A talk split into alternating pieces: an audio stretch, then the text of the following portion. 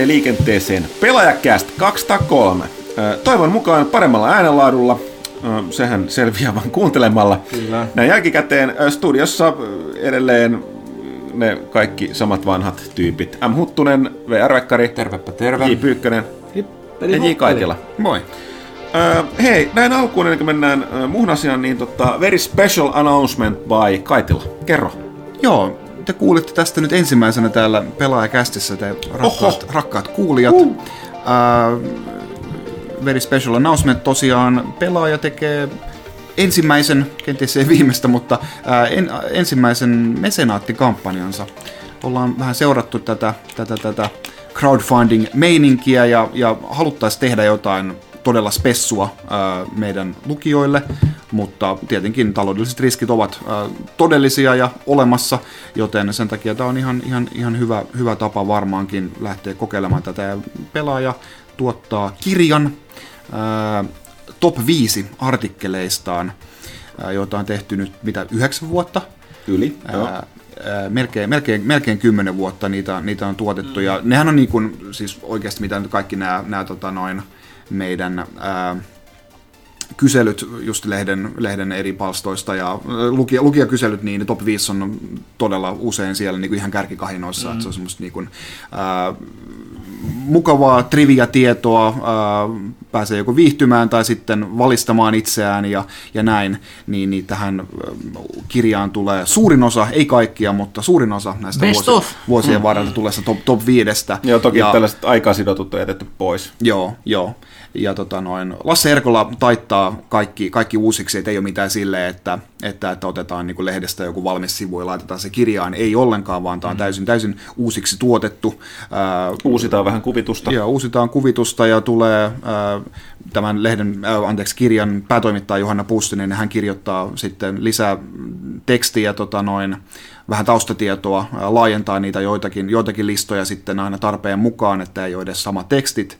Ja tarkoitus on niin tehdä tämmöinen kirja, josta olisi hyötyä ja iloa sekä niin kuin pelaajan pitkäaikaisille lukijoille, saavat nämä kaikki niin kuin uudessa, uudessa muodossa ja laajennettuina versioina, puhumattakaan sitten sellaisille, jotka eivät näitä kaikkia yhdeksän vuoden aikana tulleita top 5 ole, ole lukeneet, niin heille sitten varsinkin tämmöinen niin kuin, ää, hauska, näyttävä kahvipöytäkirja, niin, niin kokeillaan, että mikä, mikä tämän kiinnostus olisi.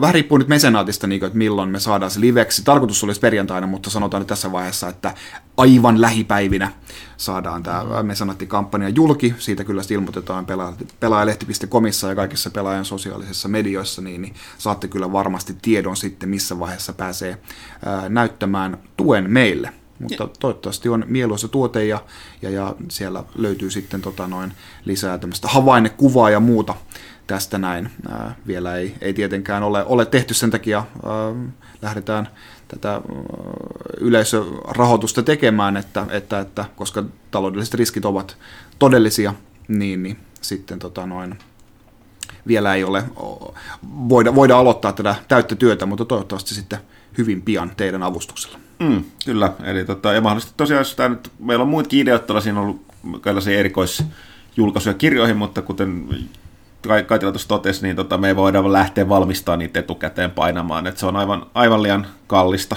tehdä, niin tota, tsekataan, että jos porukkaa kiinnostaisi, niin voidaan tehdä jatkossa vähän lisääkin näitä. Niin, niin Mahdollisesti. si- siinä, siinä mielessä niin kun kannattaa lähteä varsinkin tässä niin kun tämän ensimmäisen projektin kanssa niin kun ennakkoluulottomasti mm. matkaan, että sitten se voi tulevaisuudessa poikia sitten vaikka mitä hyvää. Mm. Ja ylipäätään, kun aina kysellään, että miten meidän tekemistä voi niin kuin hyvin tukea, niin tämä on nyt yksi sellainen tapa, että, Joo, että ehdottomasti, että jos, jos haluaa niin kuin kaikkea meidän tekemistä, niin kuin kästiä ja videoita ja tämmöistä, niin tämä on yksi tapa osoittaa sitä.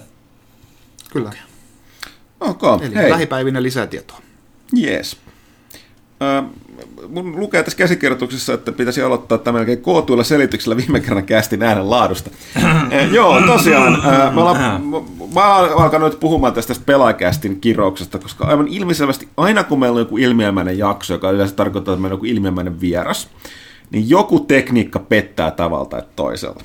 Ja tosiaan porukka taas hermostui siitä, mikä me äänenluus on. Mutta eihän näissä nyt niin kuin siis pääsääntöisesti meillä pitkään aikaan Meillä on ollut käytössä Razerin Siren Casti mikki, ja nythän meillä on tämä vielä, vielä parempi laatuinen, tämä Bloon. Yeti. Yeti-mikrofoni ja niin kuin tälleen. Mutta tosiaan viime kerralla se, mikä, meni äh, tavallaan tietyllä tapaa aluksi mä itsekin ajattelin, että olipa onnet, onnettomuudessa, että kävi näin, mutta sitten tarkemmin ajattelin, että se ei ollutkaan. Niin syy oli se, että yksinkertaisesti, että ää, ei oltu huomattu, että tämä mikki, mikä on kiinni tuolla mäkissä tuossa seinämän takana, niin se mäkki oli syystä tai toisesta, oliko nyt se oli käynnistänyt uudestaan päivittynyt, whatever, päivittynyt niin ja- se oli poistanut Sourcesta tämän mikin. Eli Joo. tämä mikki, ei, mikä on tässä pöydällä, niin ei ollut toiminnassa lainkaan. Ja syy, miksi sitä ei huomattu, kun... Mä- Koska tuossa on seinä.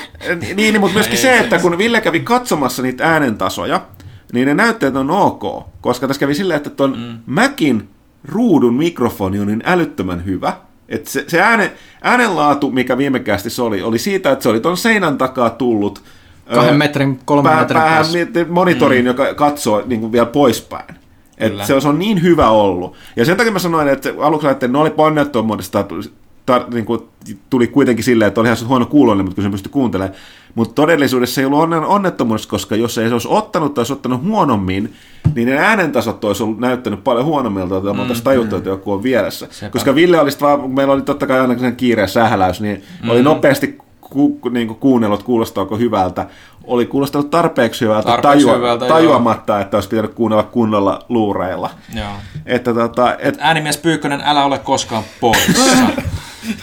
no, En mä nytkään ole koskenut mihinkään. No joo, mutta se tarkistettiin sun niinku voimia, että kaikki on niinku kondiksessa. Mä henkisesti läsnä tukena. Mutta tosiaan jälleen, jälleen kerran, niin kuin kaikki kirjoittaa tuonne kästikuvaukset, jälleen kerran opimme yhden tavan, millä homma voi mennä pieleen. Kyllä, Et, mutta jos, jos kuuntelee kästiä puhtaasti äänimuodossa, niin kuin enemmistö ihmisistä tekee, ja ko, ko, kokivat, että edellisjakson äänenlaatu oli niin huono, ettei sitä voinut kuunnella lainkaan, niin videoversio YouTubessa on katsottavissa, ja siinä me päätettiin jättää tuon meidän huikean kameran ö, oman äänen siihen, Koska se oli että, koska se parempi. oli parempi. Toivottavasti kai siinä on vähän taustakohinaa ja saattaa kuulua Ku- vähän kaikuvia- jotain kaikua siitäkin. ja ehkä Lasse ja Minna jotain höpinää epäselvästi taustalta, mutta tota, se on kuitenkin niinku ihan sitten selkeästi parempi näistä kahdesta versiosta. Että. Mm. ja tosiaan tervetuloa Pyykkönen, sekin, että sä oot ollut aika monesti kästinyt pois, että tuolla porukka on ihan hiessä muun muassa yksi tunna niminen lukija, että eikä, Missä, missä, missä Pyykkönen Pyykkönen on? Ei mulla nytkään ihan hyvä olo, mutta menköön. Okei, hei. Ensimmäisenä pitää todeta, että tota, helmikuun lehti, pelaajalehti on ilmestynyt tänään kauppoihin ja tilaajille. Vihdoin ja viimein. Eilen. Eilen, joo. Syynä, miksi tota, tämä piti normaalisti meidän aikataulun mukaan ilmestyä meidän perjantaina, mutta tota, johtuen siitä, että meillä on pelissä yhtenä viiden muun median kanssa maailmassa niin ennakko tuosta Pillars of Eternity 2. Deadfireista, tästä Obsidianin tulevasta suuresta roolipelistä. Ollaan hyvässä seurassa maailmalla. Ö, juttuja siitä ovat meidän lisäksi tehneet, ö, mitä se oli, PC Gamer, Game Game, Informer. Informer ja. U- Play UK oli ja jotain muuta, siis iso, isoja medioita, niin tota, se, tämä oli syy, koska sen embargo oli asetettu tälle, tälle päivälle. Me ajateltiin, että se, se oli niin hyvä juttu. Mm. Pyykkönen jututti suoraan, tota, oliko, Joo, eli, eli mä sain puhua, alun perin piti puhua Josh Sawyeren kanssa, mutta se oli sairas juuri. Se ei, se ei päässyt, mutta mä puhuin on se, liikkeellä selkeästi. Ei, joo. Puhuttiin tota Adam Brenneckelle, joka on pelin tuottaja ja pääohjelmoija ja vähän niin kuin kakkosjehu jehu siinä. Ja puhuin tunnin sen kanssa vaikka mistä. Ja sen pohjalta on sitten pitkä haastattelu lehdessä. Ja mukaan lukee se, että mä oon myöskin testannut jo aika, hyvän aikaa sitten tätä pelin aika laajaa previkkaversiota, mistä on myöskin tuossa, siitä, niin siitä tulee lisää nettiin, mutta siinä oli nyt tuossa tossa tota juttua. Joo, nyt on tämmöinen rope-aika meillä käynnissä Joo, selkeästi. oli myöskin tämä sitten Kingdom Come Deliveranceista, niin jututettiin sitä historioitsijaa, niin siitä on tämä ennakko kanssa tässä uudessa lehdessä. Ja tota, oliko tässä jotain muuta? Me listattiin myöskin 60 uut tulevaa peliä tälle vuodelle, mitä kannattaa odottaa. Josta yksi on siirtynyt Yksi ensi on, vuodelle. y- yksi on siirtynyt, Anthem siirtyy ensi vuodelle, ja samoin Red Dead Redemption 2 julkaisupäivähän siirtynyt tästä keväältä. Tai se julkaisuikkuna keväältä vahvistui päivämääräksi, oliko se nyt... 26. vai kolmas 24. lokakuuta. lokakuuta Joo. mutta sinne kuitenkin. Öö, se nopeasti mainostaa tätä, mitäs muuta meillä tässä nyt on. Öö, niin ja munkin täytyy sanoa, munkin pääkkäristä täytyy kommentoida sillä, kun mä vähän dumaan tuosta, bun, annan esimerkkinä bungien tästä tällaisesta vanhanaikaisesta huonosta kommunikaatiosta, niin eiköhän ne just nimenomaan, tietysti ihan syystäkin nyt muuttanut sitä toimintaansa silleen, että ne huomattavasti nyt melkein joka viikko tullut jotain kommentointia, jopa somessa niiltä on tullut tekstiä, että silleen vähän huono, että jos luette pääkkärin, niin tota, lukekaa se silleen, että Bungie ennen tätä tammikuuta, mm. niin on, on, Tämä on tämä on käyttäytynyt tälleen. kerran kuukaudessa ilmestyvän aina Joo. haasteet välillä. Asiat saattaa muuttua nopeasti. Nintendo askartelee pahvilla juttua oli. Öö, eipä siinä mitään tosiaan, jos nyt ei kuitenkaan tänne enempää mainosteta, että kannattaa, me ollaan nyt panostettu enemmän näihin taas näitä erikoisjuttuihin, mitä tässäkin on. Eli periaatteessa Pillars kolme ja, erikoisjuttua samassa numerossa. Joo, ja noin tulevat pelit, pelit ja sitten tota, on siinä arvosteluihinkin päässyt, päässyt tota, jotain kivaa Dragon Ball Fighters, Bugby.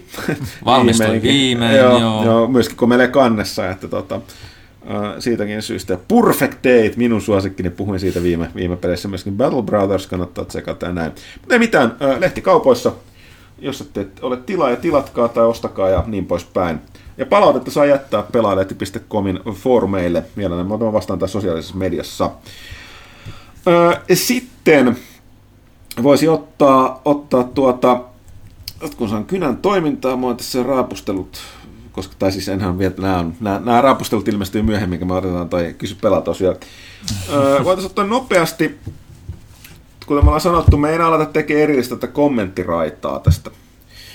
Öö, niin kuin kommentoida videoa aina tästä pelaajasta, mutta käydään tästä nyt nopeasti läpi tämä tammikuun pelaaja 84, eli Far Cry 5-kantinen.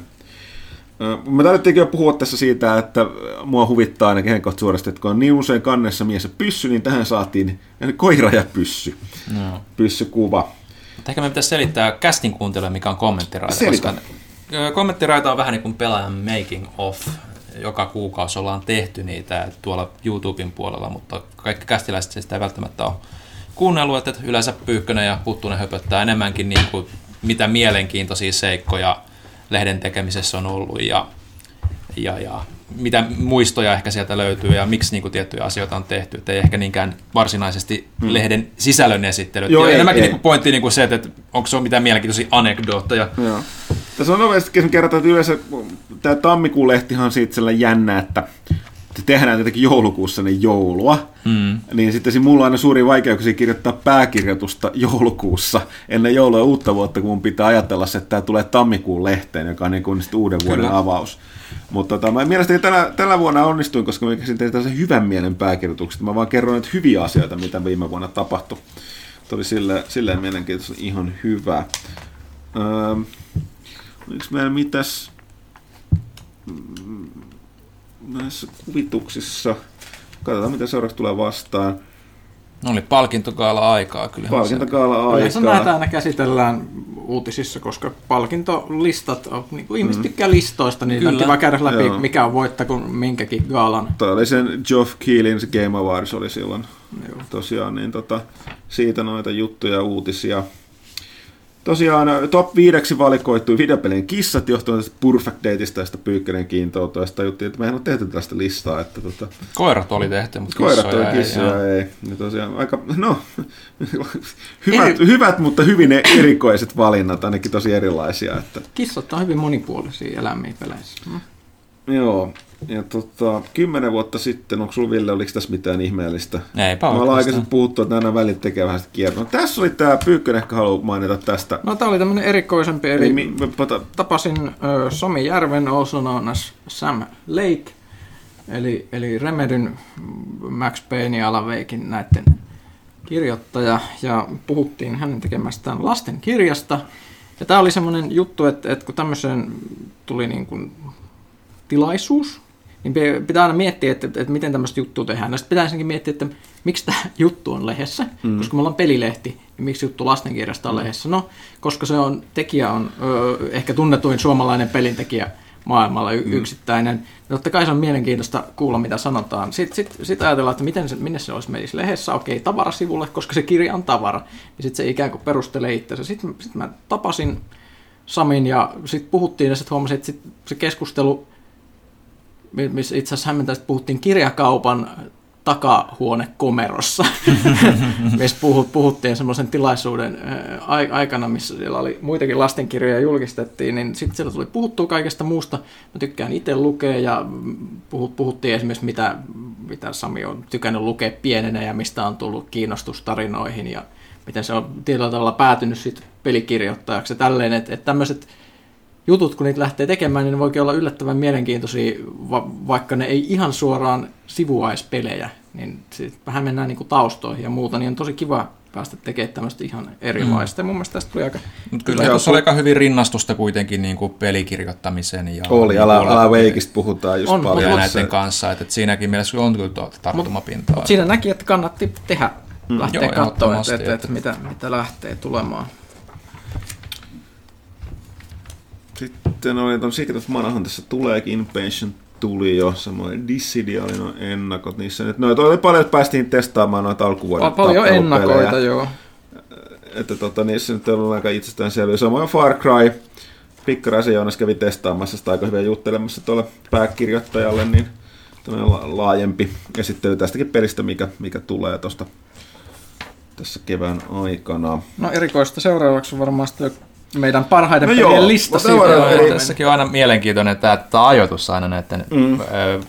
vuoden parhaat pelit listojen kanssa. Et nyt oli pitkästä aikaa taas niin kuin tammikuussa. Koska se on helmikuussa ollut. Helmi, niin. helmikuussa on aika usein, joskus on ollut jopa joulukuussa, mutta tähän aika pitkälti niin kuin määräytyy sen pohjalta, että milloin niin kuin viimeiset oikeasti isot pelit. Ja joo, juuri jos, on, jos on joulukuussa ilmestyy. lehdessä, niin sitten joulukuussa tulevat pelit ei ehdi sinne.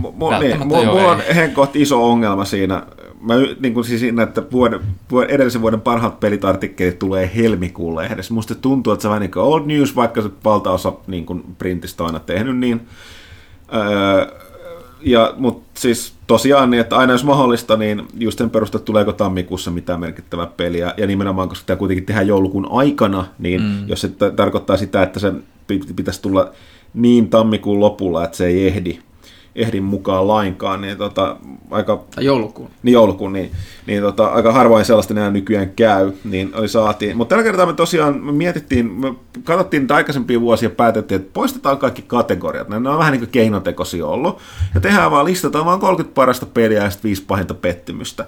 Ja sitten tätä niin listaa oli, helpotti silleen, että me myöskin katsottiin se, että listan on oltava meidän ää, yhdenmukainen lehden arvo, arvosteluiden kanssa, joten me myöskin listattiin sen tietysti sen mukaan, että miten, mitkä pelit on saanut meillä hyvän arvosanan ja aika pitkälle sen mukaan. Eli kyllä toi niin kuin meillä kärkisiä on, niin lähtökohtaan siitä, että siellä on niitä kympinen ja ysin pelejä. On se muutamakin kasi, koska välillähän peleistä tulee vähän eriäviä mielipiteitä. Eikä me kovin paljon sen, sen ulkopuolella muokattu niitä. Että... Jonkun verran äänesteltiin ja muuta, mutta siis tämä oli tänä vuonna paljon helpompi tehdä kuin normaalisti, koska oli aika selkeä valikoima hyviä pelejä, joista mm. kaikki oli samaa mieltä, että mitkä on hyviä. hyviä. Sillä mm. ihmeellisen yhtenäinen näkemys mm. kaikilla tästä. Ainoa, jos se, muistaakseni se oli muutama kommentti, oli, että, että me taidettiin tuollaiset valtaosa remakeista kyllä jättää väliin. Me tehtiin Joo. poikkeus siinä Final Fantasy 12 Zodiac Ageissa, joka on sen verran siinä oli lisätty uutta ja se on niin poikkeuksellisen hyvä, että me tota, se lisättiin sinne. Metroid Samus Returns on puoliksi uutta joka tapauksessa. Wipeout Omega Collectionkin oli taas sellainen kulttuuriteko, että sanottiin, mutta silti, että täältä jäi pois, pois muutamia, se crashi sitten Insane Collection. Ja, mutta siinä vaikutti myös aika paljon sen saamaan arvosanaa. Joo, niin siis tota, meillä se ei saanut kuin, kuin vain seiskan, joka on edelleen hyvä arvosana, mutta se tarkoittaa, että se ei mahtunut. Joo, kokoelmat yritettiin pitää pois, ja sitten oli tietysti oma tämä siis top 5 pettymykset, koska dissa on aina mukavaa. Joo. Mm. Äh, tästä, tästäkin tuli tuolla foorumilla, mä kävin sinne vastaan, mä kysyttiin, että mahdollista, että meillä on niin kuin Mass Effect Andromeda Destiny 2, josta niin kuin, no mä, mä tiivistän lyhyesti sen foorumikeskustelun, mitä vastasin. On totta, joo, mä, mä olen samaa mieltä siinä, että Mass Effect Andromeda on mainettaan parempi peli. Se on tämä normaali nettiviha, ja sitten monesti nettivihassa on ihmiset, jotka eivät pelannut peliä eikä kiinnostunut. Ää, se on vaan tylsä se jää Mutta mut joka tapauksessa niin, niin välittämättä, että se peli ei ole niin huono kuin se maine kertoo, niin olihan se, siis, se jäädytti öö, niin kuin ton Mass Effect-sarjan, öö, aiheutti sen studion sulkemisen, joka teki sitä tosiaan Good Riddance, koska tähän ei ollut mikään ykkös- tai kakkostiimi edes BioWarella ja oli kaupallinenkin floppi, että kyllä se nyt ansaitsee vaan niin kuin tulla Joo, ja siis nämä on niin kuin pettymyksiä eikä niin kuin niin. vuoden huonoimmat niin, pelit, eli niin. se pettymys on suhteessa siihen, minkälaiset odotukset sulla mm. esimerkiksi siihen pelin pelisarjan prestiisiin. Mm. Eli siis jos sulla on Mass Effect, niin jos se ei ole todella hyvä, niin se on jo itsessään Joo, pettymys. Jos se on aika monilla Ristiriitainen. tasolla ristiriitainen tai huono, niin se on valtava pettymys. Mm. Eli, eli mm-hmm. joku, jos ei ole mitään odotuksia, jos, Mass Effect, jos tämä peli olisi tullut ilman Mass Effect-nimeä ulos, no se on ihan se ihan jees skifipeli. Ihan mm. yes, Dragon Age avaruudessa. Mm. Ne. Ja sitten toinen, mikä tietysti oli, että minkä takia meillä voi olla, että miksi Destiny 2 on karvaamassa pettymyksessä eikä vuoden parhaat listalla, koska sai meillä ysin. Mä oon tästäkin monta kertaa kästissä sanonut, sanonpa nyt lyhy- lyhyesti nopeasti, kyllä, edelleenkin siinä, mitä se on ensimmäiset pari viikkoa, julkaisussa sen jälkeen, aivan niin kuin siis ihan eri planeetalta, alkuperäinen peli todella hyvä, mutta vasta sitten, va- vasta oikeastaan tämän pari, kolme viikon jälkeen hän ihmiset tajus, että koska Destinyhän on loppujen lopuksi kuitenkin MMO-peli, verkkopeli, jota on tarkoitus pelata niin kuin, ö, jatkuvaa syötöllä. Pelaaminen loppuu kuin seinään, mikä on niin aivan käsittämätöntä. Nyt on, ja sitten vielä otetaan huomioon, että se eka laaja, maksullinen laajennus oli sisältöönsä nähden, ihan niin kuin hintaansa nähden todella ohut, eikä korjannut asiaa mitenkään. Niin kyllä se pettymys, varsinkin sen hyvän, hyvän fiiliksen, mitä ne ensimmäiset viikot sen pelin parissa toi, niin oli aivan ilmiömäinen ja nimenomaan se, että miten Bungie on voinut sössiä noin pahasti, kun niillä kuitenkin oli kolme viik- vuotta aikaa säätää, säätää sitä ekaa peliä. Et nythän ne on kyllä tehnyt aika kovia korjausliikkeitä, kuten myös alussa sanoin, niin myös kommunikoimaan enemmän ja kertoa niistä tulevista muutoksista. Nyt tämä viimeisin, viimeisin päivitys muun muassa just oli aika hyvä ja muut, mutta niin kuin, onko tuleeko se liian myöhään, whatever, ainakin suuntaan, että se on parempi, mutta kyllä se on täysin niin kuin, mä sekä puolustan täysin sen sen ysin arvosanan takana, että sitä päätöstä laittaa se tänne karamempiin pettymyksiin. Ja niin kuin tosiaan se verk- foorumilla totesinkin, niin että kun Destiny voi kuitenkin lukea verk- verkkoroolipeliksi, tai ainakin sen kaltaiseksi, niin, niin niissä on aina se ongelma, että se lopullinen niin kuin se niin kuin pidemmän tähtäimen mm. niin kuin kestävyys pelille nähdään vasta sen alun jälkeen. Mm. Ja nimenomaan jotkut pahimmat kielet, hän on tuossa vähän niin kuin todennut, että oli aika laskelmoitu meininkin Bungielta Activisionilta, tehtiin tollanen, että tiedetään, että laitetaan paketti ulos, joka saa hyvät arvosanat, mutta mä oon vähän sitä mieltä, että joo, se takaa teille hyvät myynnit siinä alussa, mutta sen jälkeen nousee tämä hirveä halo, että kuulostaisi vähän oudolta, että se olisi ollut niinku suunniteltu Mm, alusta ei se ainakaan kovin hyvää markkinointikin sitten Destiny kolmoselle mahdollisesti Niin. ole. Et, et, et. Tota, onko teillä jotain kommenttia tästä top 10? Se oli tosi helppo siinä mielessä, että siis siinä on tosi hyviä pelejä. Paljon. Mm. Varsinkin niin kun, jos katsotaan tuossa tyyliin ehkä kasista eteenpäin, niin se oli aika selkeät, että mitä siellä pitäisi. Mutta mut a- ainoa, mitä mua on tässä kommentoimaan, jos mä olisin vielä kyennyt pyytää, mä olisin vieläkin korkeammalle kyllä nostanut tätä Assassin's Creed Originsia. Se oli, meillä oli paha, että meillä ei kukaan ehtinyt. Pitihan toi Joonaskin siitä, mutta tota, ei selkeästi niin paljon kuin me täällä toimituksessa ollaan pidetty. Että me ei vaan ehditty pelata sitä silloin ajoista, me oltaisiin saatu vaihtopelaajaa. Niin kyllä mä olisin itse nostanut sen korkeammalle. Ehkä Joo, jopa kaikki tota, vielä sen verran alku- varhaisessa vaiheessa vielä. ja tossa. samoin tota Resident Evil 7 olisi varmaan voinut monen Resident Evil oli ihan mahdollinen myös päästä ylemmäs tuossa. Että kyllä. Mutta kyllä mä nyt aika tyytyväinen on tuohon, tuohon jopa niinku kärki viisikko, kuusikko. Siis koko kymppi kyllä mun mielestä on aika hyvä. Ja lukijat, lukijatkin on näistä aika samaa mieltä, koska me järjestettiin sterillinen toi lukijat, lukijat sai äänestää omat vuoden mm. pelinsä, eli top, top 10 näytti aika samalle kuin, Joo, kuin kuten, meilläkin. kuten viime kästissä mainittiin. Li- li- lievästi eri järjestyksessä, mutta aika sama. Aika sama oloinen. Joo. Onko täällä jotain kommenttia sitten vielä jostain? jostain? Aika perusarvostelut vaan sitten vielä. Joo, tuossa oli aika paljon, muutama, muutama VR-peli jäi vielä tuolta tota, joululta tänne. Eikö sori, jäi vielä tuonne helmikuulle. Aika hyvin testattiin nämä kaikki Doomit ja muut. Ää, eipä tässä kai oikein muuta, muuta tota, mitään isompaa anekdoottia ole. Väsyneenä sitä tehtiin ennen joulua taas. Mm. Selkäteksti oli näkee, näistä selkätekstillä välillä näkee, mikä on fiilikset tai mikä se tulee. Valtiin jostain syystä sit Perfect Dateista sen verran innoissaan, että kun tuo toimit toi taittopojallakin ollaan kissojen ystäviä, niin, niin tota, oli sitten ottaa toi Perfect Datein trailerista toi If loving cats, cats is wrong, I don't want to be right tonne selkämykseen. Mut näin, siitä, oli, siitä oli kommenttiraitaa ähm, tammikuun pelaajalle. Ei enää kaupoissa. Ei enää kaupoissa, nyt siellä on se Paitsi uusi. pelaajashopista saattaa saada vanhoja numeroita kyllä.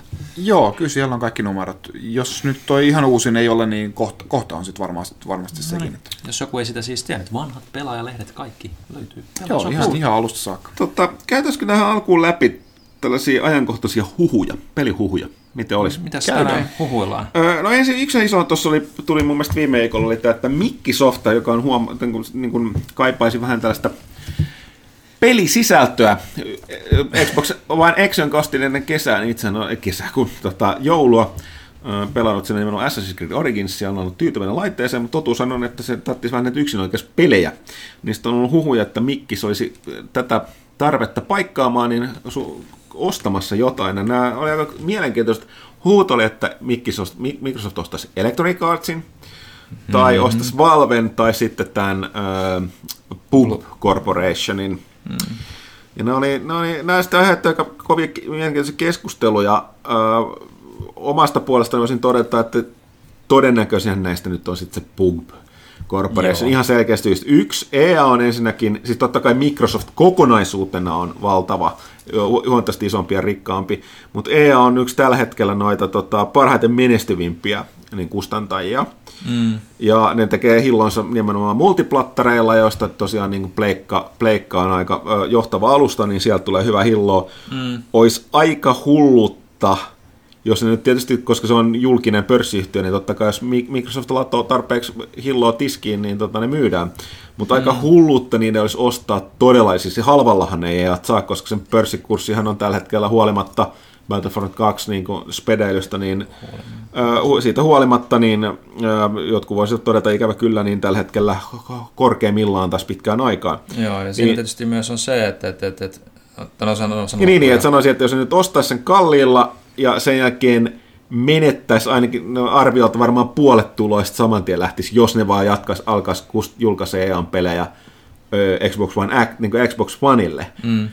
Eh, Toki sitten seuraavan sukupolven aikana, niin se aiheuttaisi aika vahvaa ostokäyttäytymistä kyllä, jos haluat pelata FIFA ja Madden, että NRI, mm. niin sitten se joutuisi ostamaan sen boksin, Mutta mutta tähän mä olin silti, tulossa, että, että, että itse asiassa, että jos Microsoft ostaisi EA, niin mä luulisin, että täältä urheiluseurojen taholta neuvoteltaisiin aika nopeasti kyllä nämä lisenssit uusiksi, samoin niin kuin Disney puolelta Star Warsit jollekin muulle, joka julkaisee ne multiplatformina. Mm.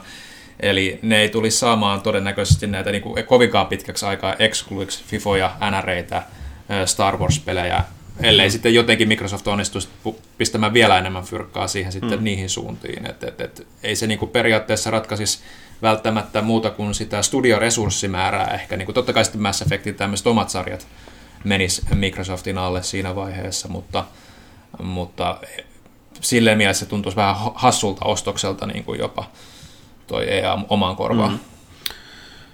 Joo, itse pidän tätä kaikista epätodennäköisempää. Tämä on vaikea sanoa. Toinen vaihtoehto on sitten Valve, Valve, mutta koska Mikkisen on kovasti Xbox-brändillään mennyt myöskin tuonne niin kuin, PC-pelaamisen suuntaan. Mutta siellähän sitten tulee taas ongelma, että ää, ensinnäkin Gabe Newell, on Microsoftin entinen työntekijä, on tunnetusti ei erityisesti rakasta entistä työnantajansa, eikä etenkään Windows 10. Newellhan on todella mm. aggressiivisesti kommentoinut näitä se UVP, hetkinen, mikä se nyt oli se? No se. Joo, just se, e, näitä muita. Ja sitten toinen on, että Valvehan ei ole julkinen pörssiyhtiö, se on yksityistä omistettu ja Gabe Newell omistaa yli puolet. Eli mm. Gabe Newell päättää sen, mit- myydäänkö Valve vai ei. Niin miksi se haluaisi? No niin. kyllähän joku Lukaskin, niin kuin, että en mä jaksa enää, no, otetaan No, nyt no, vaan rahat no, pois. joo, joo, silloin ja saat- Parastahan siinä olisi se, että me saataisiin Half-Life 3 oikeassa. Microsoft grillaittaa se heti. Okei, okay, tässä on ihan oikeassa. Toki, että siis, mikä, jos niin kuin Newell itse tietää oman elämäntilanteensa, niin kuin, mitä se haluaa, ja mm. jos tulee tarpeeksi talaritiski, niin varmaan sekin myyhän niin kuin Lukas, mutta Mutta näillä nyt toisaalta tiedoilla, niin, niin, se Valve printtaa rahaa tekemättä paljoakaan. niin eihän ne kuin- tee pelejä itse tällä Niin. hetkellä. Niin kuin tarkoitin tätä, että jos Mikkiksen tarkoitus olisi niin kuin ostaa itselleen pelisisältöä, yksinoikeus pelisisältöä, niin ihan Valve siinä nyt erityisesti auta. Ei, ne olisi silti tekemään sen Half-Life Episode 3. Ja Se olisi enemmän sitten nämä kaikki Steam, Steam niin. mutta kun ne kuitenkin yrittää sitä omaa Niin. shoppiinsa edelleen, niin se vähän söisi sitä. Mm. Niin, no, mutta varmaan sitten menisi ehkä enemmän siihen suuntaan, että Steam olisi Microsoftin oma ja sitten se niin vetäisi puskea sitä niin kuin myös konsolipuolella. Niin. Toisaalta, toisaalta se olisi kyllä niin kuin, se paskamyrsky olisi niin uskomaton, mm. jos, jos, jos se menisi mm. sinne, koska ihmiset vihaa näitä Windows-shoppejakin mm. niin verisesti. Mm. Eli kyllä se lo- viimeisen, sitten jos katsotaan tätä kolmatta vaihtoehtoa, Book, Book Corporationia, niin tota, kyllä se nyt kevyesti todennäköisin on. Kun katsoo, niin niillä on todella vahva nyt yhteistyö mm. tuolla tota, PlayerUnknown's Battlegroundsilla ja Boxilla. No se on niin älyttömän iso ilmiö tällä hetkellä. On, että, ja tällä hetkellä yksin oikeus. Mua huvittaa, siis se on siis Early Access-peli edelleen konsoleilla. Early Access, se ei ole valmis. Mm. Se on silti myynyt mitä? Neljä, neljä miljoonaa. Mm.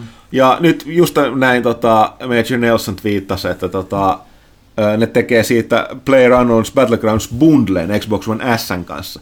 Siis bundlen pelistä, joka ei ole valmis. Siis aivan huikea. Ilmiö itsessään joo. jo myy sitä. Niin, niin tota, niillä on kaikki edellytykset olisi kyllä. Kysymys siitä tulee se, että korealaiset kyllä tietää, että niillä on kas rahasampo käsissä. Että, mm. että tota, mä en nekään, mutta ne ta, onko ne julkinen? Se on corporation, että kyllä niiden täytyy olla julkinen. Se on Bluehole-alainen. Niin. Mutta siellä tulee tosiaan, että korealaisetkin ymmärtää bisneksen päälle, että tota, mm et, et, ja, ne saisi, ja plus niillä on jo se yksinoikeus siitä, että mitä ne hyötyisi siitä. Omistahan Microsoft Minecraftinkin, eikä ne ole senkään kyllä julkaisuun lopettanut Pleikalle, koska... Mm, se vaan takoo. niin, takoo sitä rahaa. Et, nämä on vähän näitä. Totuus silti on, että t- niin kuin me ollaan aikaisemminkin kästissä puhuttu, että on aika jännä, että MS aika kiireellä laittoi yhdessä vaiheessa studioita kiinni mm. ja lakkautettu projekteja, niin Mua ihmetyttää, että ne on yhtäkkiä nyt siinä, että, niin kuin, että okei, meillä on kiva kone, mutta mitä sitä pelataan? Se tai mitä porukalla pelata, niin on silleen, että nyt on, nyt on sitten vähän silleen, että nyt pitää raottaa uudestaan kukkaroa, koska nyt, eihän ne nyt voi, voihan ne totta kai nyt perustaa studioita, tai ostaa niitä, mutta nyt alkaa tekemään pelejä, palataan on, asiaa niin palataan asiaan kolmen vuoden kuluttua, ne tarvitsee sitä kamaa nyt. Sepä se. Ja se nyt varmaan nyt aika pitkälti se suunnanmuutos tulee siitä, että se Phil Spencer niin nousi Microsoftin sisäisestikin jo niin kuin oleellisempaan asemaan siellä, että, se aina sitä peliagendaa siellä puskee. Että olisiko se nyt syksyllä vai milloin se nyt se pää, mm. sai sen ylennyksen, niin ihan varmasti osittain seurausta siitäkin. Että, että Microsoftilla tapahtuu paljon asioita, totta kai keskusteluja käydään varmastikin, että kuinka niin kuin tosissaan nämäkin niin kuin heitot on ollut studion tai siis Microsoftin sisällä ja päätynyt sitten vaan huhuihin, niin mm niin sekin jää nähtäväksi. Mutta kyllähän siellä paljon asioita, että esimerkiksi tämä Game Passin muutos nyt, että kaikki yksinoikeuspelit mm. tulee, että kyllä siellä nyt kokeillaan. Mm. Sitten seuraavaksi olisi tämä vähän hyvä asia pubki tähän. Nythän tuli lisää huhuja tuosta Red Dead Redemption 2 verkkopelistä. Ja yllätys, yllätys, siellä olisi jonkinlainen Battle Royale-moodi luvassa. Yllät, kä, yllättyneet käsi ylös nyt. No, Voin kertoa sinne, jos äänestä ei välittynyt sinne kuulijoille, niin täällä ei ole yhtään kättä ylhäällä. No ehkä puolittain, niin kuin, että... Et, et... 2K on kuitenkin tunnettu siitä, että se rahastaa niin röyhkeästi kaikilla keinoilla kuin voi, niin totta kai siellä on Battle Royale. Vaikka tätä huhu ei olisi, niin se olisi ihan itsestään selvää, että siellä on Battle Royale. Pitäisi siis, olla jo GTA Onlineissa toisaalta, että mm. se on se yllätys. Ne ei ole ehtinyt tässä. tehdä sitä. Mm. Tai sitten ne haluaa, että kaikki ostaa, joutuu ostaa sen RDR, että ne saa mm. Rockstarin Battle Royale, mm. niin siinähän se on. Tietysti jos joku niin kuin haluaa, että tekee ton pelimuodon niin kuin oikeasti hyvin, niin sit se on todennäköisesti kyllä Rockstar niin kuin, että hyvillä tuotantoarvoilla ja niin poispäin, että it makes sense, mutta silti mm. mä oon jotenkin vähän yllättynyt. Mm. No, mä, mä oon yllättynyt, että sä oot yllättynyt. mutta ei se jotenkin sovi niinku siihen, mutta, mutta tavallaan... Ei sen tarvitse sopia. Ei sen tarvitse sopia. Niin. niin. Miten, miten, se, miten Battle Royale sopi ikinä Fortniteen? No joo, you got a point there. Ja siis näin mä hyvin. Näin. Ota vaan kun Ubisoftilta tulee Super Mario ba- Rabbids Battle Royale. Assassin's Creed Battle Royale sata assasiinia astuu kehään, vaan yksi tulee ulos. Myös järkeä. Yksi peli, johon mä haluan Battle Royale on Metal Gear Survive. Siinä, siinä it's, there it makes sense. Mä yllättyisin, jos siihen DLCnä tulossa. En no japanilaisia, mm. ei niistä tiedä, okay. että öö, mm. pitäisi siellä Laaloharjalla ratsastaakin vai? Mm. Okei, okay, uh, jos siirrytään seuraavaan huhuun. Uh, Black Ops, seuraava Call of Duty on paljastunut, Duty, on näillä tiedoilla, jos huhut pitävät paikkansa, mä huomaan, että nämä kaikki tällä hetkellä on huhuja, olisi Black Ops 4, eli tota, Treyarch tekemässä. Black Ops on nykyään monille se paras, parasta, mitä Call of Duty on tehnyt. Mm-hmm. Ja ilmeisesti hyvästi oikein moderni nyt olisi modernia. Siis, niin kuin, siis ei niin kuin lähitulevaisuutta, vaan tulevasta nykyaikaa. Niin kuin modern warfare. Niin, ihan, niin. ihan current, current meininkiä. Uh, Treyarch Black Ops kiinnostaa. että siis mä kyllä luulen, että Treyarch jatkaa ton Black Opsin. Se on, se on niin, se Black Ops kolmostakin pelataan. Okei, nyt on World War II, vaikka sekin on aiheuttanut vähän ristiriitaisesti palautteita, niin tota, mun mielestä niin Black Ops 3 pelattiin edelleen ton Infinityn julkaisun jälkeen todella paljon. Siihen julkaistiin jopa sieltä zombitilaan yksi mo, niin kuin mm. laajennus vielä, joka on aika ennen näkemätöntä, koska Activision tuki aina vain vuoden sitä seuraavaa. Mutta kyllä niin kuin, se olisi ihan jees. Öö, siitä sen, sen enempää siitä ei olekaan. Lähinnä, että niin huhu on siis, että seuraava Call of Duty on Black Ops 4 ja että olisi mm. moderni aika. Ja olisi tulossa myös Switchille myös. Se oli se. Niin olisi tuossa Switchille kanssa. Mutta mikä tämä Crash-juttu nyt oli? Crash Crashista nyt oli se huhu liikkeellä, että tulisi tämän vuoden aikana Switchille ja PClle tämä Pleikkarille julkaistu Insane Trilogy, eli porttaus niistä, ja sitten ensi vuonna olisi tulossa täysin uusi Crash Bandicoot-peli, mitä varmaan ehkä ne useimmat sitten odottaa kieli pitkällä, että oli paluu kuitenkin siihen alkuperäiseen Naughty Dogin tyyliin tämä kokoelmapaketti ja sillä, sillä mentaliteetilla olisi sitä uuttakin kehitettä, kehittämässä, että se, se aika pitkälti se on, mutta toistaiseksi vahvistamaton tämäkin, mutta mm. kyllä toi niinku selkeästi tuntuu kiinnostavan jengiä niin kuin meilläkin. No kyllä se, se Insane Trilogy myi sen verran, että kyllä se on Activisioninkin huomattu, että hetkinen, että muistat, no Activisionin varmaan se, että hetkinen, eikö me olla joskus julkaistu enemmänkin pelejä kuin tätä Call of Duty ja tätä Destiny? Mm. Et, meillä oli, laitettiin just ulos tällainen joku Crash-trilogia, tähän myynyt kuin leipä. Mm. Pitäisikö meidän tehdä jotain uutta? Ai, uusi peli, huhhuh. Sori, mutta siis mä muistan aikoina, että Activision oli EA-tasoinen kustantaja, että niin pelejä tuli valtavasti eri ja muuta. Mm-hmm. Ja viime vuosina tehnyt mitään mutta Kodia ja Destiny. Se on, kun yksi kasvaa niin isoksi, että mm. se kaikki kannattaa panostaa niin, siihen. Niinpä. Että, Hei, jos meillä oli viimeinen, täällä joku pyykkönen sun juttu. No. Obsidian olisi kehittämässä jotain omaa Mass Effectia. Ei siis Mass Effect-sarjaa, mutta... Joo, mutta tämä oli vähän epämääräinen. Siis oli... Ö, Tämä huhu perustui siihen, että oli joku tämmöinen trademarkki löydetty Obsidianilta, ne oli, mä en muista enää mikä sen nimi oli, joku Outer Worlds tai joku tällainen, ja sitten joku oli yhdistettänyt sen johonkin kirjaan, joka oli löytynyt jostain, jolla oli sama nimi, joka oli Skifimatsku, mutta ainakin sitä katsoi sitä kirjaa, niin se on ihan kälysen näköinen, tai sen tuntematon opus, jossa on maailman kälysin kansi, ainakin mitä löytyy, niin ja se on niin epämääräinen nimi, että ei niillä ole välttämättä mitään, mitään yhteyttä. Se olisi hieno huhu, jos, jos tulisi niin kuin Obsidianin jotain niin kuin Obsidian, siis galakti- galaktista me- meininkiä, ehkä niin kuin moderni versio Pillars of Eternitystä tai niin kuin avaruusversio, niin kuin ne tykkää siitä tyylistä, niin, koska ne vähän teki tyrannyn, että se oli semmoista mm. hienoa, niin ne voisi tehdä jotain erikoista siellä, mutta en, en, en, en välttämättä luottaisi tähän huhuun.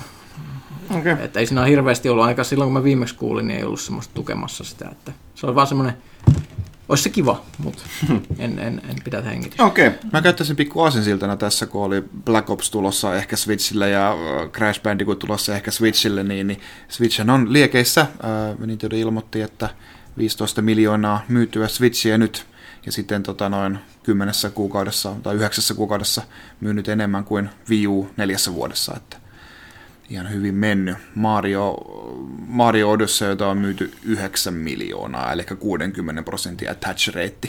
Mm. Niin, mua, tässä mua, mua yllätti tämä, kun mä katsoin lukuja, että siis se on kuitenkin kääntynyt silleen, että silloin kun se Zelda tuli, nyt ei ollut mitään muuta, se myös konetta, niin se, sitähän on ostettu. Mutta mä olisin olettanut, että tota, toi Breath of the Wild olisi se, mitä on myyty eniten, mutta se on sittenkin se Mario. Kyllä se nämä putkimies on edelleen se on, on joo, kyllä, oh, kyllä Mario, Mariot myy aina enemmän kuin Zelda. Ja varsinkin niin kuin Japanissa, niin Japanissa Zelda on silleen niin kuin ihan jees, mutta ei niin kuin super, silleen niin kuin, hmm. niin kuin Mario on kaikkialla. Okay. Niin ehkä se on just se, just se, just se Japani, Japani siinä on ollut se pikku mm. tiebreaker, että tota noin, Zelda ei, ei ihan niin paljon, mutta äh, oliko siinä peräti niin, niin kuin, että siinä oli niin kuin, Zelda oli kolmanneksi myydyin. Ja Mario, Kart oli Mario, Mario Kart 8 Deluxe-versio, eli niinku Wii U-porttaus on myynyt Switchillä joku 7 miljoonaa, että sekin on niinku puolella mm. ihmisistä. Et, et se, on, mm. se on ihan huikeeta kyllä. Ja kertoo, toisaalta se kertoo kyllä siitäkin, niin kuin, että niitä Wii, U, Wii U-pelejä sit vaan kannattaa, kannattaa sit portata, että ne on kuitenkin jäänyt niin, niin monelta. Mm. Ny, nyt, nyt jo nimenomaan Switchillä on isompi yleisö kuin Wii Ulla ikinä, joten mm. niin kun, siellä on todella paljon todella hienoja helmiä pelejä, niin mitä ilmeisesti voi aika helposti portata, niin, mm. niin sitä kannattaa sitten Nintendo harrastaa. Joo, samoin noista myyntiluvuista näkee sen, että kolmannen osa kolmannen osapuolen tekijät ja kustantajat aika isolla vauhdilla tekee näitä Switch-versioita. Joo, nyt mm. alkaa tulemaan. Tota. Tulee hi- hirveä joku tota, noin aalto-paskapelejä seuraavaksi ja sitten, sitten kolmas aalto tulee sitten ihan hyvää matskua, mutta katsotaan nyt. Joo, se oli siis huhukorneria, vähän numerokorneria päälle. Öö, täällä on tällainen monille kästin kuulijoille luvassa niin kuin herkkua. Mun tässä ollut mainita tosiaan, että luvattiin, että seuraavan Pyykkönen kehissä, niin Hintsa lihavan kronikka. Otetaan se tuossa... Saa päätöksiä. Joo, ja mä olin sanomassa, että mä pieni niin kuin, muistutus tässä, että porukka alkaa siellä siellä tota, käy, lipomaan, huulia. lipomaan huulia ja käymään niin kuin, hankkimassa nesteytystä ja ruokavaraa, koska Pyykkäsellä on melkoinen Minulla on muistiinpanoja, olipa kerran vuonna 760. Älä älä spoilaa liikaa. Otetaan sitä loppuun. Sulla on nipputolkulla paperia siinä. Niin, hyvä, mä, mä, luulen, että Ville ja, Ville ja Kaitilan pitää sitä ennen poistua tota, töihin. Ö, mutta tota, otetaan sitä ennen nopeasti. Ö, tosiaan tällä viikolla, eilen, tänään, en no, taas menen sekaisin, että miten menee tänään, jos kuuntelet tätä. Eikö tänään nauhoitushetkellä, mutta eilen kuunteluhetkellä, niin tota, tai siis kuuntelet heti, ei! Se, et sä voi tietää, milloin jengi kuuntelee. Joka tapauksessa Shadow of Colossus remake tuli ulos. Ja tosiaan se, tällä viikolla. Joo, tällä viikolla. Ja sitä meillä, että helmikuun pelaajas mitään, eli arvostelu menee tonne tota, maaliskuulle, mutta tota, meistä minä ja Ville ja Anna vielä testata, mutta Jannet on. Joo. En mä aio sanoa mitään, kun mun pitäisi miettiä, mitä mä kirjoitankin siitä. Niin, sä, mä haluan vain haastata mitään hyviä repliikkejä tässä vaiheessa. Sä teet sen arvostelun. No ehkä no, mä, mä oon ihan, ihan, ihan, ihan vähän, vähän korkannut sitä, joo. Siis Shadow of the Colossushan on niin oli jo PS2, niin kuin, se on mun niin kuin top, top 10 videopeleissä, että todella hieno erilainen kokemus tosi semmoinen niin fiilis, fiilis pohjalta ja nyt se on niin kuin, se oli niin kuin, muistaa sen elävästi, miten niin kuin, silleen, miten jylhän kaunis peli se oli jo niin kuin silloin, mutta nyt se on niin kuin ihan toiselta planeetalta niin kuin niin. se, miltä, miltä se niin kuin näyttää graafisesti. Että. Joo, niin, mutta eikö tästä ollut, Ville, sä sanoit, että siitä, mä olin unohtanut, että siitähän tehtiin joku, siis tämähän on täys remake, eli siis... Mm. No, joo, PS3 niin, tuli HD. HD Mutta siinähän oli, niin kuin, sehän ei ollut ihan täydellinen se frame siinä, ja vähän ko- kontrollit oli niin kuin ne vanhat kankeet, tähän on tehty kontrollit uusiksi kanssa, niin voi käyttää myös vanhoja, mutta voi käyttää myös niin kuin moderneja ohjaustapoja tässä tässä mm. näin, niin tämä on, niin kuin, tämä on niin kuin se ää, kevyesti niin kuin paras, paras sitten versio. Mm.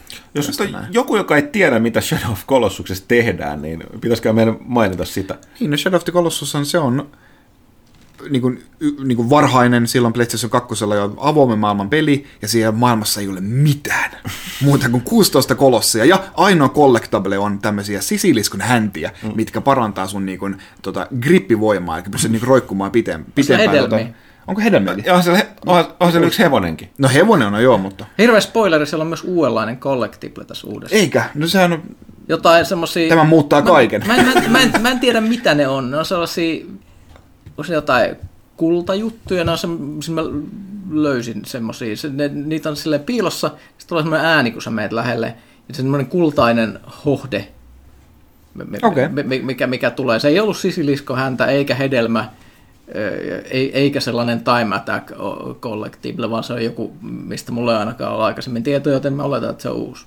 Joo, no okei, okay, no kiva, että on jotain pientä lisänneet, mutta periaatteessa niin se, että ei ole kyliä eikä kaupunkeja, ei ole ketään kenen kanssa puhua. On niin raunioita ja hiljaisuutta. Joo, joo. Niin kuin musiikkikin, mus, musiikkiakaan niin kuin ei ole suurimmassa osassa peliä, mikä korostaa sitten tota, noin sitä fiilistä sitten, kun äh, olet hiipimässä kolossin kimppuun ja se niin. nä- näkee sut ensimmäisen kerran sen siniset silmät, kattoo sua ja sitten alkaa musiikki pauhata ja muuta, niin siinä on mm. kyllä fiilis on katossa. Mutta mitäs tota, äh, nythän toinen tällainen peli, mikä arvio ei ehtinyt meillä tuonne tota, äh, helmikuulle, oli tämä Monster Hunter World, mitä nyt on porukka on, on kehunut aika vuolaasti. Mä en ole itse sitä testannut.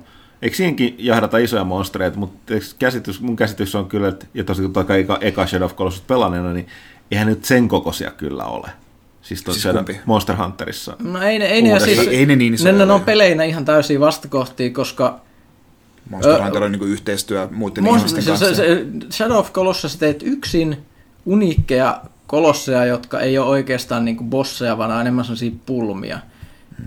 aika pitkältä. Ja Monster Hunter on se, että teet todennäköisesti yhdessä, bosseja, jotka on semmoisia roolipelimäisiä grindeja, jotta sä saisit lisää gearia. Niin, mä, no Joo, joo, joo, joo, mä myöskin joo. tarkoitin sitä kokoa. Että, Joo, joo, joo, joo, joo mutta siis se, se, Ei, se, on, niillä on on yhteistä. isompia, joo. Joo, joo, joo ja, mutta mut ne on niin kuin, se on yhteistä, että kaksi, kaksi peliä tuli ulos, jossa me ollaan se metsästä iso juttu, mutta ne on peleinä kaikin puolin niin kuin filosofisesti ja mekaanisesti täysin vastakohtia toisilleen. Mm, että et ei pidä odottaa mitenkään samanlaista kokemusta.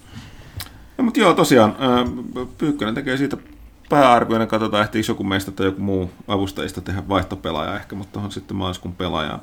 Mutta hei, ennen tosiaan, ää, tota, ennen kuin siirrytään Hints of the Fattiin, voitaisiin ottaa tuossa vielä, ää, tässä on nyt tullut, Pyykkönen on puhunut tästä paljon sekä toimituksessa että aiemmin kästeissä, kun puhuttu Skifikirjoista Kyberbunkista, eli tämä Altered Carbon, muuntohiili. Siitä tuli just ulos äh, Netflix Show, äh, jonka ainakin itse olen katsonut kokonaan. Onko täällä äh, Py- Mä Ville nyt ja, kattonut seitsemän jaksoa kymmenestä.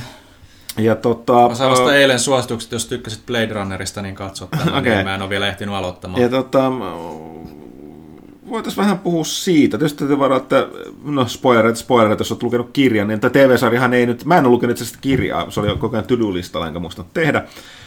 Öö, tota, tota, Se on... No, Ensinnäkin- jos, sä, jos sä kerrot, mitä, millä se sun mielestä näyttää niin kuin puhtaasti niin kuin nyt tulokkaana. No siis mun mielestä se oli, siis, se oli parasta kyberpunkkia, siis niin live action ja sitten tota, ton Blade Runnerin. Mä puhun nyt ekasta. Uh, uh, se näyttää ihan niin kuin Blade Runnerilta. Siis se- se on ottanut sen sen kyberpunkin siihen.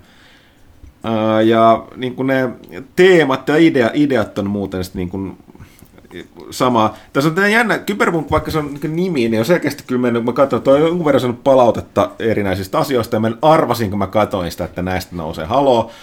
Öö, siinä on hyvin paljon öö, niin kuin, alastomuutta, to, toki niin kuin, niin kuin, naispuolista hyvin paljon, mutta myös mies, ja tosi paljon niin kuin, seksiä ja voisiko sanoa, nyt seksuaalista väkivaltaa, mutta väkivaltaa naisia kohtaan, niin totta kai tä- tästä on noussut haloo. Ja mä arvasin, mutta toisaalta oli, että ei porukka ei ymmärtää, mikä cyberpunk on, koska cyberpunkhan ei varsinaisesti kerro mistään valoisesta tulevaisuudessa tai siitä, että teknologia tekee ihmisestä jotenkin paremman. Ja mä kun mä en lukenut sitä kirjaa, mun nähdäkseni Altered Carbonhan on, että jos sä katsot tämän sarjan, niin miten sä voit alkaa näistä asioista itkeen, koska sehän nimenomaan kertoo siitä, että mitä tapahtuu, kun tulee mahdollista ää, niin kuin kuolemattomuus sillä tavalla, että sun tietoisuus voidaan vaan siirtää kehosta toiseen, niin että sun keho ja mielikin on kaksi eri asiaa.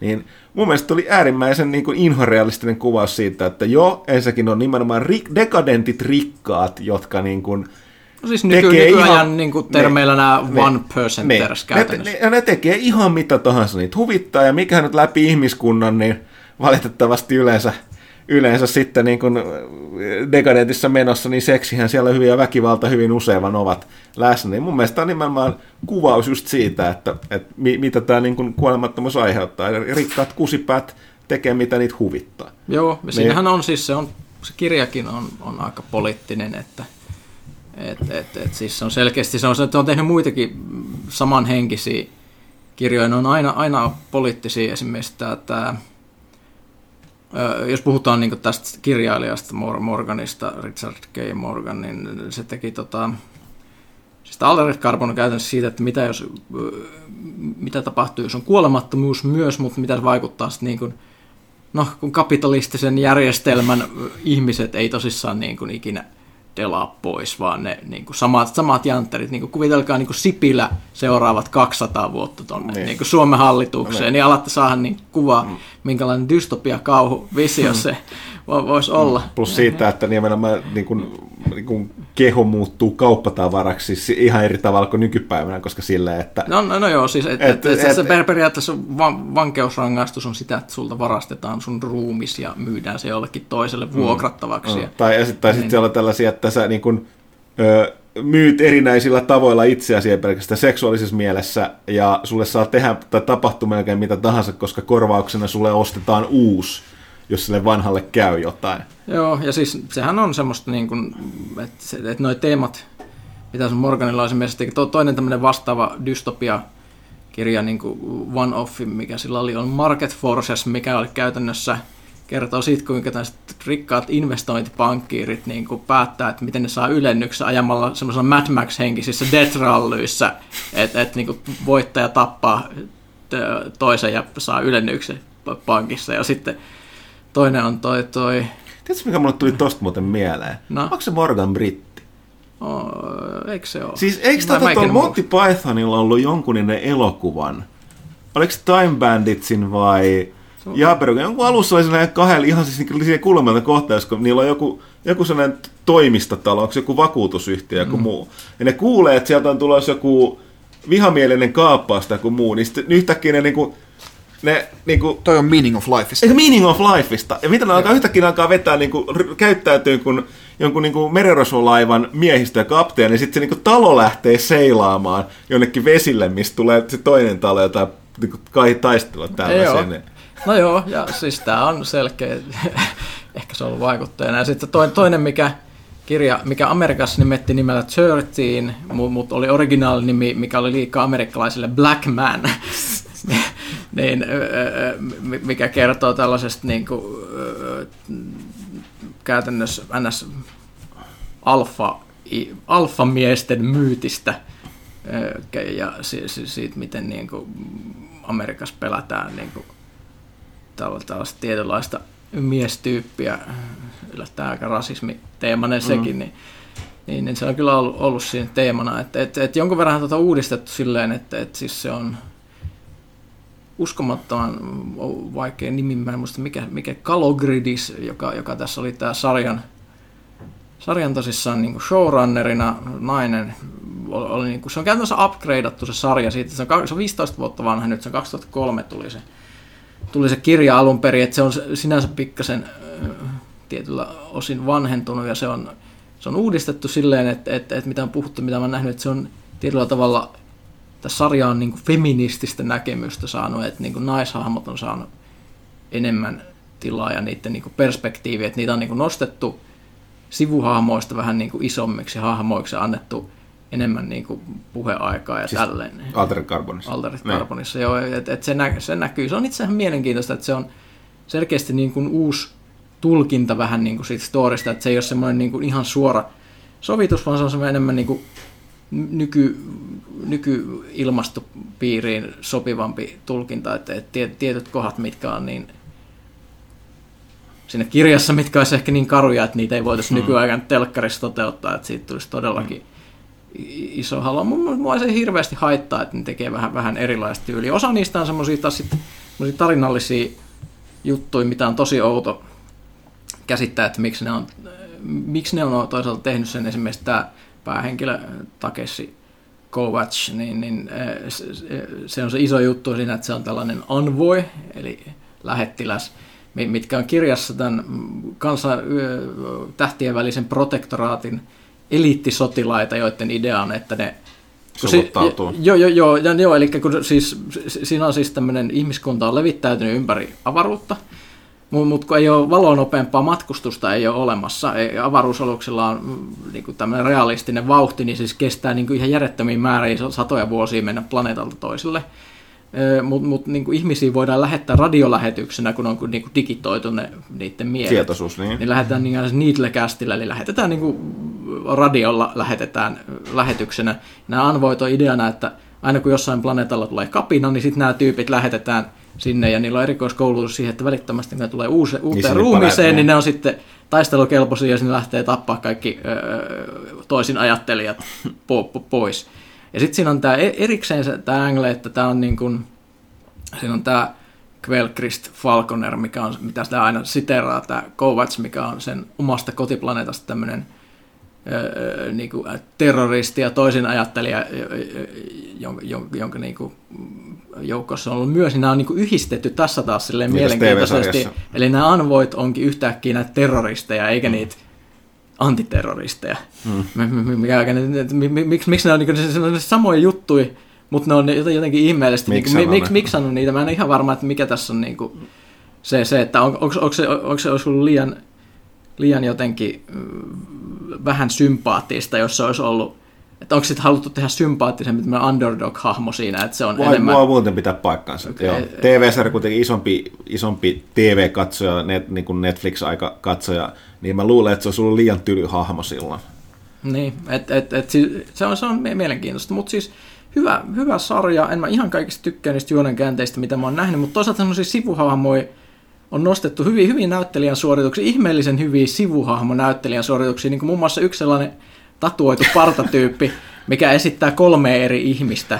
Eli siis sama ruumis, mutta sen niin kuin päässä käy vierailemassa kolme eri sivuhenkilöä, Joo, se tyyppi jotka on täysin, täysin erilaisia. Se pitää ihan uskomattoman shown se tyyppi. Joo, ja niin- siis, mä, mä, se pisti myös huomaan kattelee, että tämä on muuten varmaan aika hauska show muutamalla näyttelijä. Siis mä kyllä että on sivuosa näyttelijä, että, että siis sivuosa tyyppejä, jotka on vetänyt ihan erilaisia rooleja samassa TV-sarjasta. Mahtaa olla siistiä. On se pari muutkin näyttelijää, jotka pääsee tekemään sitä, mutta tota, Joo, siis Joo. mielenkiintoinen sovitus, ei kaiken puolin semmoinen, mitä mä oletin, mutta siis hy- hyvää skifiä ja siis ihan järjettömän hyvän näköinen. Joo, Altered Carbon. No siis tuotantoarvot on tosi korkeat, että kallissa se on. Kallis on myöskin, tota, toi tosiaan Netflixhän tykkää sitä toitottaa, että siis sen showrunner, eli siis käytössä mm. homma vetä ihan nainen, mä en muista sen nimeä, henkilön nimeä, mutta niin, tota, niin kuin kallein te, niin kuin ikinä tuotettu TV-sarja, jonka on vetänyt nainen. En mä tiedä, miksi Netflix sitä tuo esille erikseen. Mutta, Joo, tota, ja siis sillä jännä, että siis tämä ensimmäinen kausi perustuu siihen ensimmäiseen kirjaan, mikä on siis nimetty tämän mukaan. Altered Carbon, niin. Ja sit, sit, se on siis käytännössä niin kuin post-kyberpunk noir Niin, se on- etsivä tar- tarina. tarina.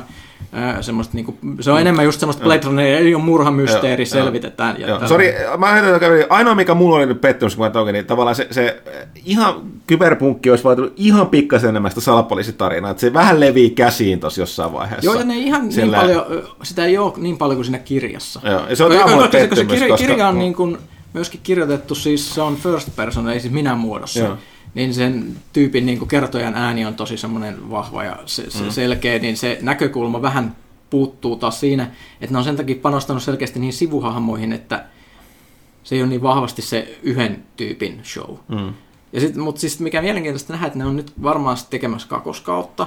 Jos ne tekee niin kuin tuolla budjetilla siitä kakoskirjasta samanlaisen, niin Tää- sitä, sitä mä odotan todella paljon, koska se on, se on ensinnäkin sama tyyppi, tapahtuu, Niin, tai siis se, niin kuin, tapahtuu ihan eri, ihan, ihan- eri aikaan, tietysti se on eri ruumiissa ja, mu- ja muuta, mutta se ei ole enää taas noira etsivä kyberpunkki, vaan se on sotilaskifi, se, se on niin kuin sotakautta tämmöinen keikkaromaani, jossa niin kuin planeetalla, jossa on ihan älytön tämmöinen niin kuin kolmas maailmansotahenkinen konflikti käynnissä, niin tyypit aikoo varastaa jotain todella arvokasta ja sitten ne lähtee tämmöisellä aliens-henkisellä joukolla niin kuin tällaiselle itsemurhatehtävälle eh, ha- hakemaan tällaista superarvokasta juttua. Eli se on niin kuin ihan eri tyylinen, tyylinen. Ja siinä on enemmän se kyberpunkista megakorporaatiojuttua ja mu- mu- muuta. Että interessanttia. Toivon, että todellakin tekevät äkkiä jatkoa. Minkälainen se kolmas kirja sitten? No siinä se siis palaa vuosisatojen jälkeen sinne kotiplaneetalleen selvittelemään ikään kuin velkoja, mitä on jäänyt kalavelkoja maksamatta sieltä nu- nuoruudesta ja muuta. Niin, totta kai, koska porukkaa siellä osa edelleen elossa sen yhtään tämän kuolemattomuusmeiningin takia, mutta siis minkälainen se on luonteeltaan sitten? Se on tosi vaikea sanoa. Se ei ole niin selkeä silleen genressä, kun siis siinä on vähän sekoitusta muuta, mu- muuta että mä, mä en oikein osaa sanoa. Se, se, on, se on vähän semmoinen epämääräisempi näistä kaikista kolmesta kirjasta. Mutta okei, se oli tosiaan juttu siis Altered Carbonista, Muuntohiili nimilläkin Suomessa on julkaistu kirja, nyt Netflixin TV-sarja. Ei täydellinen, mutta itse tykkäsin suuresti. Mä tajusin, kuinka vähän hyvää kyberpunkkia live actionia on tehty. Tietysti nosti odotukset myöskin tätä Project Redin kyberpunk-peliä kohtaan, mitä meidän lukijatkin on, on tykänneet. Mut, Kyberpunk on kuumainta mut, muistatko siis, mä, et sä ole haastatellut Richard. Morganin? No, on, on. Sehän teki käsikirjoituksen. Siksi- kakkosen, joo. joo. Joo. Ja sitten oli, eikö, ja ja sit se teki- kanssa, eikö se ollut? Se EA on Syndicate. Joo, ja sitten se, sit se, sen, sen pelin, sen, sen kirjoituksien pohjalta, yhden kirjan, fantasiakirjan pohjalta on myös tehty, niin kuin, oliko se mobiilipeli? Et, et, et, Joo, et, mutta mä useampaan vaan kertaan itse pu, puhu, puhuttu sen kanssa. Mutta siis jos kannattaa, jo, jo- jossain vanhassa pelaajassa on tosi hyvä sen Niin mä tyyppi, muistan, tyypin se haastattelu. Se, oli hyvä. se oli Koska tosi siis- suorapuheinen tyyppi. Joo, se, silleen, oli, se oli suorapuheinen, mutta siinä myöskin auttaa, että se selkeästi tunnisti, että äijä tietää, mistä puhutaan. Joo, Et- että et siis tää olen lukenut sen kirjan niin. ja muuta, niin se oli tosi mielenkiintoinen haastis. Okei, hei. Äh, Ville, aiot sä jäädä siihen? No, mä ajattelin, että mä olisin voinut itse asiassa häippäistä samaan aikaan kuin Kaitila. Joo, Kaitila teki tätä. taktiset, se häipyi sanomatta. Vähän nyt se ei, se, se ei sanonut moi kuulijalle. Eli Kaitila on poistunut talosta hetkeksi, mutta palaa, Palaa sitten. sitten, tuon kysy Joo, pelaajalta, Kysy pelaajalta. joo. Me soitetaan sille, kun tuo Hintsan Joo, saadaan. te, tehdään, tehdään silleen, että mäkin tota itse asiassa häppäsen tässä välissä ja mä Pidetään palaan pieni, sitten. pieni, pieni tauko ja jatketaan sitten. Eli Crusader Kings 2, eeppinen ö, tarina, alternate history, suomalainen keisarikunta, joka hallitsee maailmaa.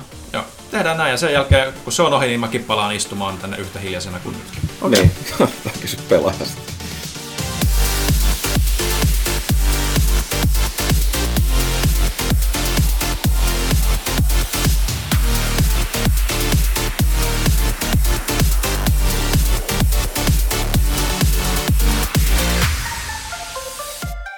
Sitten on se aika vuodesta, jotta monet, monet ovat uno, odottaneet, muistaakseni ainakin myös paroni Pekugram et, erityisesti. Eli tota, pitää ihan pohjustaa, koska mä elän aina siinä toivossa, että, tai harhassa, että meillä on myöskin uusia kuulijoita tullut tässä Pitäisikö sitä pohjustaa? Joo, niin mä ajattelin, että jos mä nyt, ennen kuin mä päästän sut ääneen, niin, niin pohjustaa, eli siis niin, se on mäkin unohtanut. Kerro, kerro, kerro paremmin. Okei, mikä, okei. mikä, on, mikä on Hintsa lihavan saaga? No siis se on ihminen josta, ihm- ihminen, josta kysellään paljon. Ihminen, jota ei ole koskaan ollut olemassa muualla kuin erässä mun pelissä.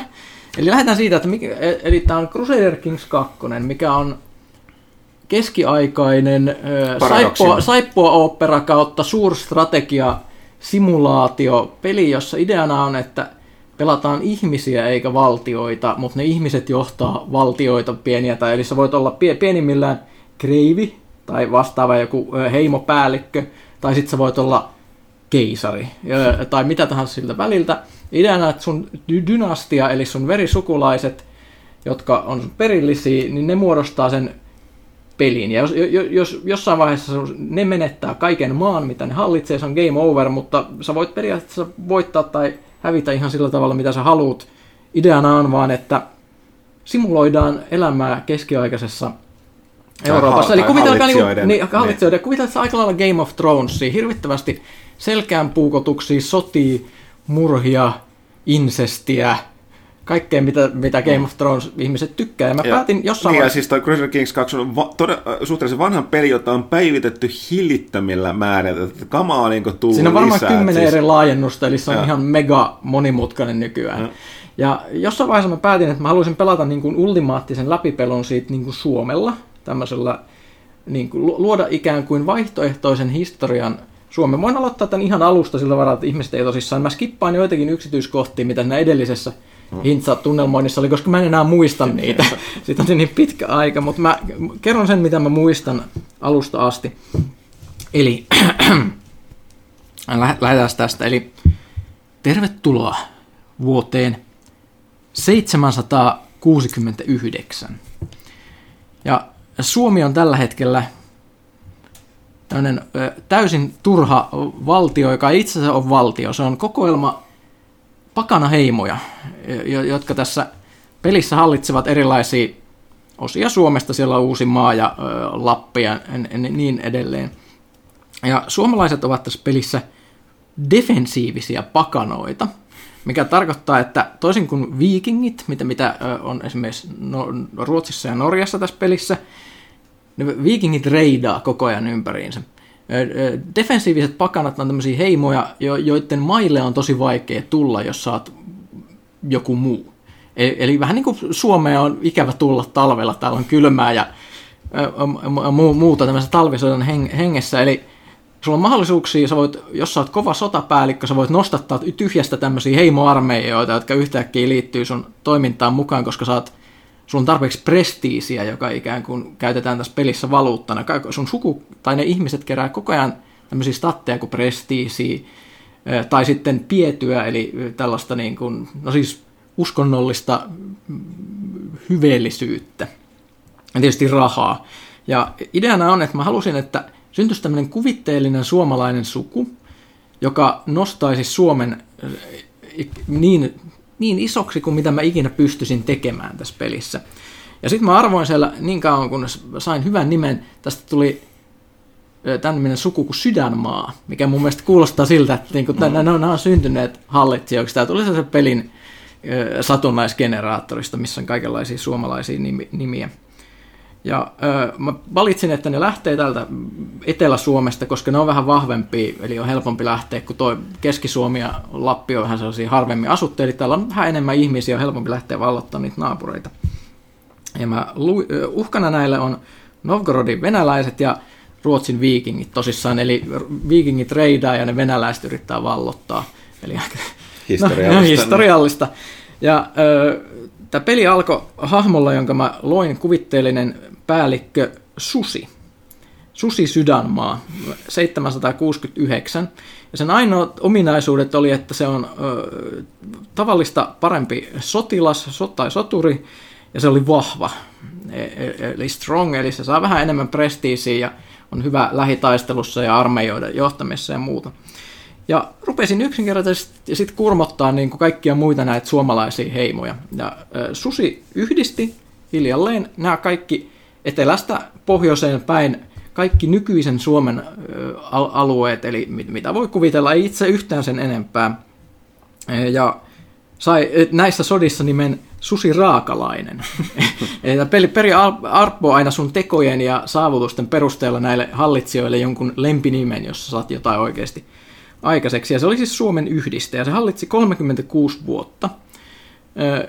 Al- alkoi jo noin parikymppisenä, eli sitten se noin alle, mitä se nyt, 60 se simahti. Ja ongelmana on, että siinä vaiheessa – kun tämä peli alkaa, niin perimys on tosi vaikeaa. Eli sulla on käytännössä Gavelkind perimysjärjestelmä, mikä jakaa vanhemmille lapsille aika tasaisesti sun tavarat. Eli jos sulla on useampia samanarvoisia, esimerkiksi niin läänejä, mm. niin se haluaa, että jos sulla on niin liikaa poikia, niin ne kaikki saa sitten yhden. Ja, ja mu- muuta, eli se, sulla pitäisi olla yksi, yksi semmoinen niin suuri titteli ja sitten tämmöisiä alatitteleitä, jos sä et halua, että saa. Eli, eli oli ideana, että suden pitäisi todella hemmetin nopeasti yhdistää Suomi en, ja sitten nimetä se Suomen kuningaskunnaksi ikään kuin näistä kaikista, jotta se olisi kuningaskunta, jonka sen poika voisi sitten periä ennen kuin se ehtii hajota. Ja näin, onnistu, tapahtuu.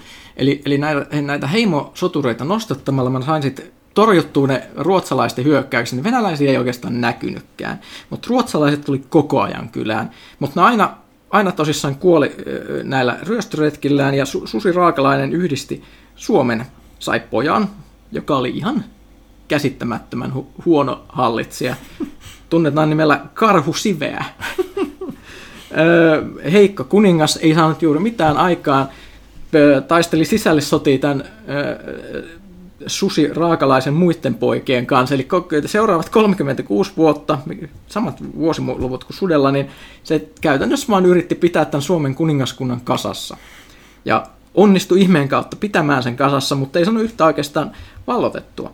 Sitten tulee hänen poikansa Susi toinen oikeudenmukainen, joka oli taas medium vahva, vahva kuningas. Se taas onnistui sitten kasvattaa, eli saatiin vähän, vähän, vähän tuosta niin lohkaistua Baltia tuolta Karjalan suuntaan, lähdettiin kohti Liettua ja Latviaa ja vähän tuonne Norjan puolelle, eli, eli Pohjois-Norjaa ja Ruotsia saatiin vallotettua. Myös oli sisällissotia Suomessa, mutta susi oikeudenmukainen, huomattavasti pidetympi kuningas onnistui pitämään Suomen paljon helpommin kasassa, eli se onnistui laajentaa. Sen jälkeen seuraa neljäs Suomen kuningas, joka itse asiassa mielenkiintoista viimeinen Suomen virallinen kuningas tässä läpipelussa, Karhu Himokas toi, toinen. eli kaksi, tai siis hallitsi 25 vuotta perimyksestään. Mä en muista, onko näillä minkälaisia veljiä ja muita. Todennäköisesti mulla on ollut uskomattoman vaikeat murhaus- ja sotaorgiat siellä käynnissä, että nämä yleensä on saanut pidettyä kaiken kasassa. Mutta tämäkin laajensi entistä pidemmälle, eli tässä vaiheessa oltiin jo niin tuolla kunnolla Baltiassa menossa ja tosissaan niin kuin, tota, niin kuin Suomenlahden vastaranta, eli Itä-Ruotsi oltiin saatu valioitettua. Al- alkoi tuntua, että nyt, niin kuin, nyt menee hyvin. Mutta sitten tulee tämä hahmo, joka muutti kaiken, mistä tämä ensimmäinen, ensimmäinen kästisaaga, mistä mä oon puhunut, niin tapahtui, eli Hintsa ensimmäinen, joka oli tämän Karhu Himokkaan vahvin poika, myös Nero. Eli tässä pelissä on erilaisia statteja, se oli vahva ja Nero. Nero on ihan uskomattoman hyvä statti, koska kaikki pitää Neroista. jos ne on kuninkaita, plus ne on hyviä kaikessa. Mm. Hintsa oli myös ehkä niin kuin aikansa suurimpia sotapäälliköitä, Napoleonin veronen Marshall statilla tai alussakin jotain 25, mikä on sellainen niin normaali ihmisen sen 10, eli se on niin kuin kaksi ja puoli kertaa vahvempi sotapäällikkö kuin normi, normisotilas, joka on niin kuin ihan jees. Ja se tosissaan alkoi laajentaa todella nopeasti Suomeen. Niin kuin ruotsalaiset alkoi tässä vaiheessa niin kuin kaatua kuin dominot siellä, koska siis aina kun Hintsa meni rintamalle itse, niin se voitti. Eli tässä pelissä, kun sä yhdessä sota-armeijassa, jotka voi taistella, niin kaksi armeijaa kohtaan, niin jokaisella voi olla kolme komentajaa. Ja siinä on ikään kuin, ikään kuin keskirintama ja sitten kaksi flankkiä. Ja ideana on, että ne, vo, ne, ne joukot jaetaan, se peli jakaa ne automaattisesti niiden niin kuin eri kolmen osaston kesken. Ja sitten jos esimerkiksi yksi tiukka komentaja jossain sivustalla, niin se voi murskata sen toisen sivustan ja koukata sieltä. Ja ne joukot käyttää erilaisia taktiikoita. Tämä hintsa oli niin hyvä, että se onnistui kaikenlaisissa taktiikoissa. Ja kun se pisti niin sinne eteen, niin vaikka olisi vähemmän tyyppejä, se saattaa, saattaa, että muutamalla tuhannella tyypillä saattoi parhaimmillaan jotkut yrittää tulla jonkun joen yli, niin se 10 000 miestä kaatuu eh, hintsan alla, niin siis se se vaan jyräsi. Sitten sit oli se Euroopan kovin stateeltaan niin sotapäällikkö. E, ja mikä parasta, niin tässä vaiheessa oli tullut tämmöinen laajennus, mikä lisäsi peliin kultit. Ja äh, Hinsasta tuli salaa Chernobogin, eli tämä Venäjä... Baltialainen Bal- jumala. Joo, eli, eli käytännössä vähän demoninen, pimeyden jumalahenkinen, niin sen, sen salaisen kultin niin kuin johtaja. Ihan se, vaan sattui tulemaan. No totta kai se aloitti niin rivityypistä, mutta mut se niin teurasti tiensä läpi ka- ka- kaiken Euroopan muutenkin. Se oli, se oli myös erittäin hyvä niin intriigissä, eli tämmöisessä niin murhajuonittelujutussa, eli se nopeasti niin kohosi ylipapiksi, ylipapiksi tässä kultissa. Ja se antoi sille myös kyvyn esimerkiksi niin kuin uhrata omia lapsiaan elinvoiman saamiseksi, mikä lisäsi sen el- elämän kestoa. Ja Siis tässä pelissä on näitä fantasia-elementtejä, ne voi pistää päälle. Tässä vaiheessa tämä Suomi läpi siis muuttui fantasiaksi historiasta. E-, eli tätä Hintsa nimeltä Suomen noita kuninkaaksi myös. ja, ja, ja se, Witch King of Finland. Witch King of Finland, joo. Se, se, se tosissaan rakensi observatorion tonne Uusimaalle, jossa se rupesi katsoa tähtiä, se rupesi kiinnostua mystiikasta – lähti Arabiaan ja löysi sieltä sen mystisen kirjan nimeltä Necronomicon. Ai, joo, joo, se löysi Arabiasta äh, legendaarisen Necronomicon ja H.P. Lovecraftin innoittaman Tulhu-kirjan Abdul Alhasredin kirjoittaman, jossa löytyy kaikki okkultistisia salaisuuksia. Sitten tuli vielä suurempi velho, velho siinä vaiheessa.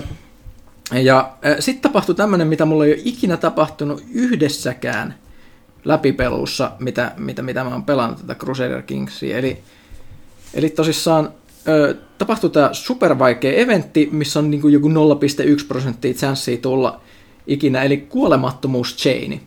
Eli siinä, siinä niin hahmosta voi tulla kuolematon, koska muuten tämä perimys ja perillisten saaminen niin muuttuu tosissaan, se on, se itse peli, mutta jos olet kuolematon, niin mitä sä et kuolekaan? Sulla on niin loputtomasti aikaa tehdä asioita, muun muassa se, että sä vahvistat sun valtaa niin paljon, että sun ei tarvi aina käydä niitä samoja sisällissotia läpi, kun kaikki veljekset yrittää kekkuloida menemään.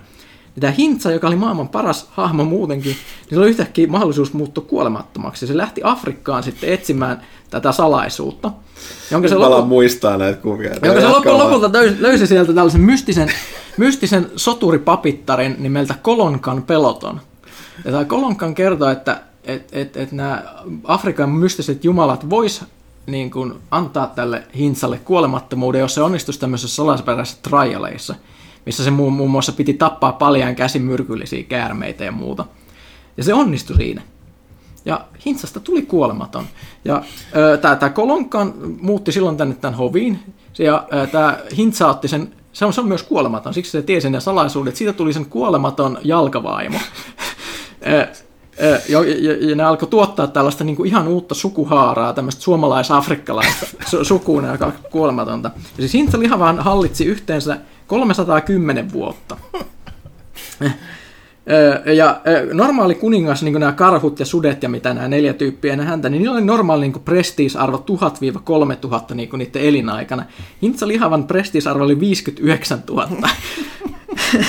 Niissä on käytännössä niinku vaikutusvaltaisempi kuin useimmat niinku su- kokonaiset tällaiset legendaariset suvut Euroopan mm. historiasta.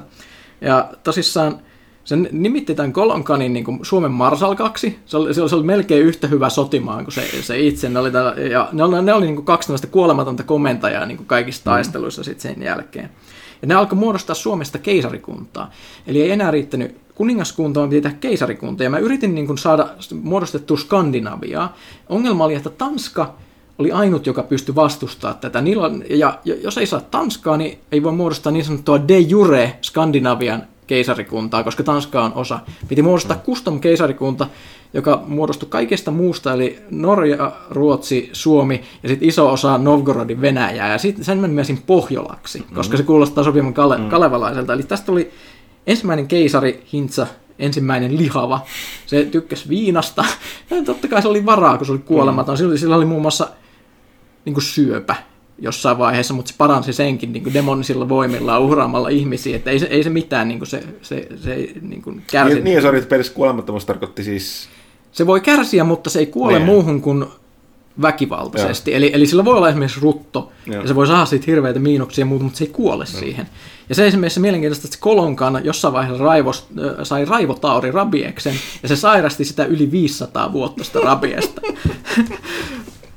Se, se, se olisi aivan niin kuin psykopaatti lopulta, sillä oli kaikki nämä lunatic traitit ja muut, eli tästä tämmöinen raivohullu psykopaatti kuolla lentää. E, se ei, se ei se mitään. Se oli silti Suomen marsalkka 500 vuotta. Tai Pohjolan marsalkka, anteeksi. Ja tämä Nero sotasankari e, Hintsa sitten, e, sillä oli hyvin tilaa, niin se muun muassa reformoi Suomen uskon seuraavaksi. Eli Suomen usko tässä pelissä, tämä pakana usko, niin siinä uskotaan ukkoon, akkaan, lempoon, tuonneen ja tämmöisiin. Mm. Niin se teki siitä modernin eurooppalaisen uskonnon. Sille te, Hintsa teki sille pyhän kirjan, nimitti sille ylipapin, joka hallitsee tämmöistä paavimaista pientä teokratia-valtiota siellä, jonka jälkeen se muun muassa antaa mahdollisuuden julistaa pyhiä sotia, niin kuin esimerkiksi vähän niin kuin ristiretkiä tai mm. jihadeja, samalla tavalla kuin se olisi paavi. Mm. Ja, ja tosissaan Tietysti... Sivukommentti, että sanoit, että se yllättynyt, että siellä on noinkin tarkasti joku Suomen niin kuin, niin kuin peli, siis siellä on kaikki. Että on niin jopa Suomen muinaisuskonnon niin mallinnettu peli. Kyllä, kyllä siis äh, Hintsa palvo näennäisesti näistä ukkoa. Ja. Ja tosissaan se oli salaa kuitenkin sen Tsernobokin kultin tosissaan yliepappi, että sillä oli tällainen. Mutta sen ansiosta, että se sai sen pyhät sodat käyntiin, niillä pystyi sitten vallottamaan valtavia siivuja, kun tämä ylipappi julisti aina, että hei nyt pitää seuraavaksi lohkoa Venäjästä valtava alue noilta vääräuskoisilta pois, ja niin kuin kaikki heimopäälliköt lähtee sen jälkeen niin kuin todella innolla sinne sotaan, ja Hintsa vallotti valtavia siivuja sillä tavalla siitä lisää. Se muun muassa lisäksi vasallikseen saksalaisen ritarikunnan, joka on tämmöinen katollinen ritarikunta, jolla on oma valtio, koska ne jyrättiin ne totaalisesti, niitä oli pakko vaan tulla niin kuin näiden alamaiseksi, vaikka ne oli eri uskoa. Ja tosissaan reformi tuli, ihmisuhrit tosin säilytettiin, mikä on mielenkiintoista. Ja sitten perustettiin tämmöinen järjestö kuin Kalevan pojat, joka on tämmöinen niin uskonnollinen armeija, jota voi aina kun puolustaa vääräuskoisia vastaan tai hyökkää niitä vastaan, niin se käytännössä Hintsa voi ilmaiseksi kutsua semmoisen niin 10 000 tyypin eliittijoukon niin ilman mitään ekstra kuluja avukseen, koska niin kuin Suomen usko. Mm-hmm. Eli ne on vähän niin kuin templareiden kaltaisia mm-hmm. tyyppejä. Ja Hintsa hallitsi tosiaan 310 vuotta, ja se sinä aikana muun muassa sääti Suomen niin kuin perimyksen ihan uusiksi, koska se oli aika. Niin aikaisemmin tämä perimys oli tämmöinen niin kuin kognaattinen äh, gavel kind, eli kaikki menee, iso, isoin juttu menee vanhemmalle pojalle ja sitten muuten jaetaan. Mutta koska sen paras perillinen jossain vaiheessa, se teki satoja, tai siis kymmeniä lapsia, jotka teki satoja lapsenlapsia, niin jossain vaiheessa huomasin, että sillä oli ihan uskomattoman hyvä perillinen. Tämmöinen joku 12-vuotiaana, mitä se oli, oli niin kun se oli uskomattoman statit kuin Kristiina. Ja tosissaan mä halusin siitä sen, niin se muutti Suomen järjestyksen totaalisti silleen, että peri, perimysjärjestys olikin ö, absoluuttinen agnatic, kognaattinen, elektiivinen monarkia, mikä tarkoittaa, että äänestämällä valitaan sopivista ehdokkaista, ja se voi olla mies tai nainen täysin tasaveroisesti. Eli, eli Hintsan alaisuudessa naisten asemaa nostettiin hiljalleen niitä 300 vuoden ajan, kunnes tosissaan ne oli niin kuin perimysjärjestyksen miehet ja naiset oli täysin tasavertaisia. Siitä tuli myös niin kuin modernein eurooppalainen valtio sekä sodankäynnin että niin kuin kulttuurin ohella monin tavoin. Ja siinä vaiheessa mä totesin, että Hintsan täytyy lopulta kuolla, koska muuten nämä hyvät perilliset ei koskaan pääse valtaan. Mm-hmm. Ja Hintsa lavasti oman kuolemansa silleen, että se oli kaapannut Saksasta Saksasta tämmöisiä erilaisia jalkavaimeja, koska saksalaisilla on kaikista kauneimmat portraitit, niin Hintsalle piti saada nättejä jälkeläisiä. Niin, niin, niin siellä oli joku, joku Hildegard vai mikähän se oli, mitä se oli kaapannut, niin tosissaan se, se oli tämän Kristiinan äiti siis. Ja se, se lopulta haastoi tämän soturineito Hildegarden kaksin taisteluun, koska se halusi kuolla salaa. Ja se sitten muka epäonnistui, silloin siis oli, siis, se oli käytännössä niin Zorro-tason miekkailija myös, niin se muka sitten epäonnistui ja kaatui suoraan tämän jalkavaimonsa miekkaan ja kuoli siihen jolloin alkoi täysin uusi aika Suomen historiassa. Siis Hintsa Lihavan perintö, se oli luonut uskomattoman kehittyneen ja edistyksellisen valtion, vaikka se olikin pahuuden noita kuningas. Eh, ne, eli, eli se on niin kuin ristiriitainen sekä hyvä että paha hahmo. Mm. Ja sitten alkaa keisarinnojen aika, joka kestää seuraavat sata vuotta. Eh, seuraavaksi hallitsijaksi tuli tämä Kristiina, joka nimettiin Kristiina Sisukkaaksi. Hallitsi 40 vuotta – jotka paljastuivat ihan kammottavaksi ajaksi. Siis tämä oli, tää, tää oli niin kuin historiallinen mahalasku. Okay. Eli Kristiina oli myös ihan uskomattoman vahva sotapäällikkö, siis semmoinen, joka niin kuin murskas porukkaa ihan miten vaan. Mutta kukaan ei pitänyt siitä. Se, se, se myös liittyi tähän kulttiin ja nousi, nousi äh, täksi pääpapittariksi. Ongelma oli, että se ei pystynyt haltsaamaan sitä hommaa samalla tavalla kuin tämä Hintsa, joka oli jonkunnäköinen niin kuin okkultistinen nero. Se sai kaikki negatiiviset jutut, mitä siitä voi saada. Eli käytännössä se mutantoitu sitten tuli sellainen niin kuin ruma, epämuodostunut kyttyräselkä kannibaali keisarinna, joka niin kuin kutsui ihmisiä kylänsä luokse ja söi ne semmoisessa hirveässä Chernobog-orgioissa, jota niin kuin kaikki pelkäsi ja vihas. Ja tässä vaiheessa siirsi Suomen pääkaupungin pois uudelta maalta Gotlantiin. Ja Gotlanti nimettiin uudestaan pääsaareksi ja sen äh, niin kuin, äh, hallitseva paikaksi tuli tämmöinen linna nimeltä Rautalinna. ja samaan aikaan niin tämä fantasia vaan alkoi lisääntyä. Azteekit saapui nimittäin Eurooppaan. Mitä? Eli, Mitä? Eli, joo, eli, eli samaan aikaan niin oli Azteekit oli tullut meren yli ja ne rantautu Englantiin ja Espanjaan tällaisella valtavalla joukolla, joka oli kuusi kertaa tai seitsemän kertaa vahvempi kuin mikään eurooppalainen armeija tähän aikaan. Uskomattoman kehittyneitä verenhimoisia armeijoita, näitä sydä, sydämiä repiviä tyyppejä, jotka uhraa, ja ne pyyhkäsee tällaisena aaltona Espanjan ja Englannin läpi. Siis se verenvuodatus oli ihan uskomaton. Ne murskataan niin kuin ihan täysin totaalisesti kaikki, mitä siellä on. Espanja, Espanjassa tosissaan, niin kuin missä vallassa oli maurit, ihan totaalisesti jyrätään. Englannissa perinteiset britit, irlantilaiset muuta ihan täysin jyrättää, ei jää mitään. Ja Pohjola on tässä vaiheessa ihan helvetin vahva, mutta ne ei voi lähteä kikkailemaan näille atsteekeille, koska niitä atsteekkeja oli kolme kertaa enemmän sotilaita, tosi vahvoja sotilaita kuin mitä Suomessa on. Ongelma on, että ne poltti laivansa. Ja koska niillä tuli sisällissota, tai siis sota noiden inkojen kanssa Amerikoissa, ja jossain vaiheessa niille ei enää tullut vahvistuksia sieltä Amerikasta. Eli niillä oli se yksi valtava niin sanottu Doomstack-armeija, joka kuitenkin hitaasti kuolee niin atritioissa joka taistelussa, minkä ne käy, mm-hmm. niin ne, ne vähenee vuosi vuodelta. Mutta se on niin vuosikymmeniä tai jos ei vuosisatoja, niin niillä on ihan valtavan iso armeijan verenhimoisia atsteekkeja. Mutta Kristiina, kuten sanottu, tämä kannibaali, mutantti, hirviö, kyttyräselkä, niin ei, ei ne uskalla niin sille tulla ryppyille. Eli Kristiina pitää sen kyllä, sekin oli Nero. Niin, niin se, se, se, se hallitsi todella vahvasti Suomeen. Mutta sitten tulee ehkä Hintsan jälkeen yksi suurimmista hallitsijoista, Ilmatar Kyvykäs. Hallitsi seuraavat 49 vuotta. Kristiinan tytär, tässä vaiheessa tämä on vielä tämä suorataan, eli Hintsa, Kristiina, Ilmatar, nämä oli kaikki ihan suoraan, koska nämä oli kaikki niitä superneroja, joista niin kuin, kaikki oli sitä mieltä, että näiden pitäisi olla hallitsijoita. Mm. se oli suuri yhdistäjä ja valloittaja, ja ensimmäinen Byzantin kukistaja oikeastaan, mitä Suomen, tai tästä Pohjolan keisarikunnasta tuli. Eli se bysanttilaiset yritti hyökätä Pohjolaan, Ilmatar Kyykäs kyykytti ne aika totaalisesti. Tässä vaiheessa otettiin ensimmäistä kertaa yhteyttä Kiinaan. Eli meillä alkoi olla, niin kuin, Pohjola oli siinä vaiheessa venynyt niin kuin, Siperiassa ja Mongoliassa niin pitkälle itään, eli me saatiin niin kuin, diplomaattiset yhteydet Kiinaan, jossa valtaan nousi tähän aikaan Juan keisarikunta, jota hallitsi Borjiginin suku.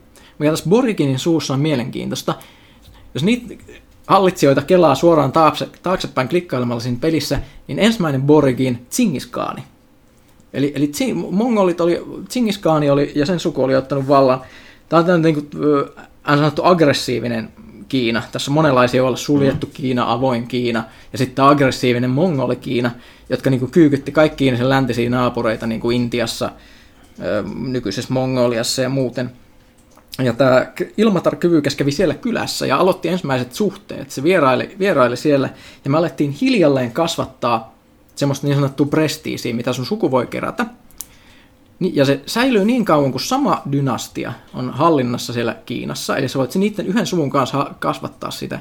Ja se kasvaa jokaisen hallitsijan myötä. Sä voit esimerkiksi lähettää sun sukulaisia niin kuin jalkavaimoiksi tai eunukeiksi sinne, tai lähettää niille kulttuuriteoksia tai taideteoksia tai muuta, tai käydä niin kuin kumartelemassa sillä keisarille ja muuta.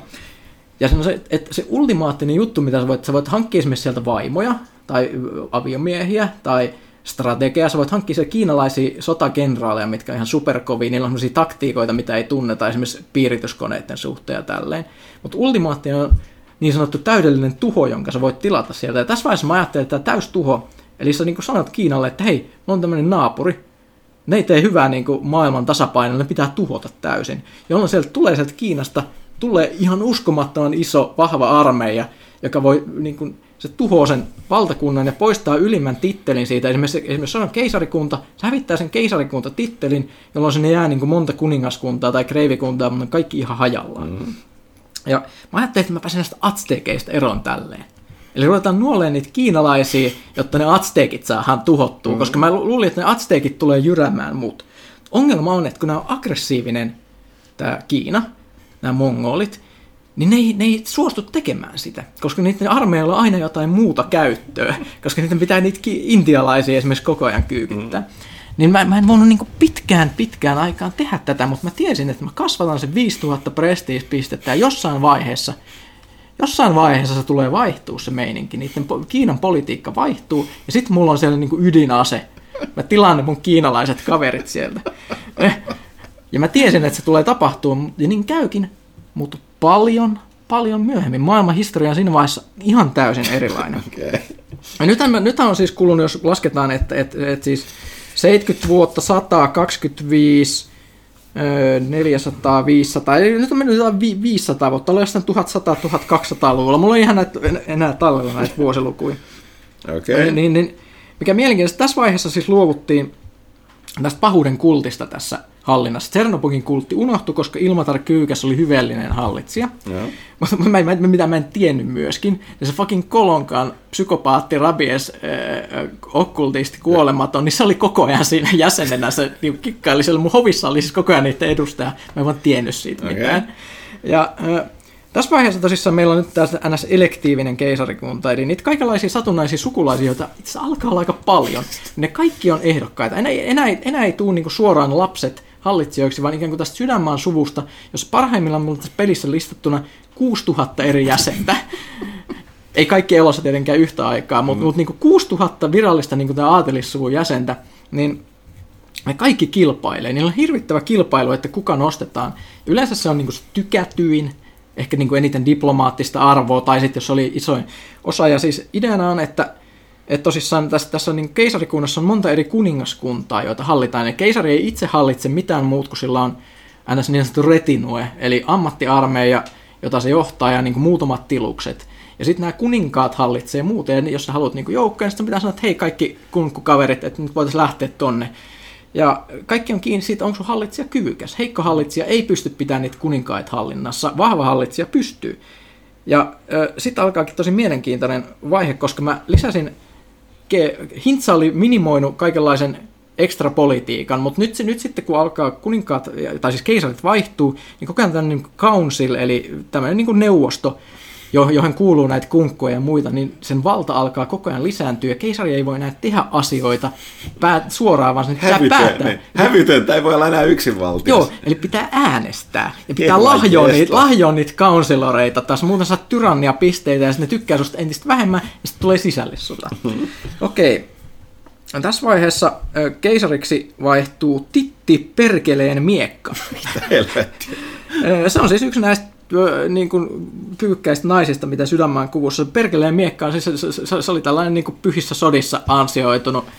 No, todella, todella niin kuin hyvä sotilas myöskin. Herra paljon sun riittää tätä saagaa. Ei helvetistä. ja, ja, tässä vaiheessa tämä valtakunta on niin laaja, että mä en enää pysty enää pitää kirjaa. Siis toi, toi ihan tuplapaperi, ei, ei mitään, tuli huonosti printattua. Enää mä en enää pit, niin kuin luettele kaikkea, mitä tapahtuu. Mä en aio enää kertoa kaikkea, mitä mm. tapahtuu. Esimerkiksi, koska kapinoita tapahtuu ehkä, niin kuin ehkä viisi tai kuusi kappaletta vuodessa. Mieti, jos on joukko, suurimman osa niin kuin armeijoista on niin kuin Ruotsissa tai Tanskassa tai mm. jossain. Ja sitten niinku Itä-Mongoliassa nousee kapinaa jotkut muslimit tai jotain, mm. niinku, tai jotkut tengrit taivaspalvojat tai jotain muuta. Niillä menee niinku puoli vuotta mats- matkustaa niillä soltuilla sinne, jos sulla ei ole niinku sotilaita muuten tai mm. sä et halua nostattaa sun e, muita armeijoita, niin, niin siellä on koko ajan kapinoita. Niitä siis, siis alkaa sellainen niinku loputon nämä whack-a-mole, missä niinku mä, yritän niinku muuttaa Suomen uskoon niitä alueita, mutta sekään ei riitä, koska ne silti kapinoi koko ajan.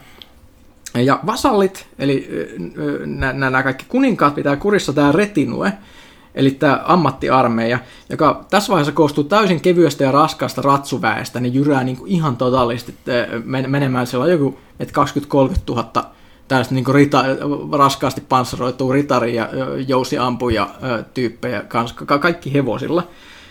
Mutta se on ihan jumalattoman kallista semmoinen ylläpito, että mä aina niin kuin taloudellisesti ongelmissa – ja sitten alkaa tämä ongelmallinen vaihe. Eli, eli tosissaan, jos mä nyt on oikein, oikein kattonut, niin öö, siinä vaiheessa tuli näiden ns. heikkojen ja keisareiden aika. Eli tämmöinen mielenkiintoinen esimerkiksi tyyppi, joka nousi seuraavaksi valtaan Henry Jumin miekka, joka hallitsi vain viisi vuotta ja murhattiin sen jälkeen, koska sitten alkoi tämä murhakimara, koska nämä kaikki tyypit tajusivat, että okei, tarvii olla lähisuku keisarille, sä voit päästä valtaan, kunhan sä näistä ehdokkaista, mitkä sattuu olemaan, niin pääset seuraavaksi. Että mystisesti niin kuolema, kuolemavauhti alkoi kiihtyä sydänmaan suvussa. Tämä Henri oli tosi mielenkiintoinen tyyppi, yksisilmäinen soturi, joka yritti koko ajan, kun se titti oli vallassa, niin se yritti päästä valtaan, ja sitten kun se itse pääsi, niin se murhattiin kokonaan. Ja tämä oli sääli, koska sillä oli hyvät statit.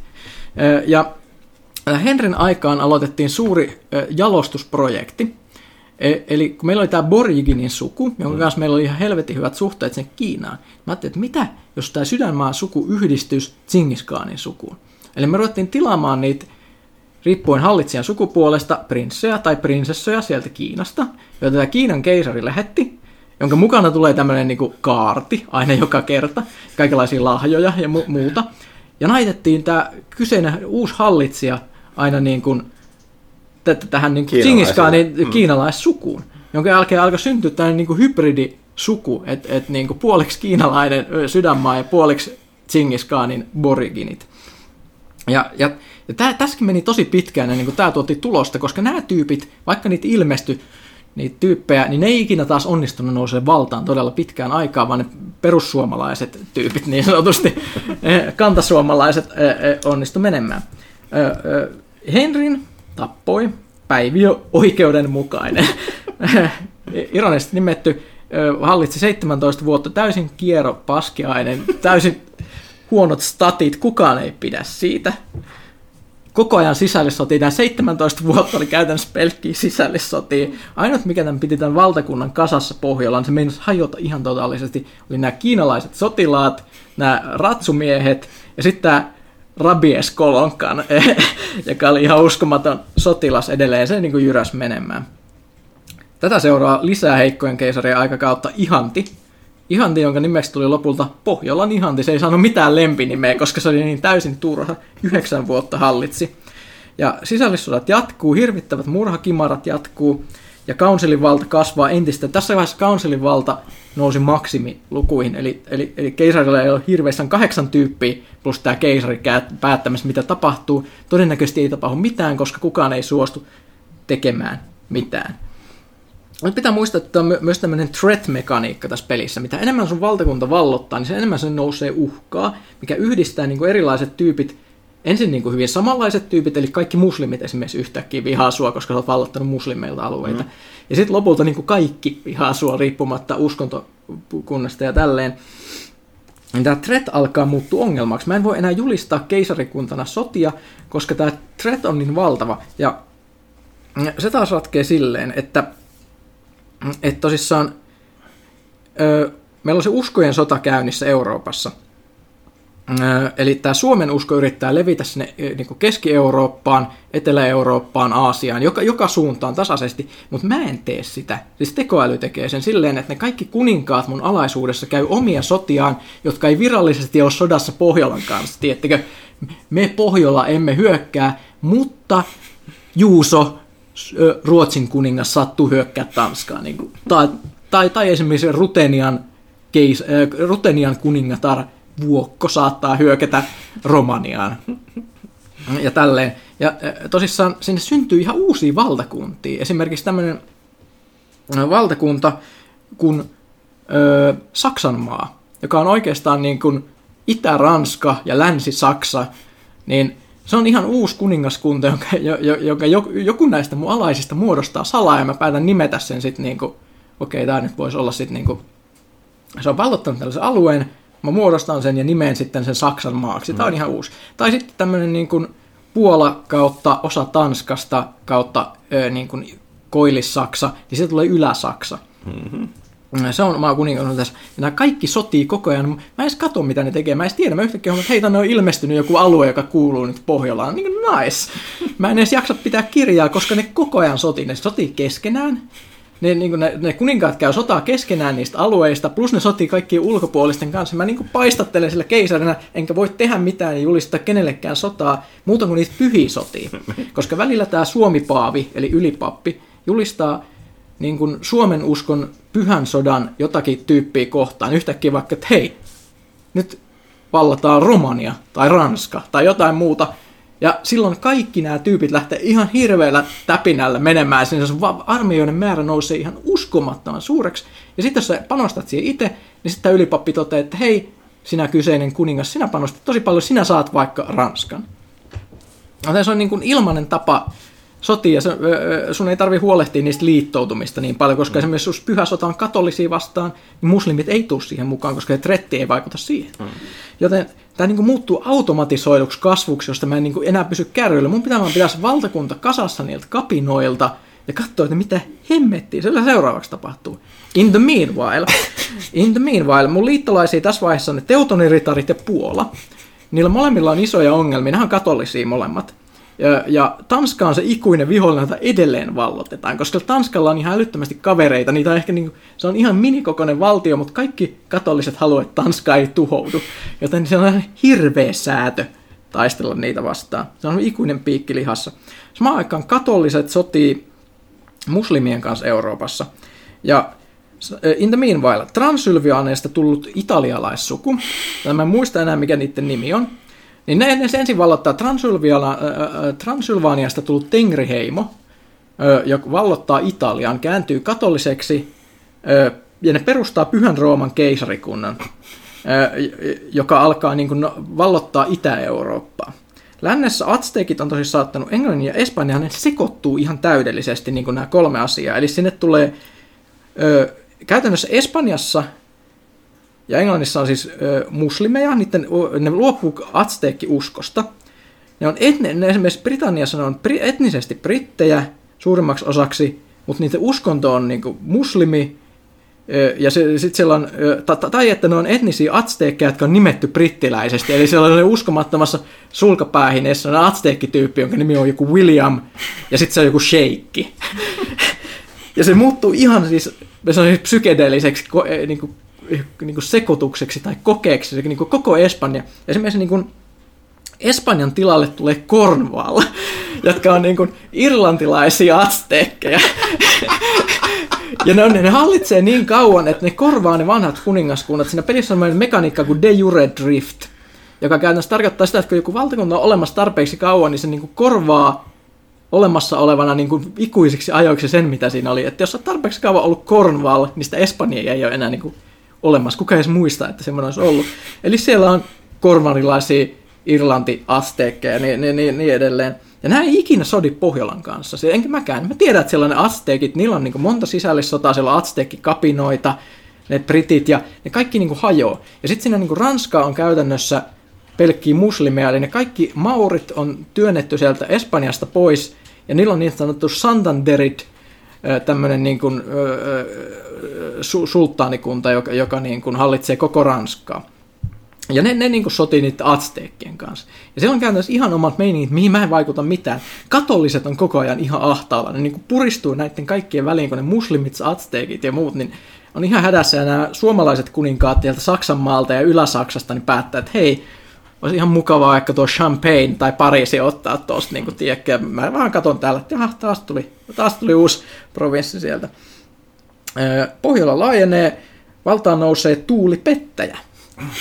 Taas tytär keisarinna vaihteeksi hallitsee yhdeksän vuotta, jälleen kerran ne surkee, aika heikko keisari, keisarinna, joka onnistuu pitämään hikisesti valtakunnan kasassa, mutta se ihan Pohjola laajenee, mutta niin kuin hajoaa silleen henkisesti, koska nyt on olemassa ihan uskomattomasti. Mietitään, että kun Toivo Suuri nousee valtaan, lupaava nimi se saa tietysti myöhemmin, se hallitsee 33 vuotta ja saa nimen Toivo Suuri, Hintsan ensimmäinen todellinen perillinen, jossa välissä on mennyt, en tiedä kuinka monta vuotta. Öö, tässä vaiheessa on laajennettu, eli suomalaisia, se Saksanmaan tyypit on laajentunut Britanniaan, niillä on, Brit- niillä on Englanti on halkastu kahtia, eli käytännössä niin kuin Etelä- ja Pohjois-Englanti halkastaan tosissaan Pohjolan tämmöisellä osastolla, ja tosissaan meillä on Saksanmaa, Ylä-Saksa, Ylä-Bysantti, Itä-Siperia, Mongolia, Rusiksi nimetty tämmöinen venäläinen alue, Rutenia, mä en tiedä mikä hitto se on, se on vähän niin kuin Venäjä, mutta etelämpänä tai idempänä, Ruotsi, Lappi, lopulta tulee Valakia, Tanska ja Hollanti. Ja tässä vaiheessa pääkaupunki on siirtynyt Hollantiin. Koska se, mä tiedän miksi. Jossain vaiheessa tämä perimys, mä tämän Toivo Suuren kohdalla siirsi sen perimyksen Hollantiin, jossa se hallitsee tämmöisessä paikassa, joka nimetään Länsilinnaksi. Se on se, ja se on loistavaa, se on meren rannalla, siitä on hyvät yhteydet, ollaan todella lähellä niin kuin actionia siellä Länsi-Euroopassa. Ja Toivo Suuri käy toisen sodan Bysanttiin vastaan, ja tosissaan hiljalleen levittää itään ja länteen miljoona pientä sotaa, mutta edelleenkään Pohjola sodi.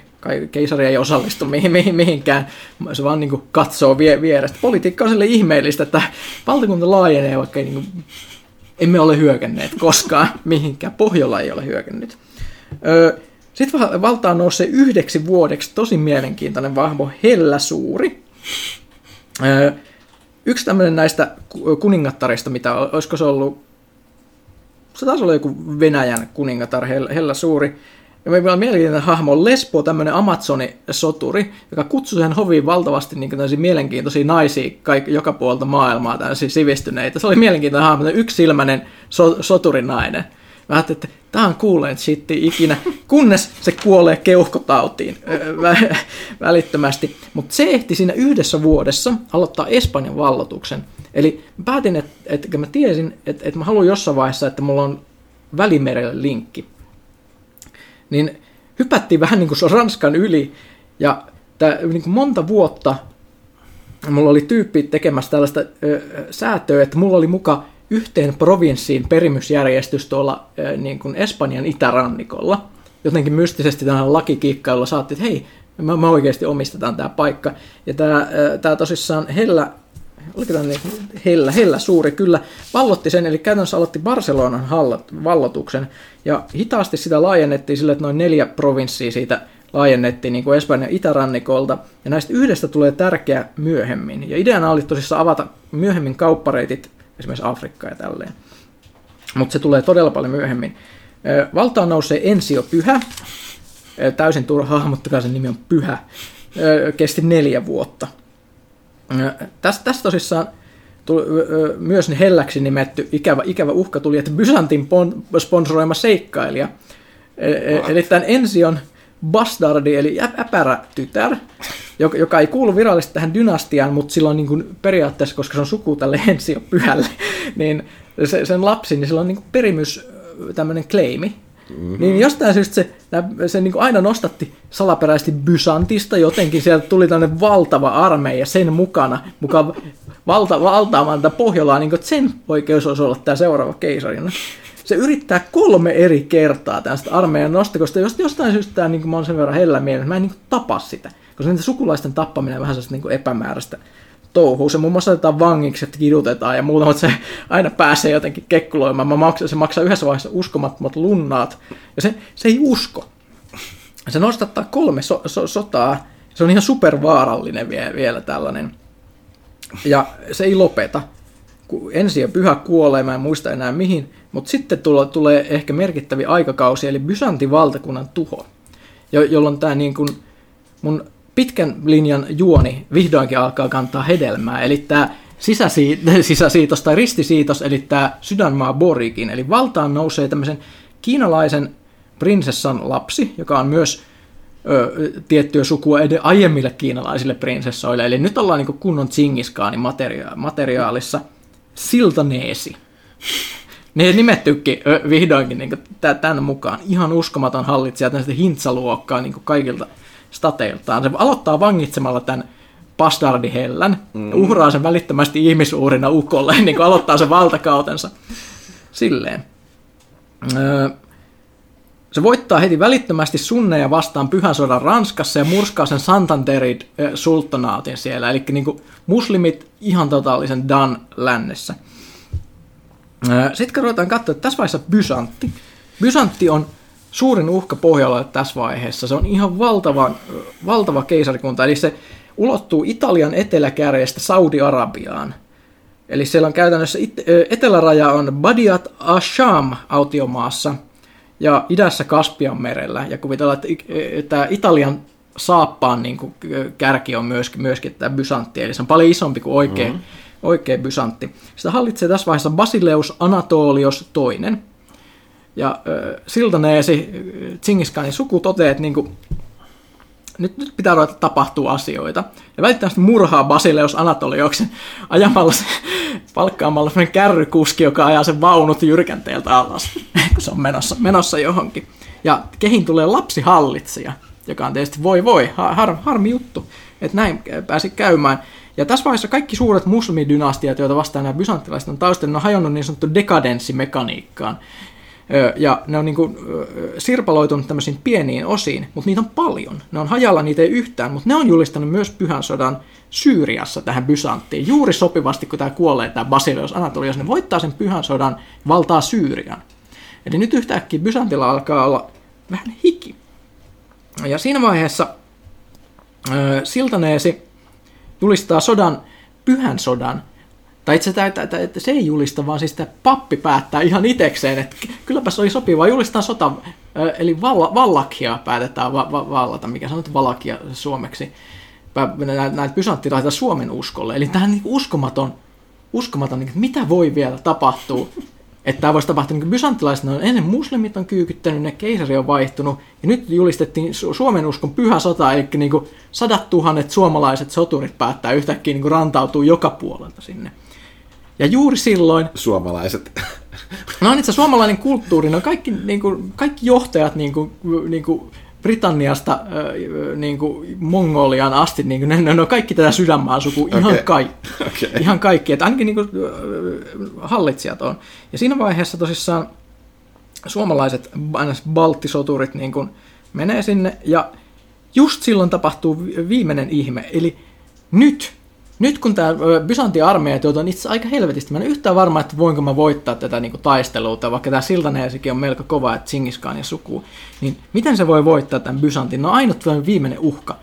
Kun tapahtuu ihme Kiinassa, uusin Borjigin hallitsija, mä en muista, onko mä listannut sen nimeä tänne, nimeä tänne, niin yhtäkkiä päättää, että hei, Meillä on ihan uusi politiikka. Me ei olla enää aggressiivinen Kiina, olemme avoin Kiina. Me tykkäämme käydä kauppaa. Sitten siltä ne, hei, eikö teidän armeijat ole siinä vaiheessa? Niin kuin, mulla on sen plakkarissa jotain 7000 sitä prestiisiä, 5000 tarvitaan siihen täydelliseen tuhoon julistaa. hei, mitäs poistetaan tuo Byzantti? Ja sitten tosissaan Tsingis Khanin jälkeläinen miettii siellä Kiinassa, no hei, miksi, miksi ei?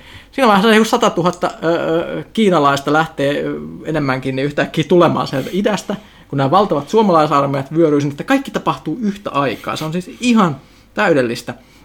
Ja mä en edes näe niitä Byzantin armeijoita juurikaan. Puolet niistä häipyy johonkin, ja ne hävii ilmeisesti johonkin sinne niin kuin kiinalaisten myllytykseen, jonka jälkeen Siltaneesi vallottaa Konstantinopolin vuonna 1406 ja ryöstää sen. Ja tosissaan siinä vaiheessa suojelijakenraali Janugha, mongolien komentaja, toteaa 1407, Bysantti on tuhottu. Se hajoaa kaikki. Tulee sellaisia ihmeellisiä pieniä valtioita siihen vaan tilalle, jotain Anatoliaa ja tä- tämmöistä, jotka on kaikki niin kuin yksi kymmenesosa siitä, mitä se Bysantti oli alun perin. Eli suurin vihollinen on tässä vaiheessa kaatunut. Ainoa surullinen on, että yritettiin myös pyhää sotaa Intiaan tässä vaiheessa. Mutta mut, mut valitettavasti suurimmat su- suomalaisarmeijoista suurin osa kuoli matkalla Intiaan, kun se oli niin pitkä matka, ne kuoli nälkään ja tauteen ja muuta. Mutta mikä hienoa, että Siltanen totesi siinä vaiheessa, että ihan turha lähteä sinne asti, eli sen, sen joukot niin säästyi tältä, eli sen takia, että pystyttiin käymään tämä sota. Eli tässä vaiheessa Bysantti on tuhottu, valtaan nousee Siltanesi kuolee 54-vuotiaana, valtaan nousee Henri II pyhä. Kärsivällinen mietteliäs mies, myös tämmöinen puolimongoli. Ja ö, se tosissaan aloittaa tämän niin kuin Pohjolan suuren tällaisen niin kuin taloudellisen uudistuksen. Eli tässä vaiheessa julistetaan pyhä sota Transoksiana vastaan. Se, se, se, on siellä jossain, siellä jossain siellä kaukana koillinen kaa, kaakossa, jossa jossain siellä. Mä en tiedä, missä, mm. missä se on Transoksianassa, mutta niin, ö, tosissaan perustetaan kolme kauppakaupunkia tai tämmöistä niin kuin, tasa, miksi tämä, tas, republik, tasavaltaa, mm. jotka on osa tätä Pohjolan keisarikuntaa, mutta niitä hallitsee tämmöiset niin venetsialaiset tyyliset tällaiset niin kuin, kauppaperheet, vähän niin kuin, me, tällaiset niin kuin, vähän niin kuin et, Venetsian doget ja tällaiset. Niitä perustetaan kolme.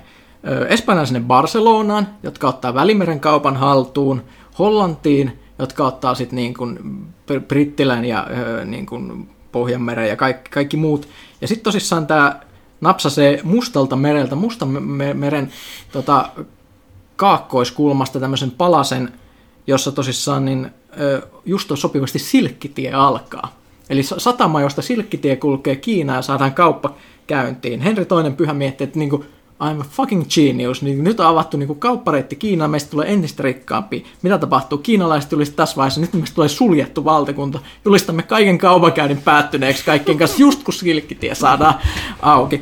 Tätä, mitä helvettiä? No, ei, ei se mitään. Öö, saapuu viimeinen, viimeinen saaga-hallitsija, Tuuli toinen Outo. Se ehtii enää, tämä peli päättyy 1453, koska Crusader Kings päättyy siinä vaiheessa. Joo. Loppuu tämä niin sanottu keskiaika. Se hallit, ehtii hallita viisi vuotta. Se löytää hämmentävästi, se aloittaa val- valtakuntansa öö, tämmöisen niinku, kikkailun löytämällä uudestaan sen Necronomikonin, joka hajaa, kato, ei, se, se kato, katosi silloin hin, Hintsan aikaa. Epäilyttävät arabit kävi hakemassa sen Hintsan ruumiin luota sen sodan jälkeen, mutta se löytää sen, sen takia se nimetään oudoksi, koska se lukee. Mutta Edelleen myös tämmöinen puoli mongoli. Ja edelleen tässä vaiheessa Kolonkaan on myös on 550-vuotias, myös edelleen Suomen marsalkka, mikä, mikä, mikä hienoa. Ja ne on yhdessä melko, melkoinen kaksikko. Ne avaa uudestaan.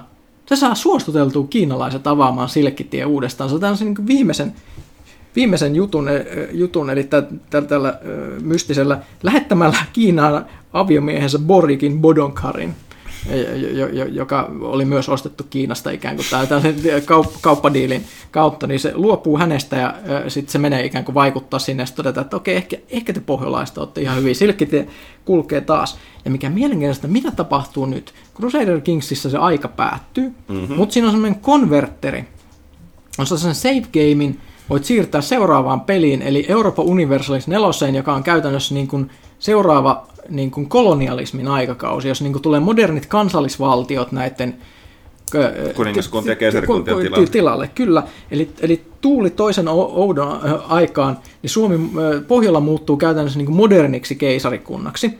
Siitä itse mielenkiintoista konversion aikana tämä Saksan maa, mikä on niin kuin isoin semmoinen erillinen blobbi, niin se irtoaa omaksi vasallivaltiokseen, joka ei halua olla osa Suomea. Ja Suomi on, tai Pohjola on ihan totaalisen konkurssissa, koska se on niin sota, sotiva valtio, tässä kun mä siirrän tämän seivin tähän Euroopan universalikseen, että ne on liikaa linnoituksia ja liikaa armeijoita, ei ole varaa maksaa. Eli nyt ollaan niin kuin vuodessa jotain 1450, ja nyt pitäisi niin modernisoida, eli luopua tästä valtavasta sodankäynnistä, mutta ongelmana on, että nyt Amerikassa ne Aztekit on ihan jumalattoman vahvoja ja kehittyneitä. Ne on kasvanut siellä, vaikka ne Euroopassa meni, ja Kiinassa nämä mongolit yhtäkkiä, ei ne enää olekaan ihan niin ystävällisiä tässä, tässä vaiheessa, kun mitä oli aikaisemmin. Eli nyt tulee käytännössä niin kuin Amerikka, Aztekit versus Eurooppa, Pohjola versus Kiina, Aasia, taistelu siitä, että kuka kolonisoi Afrikan. Mutta meillä on se Välimeren se Barcelonan reitti, mistä sitten mm. alkaa laivat pian seirata tuonne Pohjois-Afrikkaan. siinä, siinä ollaan nyt niin kuin menossa. Huhhuh. Siinä oli kyllä saagaa kerrakseen. Ja siis niin kun, jos joku ihmettelee, että mikä tämä tarinatuokio oli, mä kuvittelen, että joku hyppää jostain sitten kesken mukaan, niin siis niin rumasti sanoakseni you can't make this shit up. Tätä tapahtuu pelissä nimeltä Crusader Kings 2. Kaikille niille, jotka saavat suuren innoituksen tässä tämän tarinan saagan, balladin perusteella lähteä pelaamaan pelin, varotan. Tämä kaikki voi siinä pelissä tapahtua, mutta se miten voisin sanoa, se, se on, ei ole yksinkertainen peli. Ei, sun pitää oppia tulkitsemaan paljon asioita ja tietoa ja tutkia outoja taulukoita ja klikkailla ympäriinsä ja sille, silleen, että se peli ei kerro sulle asioita ennen kuin sä opit tulkitsemaan sen, mm. paitsi ne ilmeisimmät jutut, eli se, se, va, se vaatii hirvittävästi panostusta. Hei, mutta pitääkö tästä nyt kysyä, että jatkuvatko Pohjolan kronikat Univer- Euroopan Universus nelosessa? Kyllä. Nähdään seuraavat pari 300 vuotta, että mitä tapahtuu, kunhan meihin pelat. Huh, olipa tarina. Kiitokset tästä. Toivottavasti tämä tyydyttynyt monien Hintsa Lihavan kronikoiden perään ö, py- toivovien niin jutut. Nyt mun on aivan pakko käydä vessassa ja sitten täytyy soittaa se Kaitila ja kutsua se Villekin. Se on vaan, vaan nukkunut tuolla taustalla, niin tota, takas, takas kehi. Jees, kiitos. Kiitos.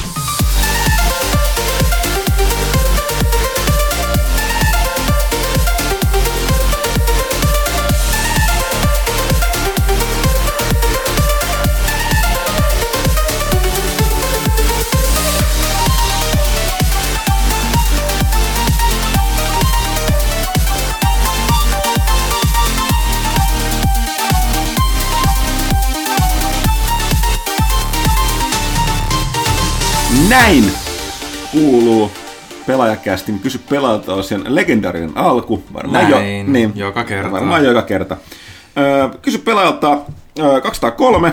Pakko vakoilla paperista, kun unohdin jo. Mennään suoraan asiaan pelaalehti.comista. Ville voi rediata sillä välin sosia- sosiaalisen median kysymykset. No mä, sitten kun ne alkaa loppua sieltä, okay. koska sitten mut loppuu akku muuten. Joo. Koska okay. äh, Sinarkos on ensimmäinen kysyjä, mutta tota, kyseli tästä Microsoftin äh, ostohuhuista ja muuntohiilestä, mutta tota, niistähän me puhuttiin tuossa alkuosiossa. Heksu Edellisjakson ääniongelmien myötä jäin pohtimaan, mitä me kuuntelijat voisimme aikuisten oikeasti tukea kästin ja videoiden tekoa, laatua ja kehittymistä. Olette hokeneet mantrana asti lehden tilaamisen olevan te keino, mutta kuinka mittaatte tilausten sijasta nämä tuki, että missä määrin heidän tukensa siirtyy varsinaisesti kästin tai videoiden kehittämiseen? Niin, äh, tästä on puhuttu täälläkin. Lähtökohtahan on siinä, että kaikki tämä ylimääräinen video ja kästi, niin näin on tehty silleen, että, että tota, jos meillä on aikaa. Mm. Eli kun muut hommat alkaa viemään liikaa aikaa, niin sitten me ei enää tehtäisi näitä ja se että meillä on tarpeeksi aikaa, tarkoittaa sitä, että meillä on tarpeeksi resursseja, niin meillä on tarpeeksi rahaa, mikä tarkoittaa, että meillä on tarpeeksi tilaajia. Ja vaikeahan sitä on mitata. Mm. kuten me ollaan aikaisemmin sanottu, aina välillä, kun nämä napsahtaa tosi pahoille viikoille, niin välillä nämä kästin tekemiset, niin aina tulee mieli, että miksi me näitä tehdään. Mutta tämä on vähän tällainen, tarpeeksi on tällainen tulee kommentteja, myöskin tuolla, kun meitä on tavattu DigiExpoilla tulee, että tilaa lehteä, vaan casting, niin mm. casting kuuntelun tukemiseksi, niin en mä usko, että niitä ei valitettavasti oikeasti on niin paljon, että meidän oikeasti tätä niin kuin, tavallaan mm. pyörittäisi itsessään tätä kästiä, mutta niitä kommentteja tulee tarpeeksi, että verran, kyllä me, niin kuin niinku huomioidaan se. Koska sitten mikä menee muuten tuohon, tätäkin mietitty, Suomessa on ehkä tämä ongelma, että jos mietitään, että me otettaisiin nimenomaan kästiä varten puhtaasti jonkinlainen tällainen Patreon-systeemi käyttöön, mutta nämä yhdysvaltalaiset nämä tällaiset palvelut, kuten just Patreonit ja tota, Kickstarterit ja tällaiset, nehän ei sellaisenaan toimi Suomessa. Että paikallisen lainsäädännön takia ja yleensäkin sen takia, että miten ne dollarit ei meitä sinänsä lämmitä täällä, että ne pitäisi vaihtaa. Jos sen takia Suomessahan on tämä mesenaatti, millä te- tehdään näitä koti- kotimaisia korhautuksia, mutta tällaista Patreon-tyyppistä ratkaisua ei ole ollut. Plus on vähän silleen, että se olisi, se olisi ehkä se suorin tapa, että sit kun se, se myöskin velvoittaisi meitä silloin niin kuin tekemään sitä ja panostamaan siihen laatuun, laatuun sitä kautta tulee. Mutta tällä hetkellä valitettavasti tosiasia on, että kaksi tapaa, tilatkaa lehteä, jos te tilaa, niin ostakaa edes siirtonumeroa silloin tällöin, ja äh, käyttäkää pelaajashoppia, ja älkää käyttäkää adblockia, kun käytte sivuilla. Siinä oli vähän enemmänkin kuin kaksi, mutta silti. Mm. Ja tota, jos nyt silloin tällöin, niin muistuttakaa, että Niin. te, jotka kästin, No, no, no, kästin no, takia hei. niin tilatte lehteä, Tehdään, niin tehdään tämmöinen pieni niin kuin kysely, että, että meillä on noita somekanavia ja meillä on tietysti Pelaajalehti.comin. Käykää tämän kästin joko kommentteihin tai sitten tota Facebookin tämän kästin niin kuin ilmoitukseen mainitsemassa, että hei mä tilaan lehteä tukeakseni pelaajakästi. Saataisiin ehkä jonkunlaista kartoitusta. Mm. En mä tiedä, onko tässä mitään järkeä, mutta tota, mm. tämä on yksi tapa niin kuin, ehkä meille, niin kuin, mutta tietysti täytyy olla ihan positiivinen siitä, että sa- saatiin se toinen sija siitä, siitä, siitä podcasti-äänestyksessä. Joo, se on ihan niin, totta. niin, niin, siitäkin. se tietysti oli jo semmoinen iso mm. luotto boosti tähän tekemiseen. Että.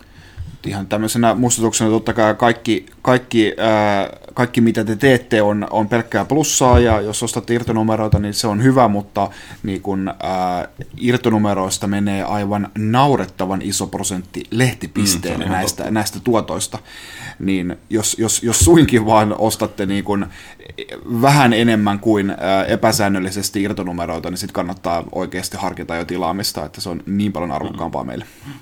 Joo, ja toi, kuten niin me tehdään tätä kästiä sen takia, että tästä nyt nimenomaan on tullut, kuultu tarpeeksi sitä palautetta, että sen takia muun muassa tilataan tällaista, että videopuolihan on meillä tällä hetkellä se, mitä todellakin tehdään vaan silloin, kun ehditään. Mm. Olisi kiva tehdä sitä lisää, mutta ei vaan pysty. Että tota, kyllä ajat ovat sellaiset. Sitten Heksun toinen kysymys. Mietteitä Solon Solo-leffasta. Tästä me ei puhuttukaan tuossa alussa. No. Mä, mä, mä, mä, mä, mä, voin aloittaa päästä jatkaa. Puhuttiin tästä Villen kanssa eilen. Mä taas mu- pidän monologia. Kertokaa te ensin. Lando näyttää aika smoothelta kaverilta kyllä. Mm. Mm. Donald Glover. terveisiä Landolle vaan. Kyllä. Miksi tämä ei ole tota... Miksi tämä ei ole Pyykkönenhän oli Lando? diplomaattinen. Kyllä. Miksi, miksi tämä leffan nimi on Lando, A Star Wars Story? Mm. Chewbacca näytti Chewbacalta. Mm. Mä- mä- Suomalainen. Mutta tuli ihan mielessä, kun tiedättekö MacGyverista tuli niinku reboot-sarja, mm. jossa on tosi ärsyttävän näköinen uusi MacGyver. Eikö, eikö se ole sen poika? Eikö onko se rebootti vai poika? Se Se on on, rebootti. Sitten oli, oli olemassa myös poikasarja, joka ei se on samalla tavalla pilottiin. ärsyttävän näköinen tämä uusi Han Solo, kuin se uusi MacGyver. No siis, Se on vähän semmoinen smug ass face, niin kuin se ei niin kuin semmoinen ei semmoinen cool Ei semmoisella niin kuin kivalla tavalla, vaan Niin. semmoisella niinku ikävällä. mä, mä tiivistän omat tuntemukseni. Uusi, a, niin kun, kun mä oon joskus aikaisemmin kästi sanonut, että mä oon kasvanut lukien tätä Expanded Universe-kaamaa ja kaikkea tällaista, niin mulle kaikesta niin kun, niin kun on niin kun iso into nähdä laajemmin tähtiöstä universumia live actionina. Aina kun tulee uusi tähtiöstä elokuva, niin aina se kiinnostaa. Nyt, kun mä katsoin tämän teaserin, tai sen spotin ja trailerin, anteeksi, niin oli silleen, että totta kai, että jes, lisää, niin kuin, nä, nä, nä, näytetään lisää tähtiöstä universumia. Mutta, jos, Älä koputa noin kauheasti, tulee hirveät äänet. Jos, siis Harrison Fordhan on solo, yhtä lailla kuin se Indiana Jones. Mm-hmm. Jos sä lähdet tekemään, sol, siis, ja solon niin kuin olemukseen moni asia tulee siitä, että sitä esitti Harrison Ford. Harrison Ford on superkarismaattinen, mutta sillä on todella omanlaisensa sellainen puhetyyli ää, ja ääni. Mutta tämä uusi jäbä, niin jos alat tekemään sololle leffaa, niin sanotusti nuori, mikä Ford oli just yli 30, vähän yli Se on 30, 34 tai mitä 34. se oli. On tää- 28 tai niin, että siis 29. nämä on suunnilleen samanikäisiä nää, näitä. Ja tämä uusi jäbä ei näytä pätkääkään Harrison Fordilta, mm-hmm. ei kuulosta pätkääkään Harrison Fordilta, ei puhu, yritä puhua sinne päin. Ja minkä pahinta, sillä on yhtä paljon karismaa kuin kymmenen vuotta vanhalla homejuuston palasella. Että tota, ei yhtään. Joo. niin mä olin silleen, että niinku, mä, siis ihan aidosti se eka sekunti kun näkyy, totta kai mä ymmärsin se heti perään, että totta kai tämän tyypin, mikä siinä vilahtaa, on pakko olla solo. Mutta kyllä eka, eka kohtaus siinä, tota, missä se näytetään se naama, mä muistan, se mm. spotti vai toi treeri, niin mulla tuli sellainen blankki, että, niinku, että kuka tää on. Ja sitten välittömästi perään, niin no totta kai tää on nyt se solo, koska se pakko. Niin ei mitään mm. siis niin kun, mun odotukset on leffan suhteen on niin nollassa sen pääesittäjän takia. Sitten tässä tullaan tähän nimenomaan, mitä tässä sanottiin. Donald Glover on karismaattinen jäbä, hyvä näyttelijä. se nä- näyttääkin jonkin verran Billy D. Williamsilta. Niin mä olisin, niin, mä olisin silleen, että Lando-elokuva todellakin. Että siis, mik, miksi, miksi, miksei sitä? Niin. Landosta voitaisiin vihdoinkin saada selville, mitä Lando tekee. Kaikki, Han, Han Solo, niin kun, se on tehnyt jo kaikki oleelliset jutut, mutta Landosta tiedetään tosi vähän. Mm-hmm. Verrattuna no toivottavasti tässä näytetään vähän sit sitäkin. Niin, no varmaan näytetään, koska se, niin kun Solonhan pitää voittaa se Millennium Falco Sabak-pelissä sieltä tota, Mä, mä luulen, että sekin tulee olla hirveä pettymys. Ah, no, mutta siis vaan sanoa, että kaikki tulee olla iso mun, mun odotukset on siis aivan nollassa, ei sen takia, että niin kuin tähtiöstä elokuva, vaan sen takia, sen pääosan esittäjän takia. Joo, siis itse kun katsoin sitä traileria, niin joka kerta kun ruudulle tuli tämä Alden Eldenrik, vai mikä sen nimi mm-hmm. nyt onkaan, niin joka kerta tuli semmoinen ei-fiilis. Että et, jo niin kuin ulkonäkö, mutta siis se täysin se karismattomuus, niin kuin, että just tuleva semmoinen smug ass, niin kuin mä sanoin tuossa, että, että eikä sille hyvällä tavalla, että Solo on ylimielinen, joo, mutta se on se on scoundrel, sellainen, niin kuin, sellainen, että, niin, siis se on myös sen oloinen, että se on ylimielinen, koska se on nähnyt juttui. Mm. Että niin. se, he's been through some shit. No, sen ehkä näkee sitten tässä niin kuin neljä viiden vuoden aikana aika hitosti juttui, koska Millennium Falconkin muuttuu valkoisesta ruskeaksi. niin, Sisä, sisäpuolelta, mikä, mikä on tosi jännä, että siis se on ihan niin kuin sairaalan valkoinen siinä trailerissa. Ihan upo uusi. Ja sitten niin kuin mm. viisi vuotta, niin se on niin kuin se, niin. niin, niin Siis, siis Solo on ihan hirveä possu. Niin. se varmaan niin heittelee ruokaa siellä no, ympäriinsä. Ilman, koska niin poikakin kääntyy Darksidelle, kun ei osaa pitää huolta edes aluksesta. niin, tää, mm. tää on vähän paha. Mutta joo, että siis...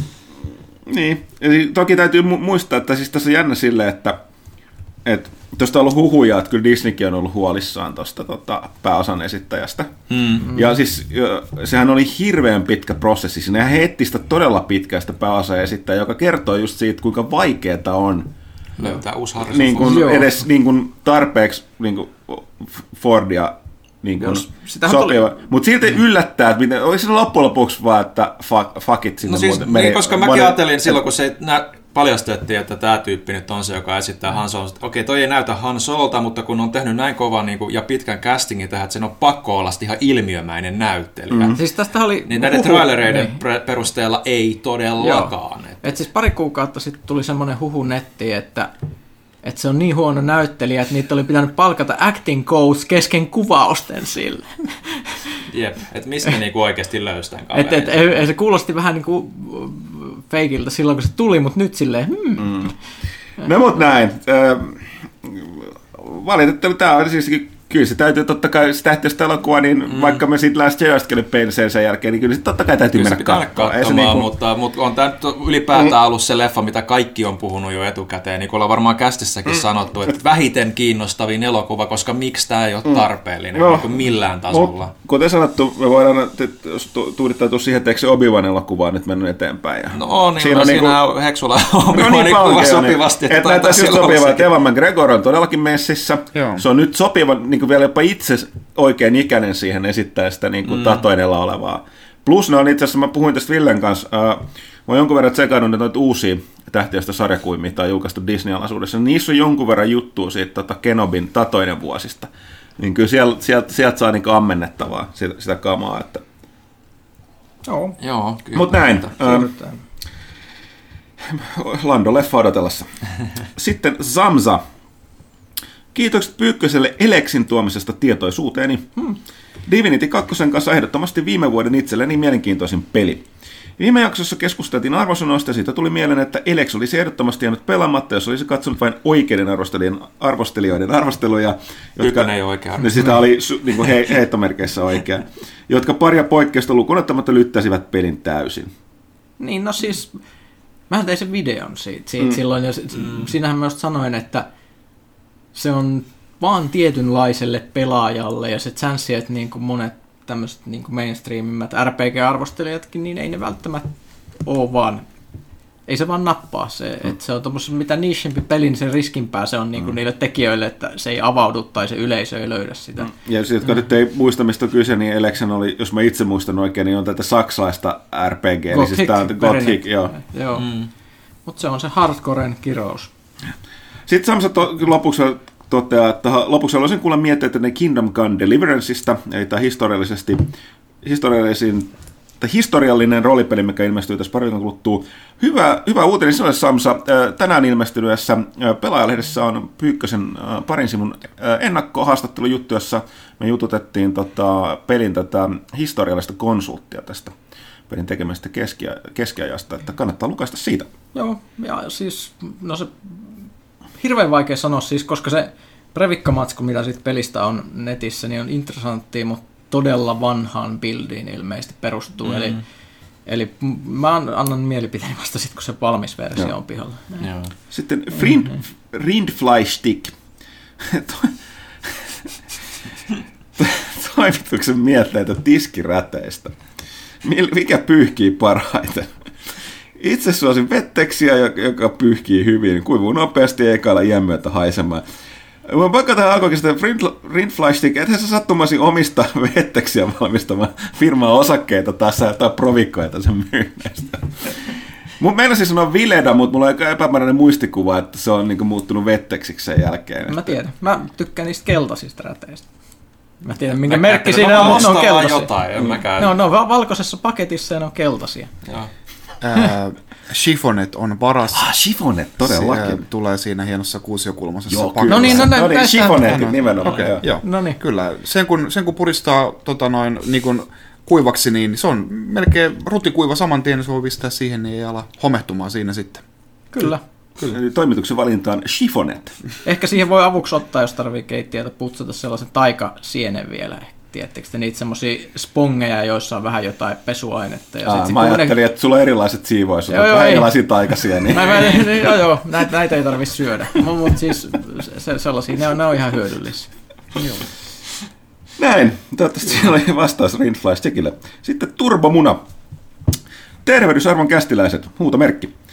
Ensinnäkin on pakko kysyä, että onko Pyykkönen Venäjän elämän kirjoissa. No kuten kästiä kuunnellaan huomannut, niin kyllä on. Tai me oletetaan näin onko Huttunen ikinä ollut oikealla tankilla, eli siis varmaankin passarivaunulla? Itse asiassa hämmentävä totuus on, että en ole. Siis sillä, että mä olisin itse ollut puikoissa. Mä oon ollut kyydissä useissa parissa rynnäkkövaunussa ja miesten kuljetusvaunussa ja onko mä ollut Leopardin? En. Unissasi. Unissasi ehkä. mitä, mitä ne on ne kuljetusvaunut, mitkä on semmoisia kaksiosaisia, semmoisia haitaribusseja? Aa, ne tota, legendaariset siis noin... Mä en muuten muista niiden nimeä enää. Koska siis... A- armeijassa niinku talvella vedettiin. Mie- mie- mieleen no, jäävä... Siis nasu vai? Ei, ei kun ei, ne, ei. ne, siis ne kaksosaiset, jotka on periaatteessa tällaisia. Niissä meni ihminen sen haitarin välissä. Ja niinku telat alla. Tässä oli sellainen haitari osa välissä. Ja sitten siellä on vähän sellainen kuljetusosasta siellä takavaunussa. Ja oikeasti pahiten siellä joutui olemaan, niin mä oon ollut semmoisen kyydissä tosi kauan. Silleen, että se oli ihan täynnä klapeja ja piti maata sen klapipidon päällä silleen, että katto oli niin kuin siinä nenä Kuulostaa ihan rennolta nakilta. niin. Jossain hemmetin Rovajärvellä niin 40 astetta pakkasta. Makaat jäisten klapien päällä kolme tuntia, kun se ajaa se vaunu jo. Hitto, kun mä en muista sen nimeä. Se on siis tämmöinen muisto, mikä niin tosi hyvin jäänyt mieleen. Mutta siis siellä oli, me, kun me oltiin kaksi viikkoa jossa pyörimässä, niin se oli meidän kaikki klapit, millä piti niin, pärjätä, niin jossain niin. niitä piti kulkea. Niin, niin. niin. Jep, jep. Sitten onko Arvekkari joskus harkinnut tyylivinkkien vastaanottamiset puhalta? Instagramin perusteella esimerkiksi herran silmälasit ovat jostakin 90-luvulta, kun tässä puha paistattelee kuvissaan toinen toisistaan tyylikkäämissä vetimissä.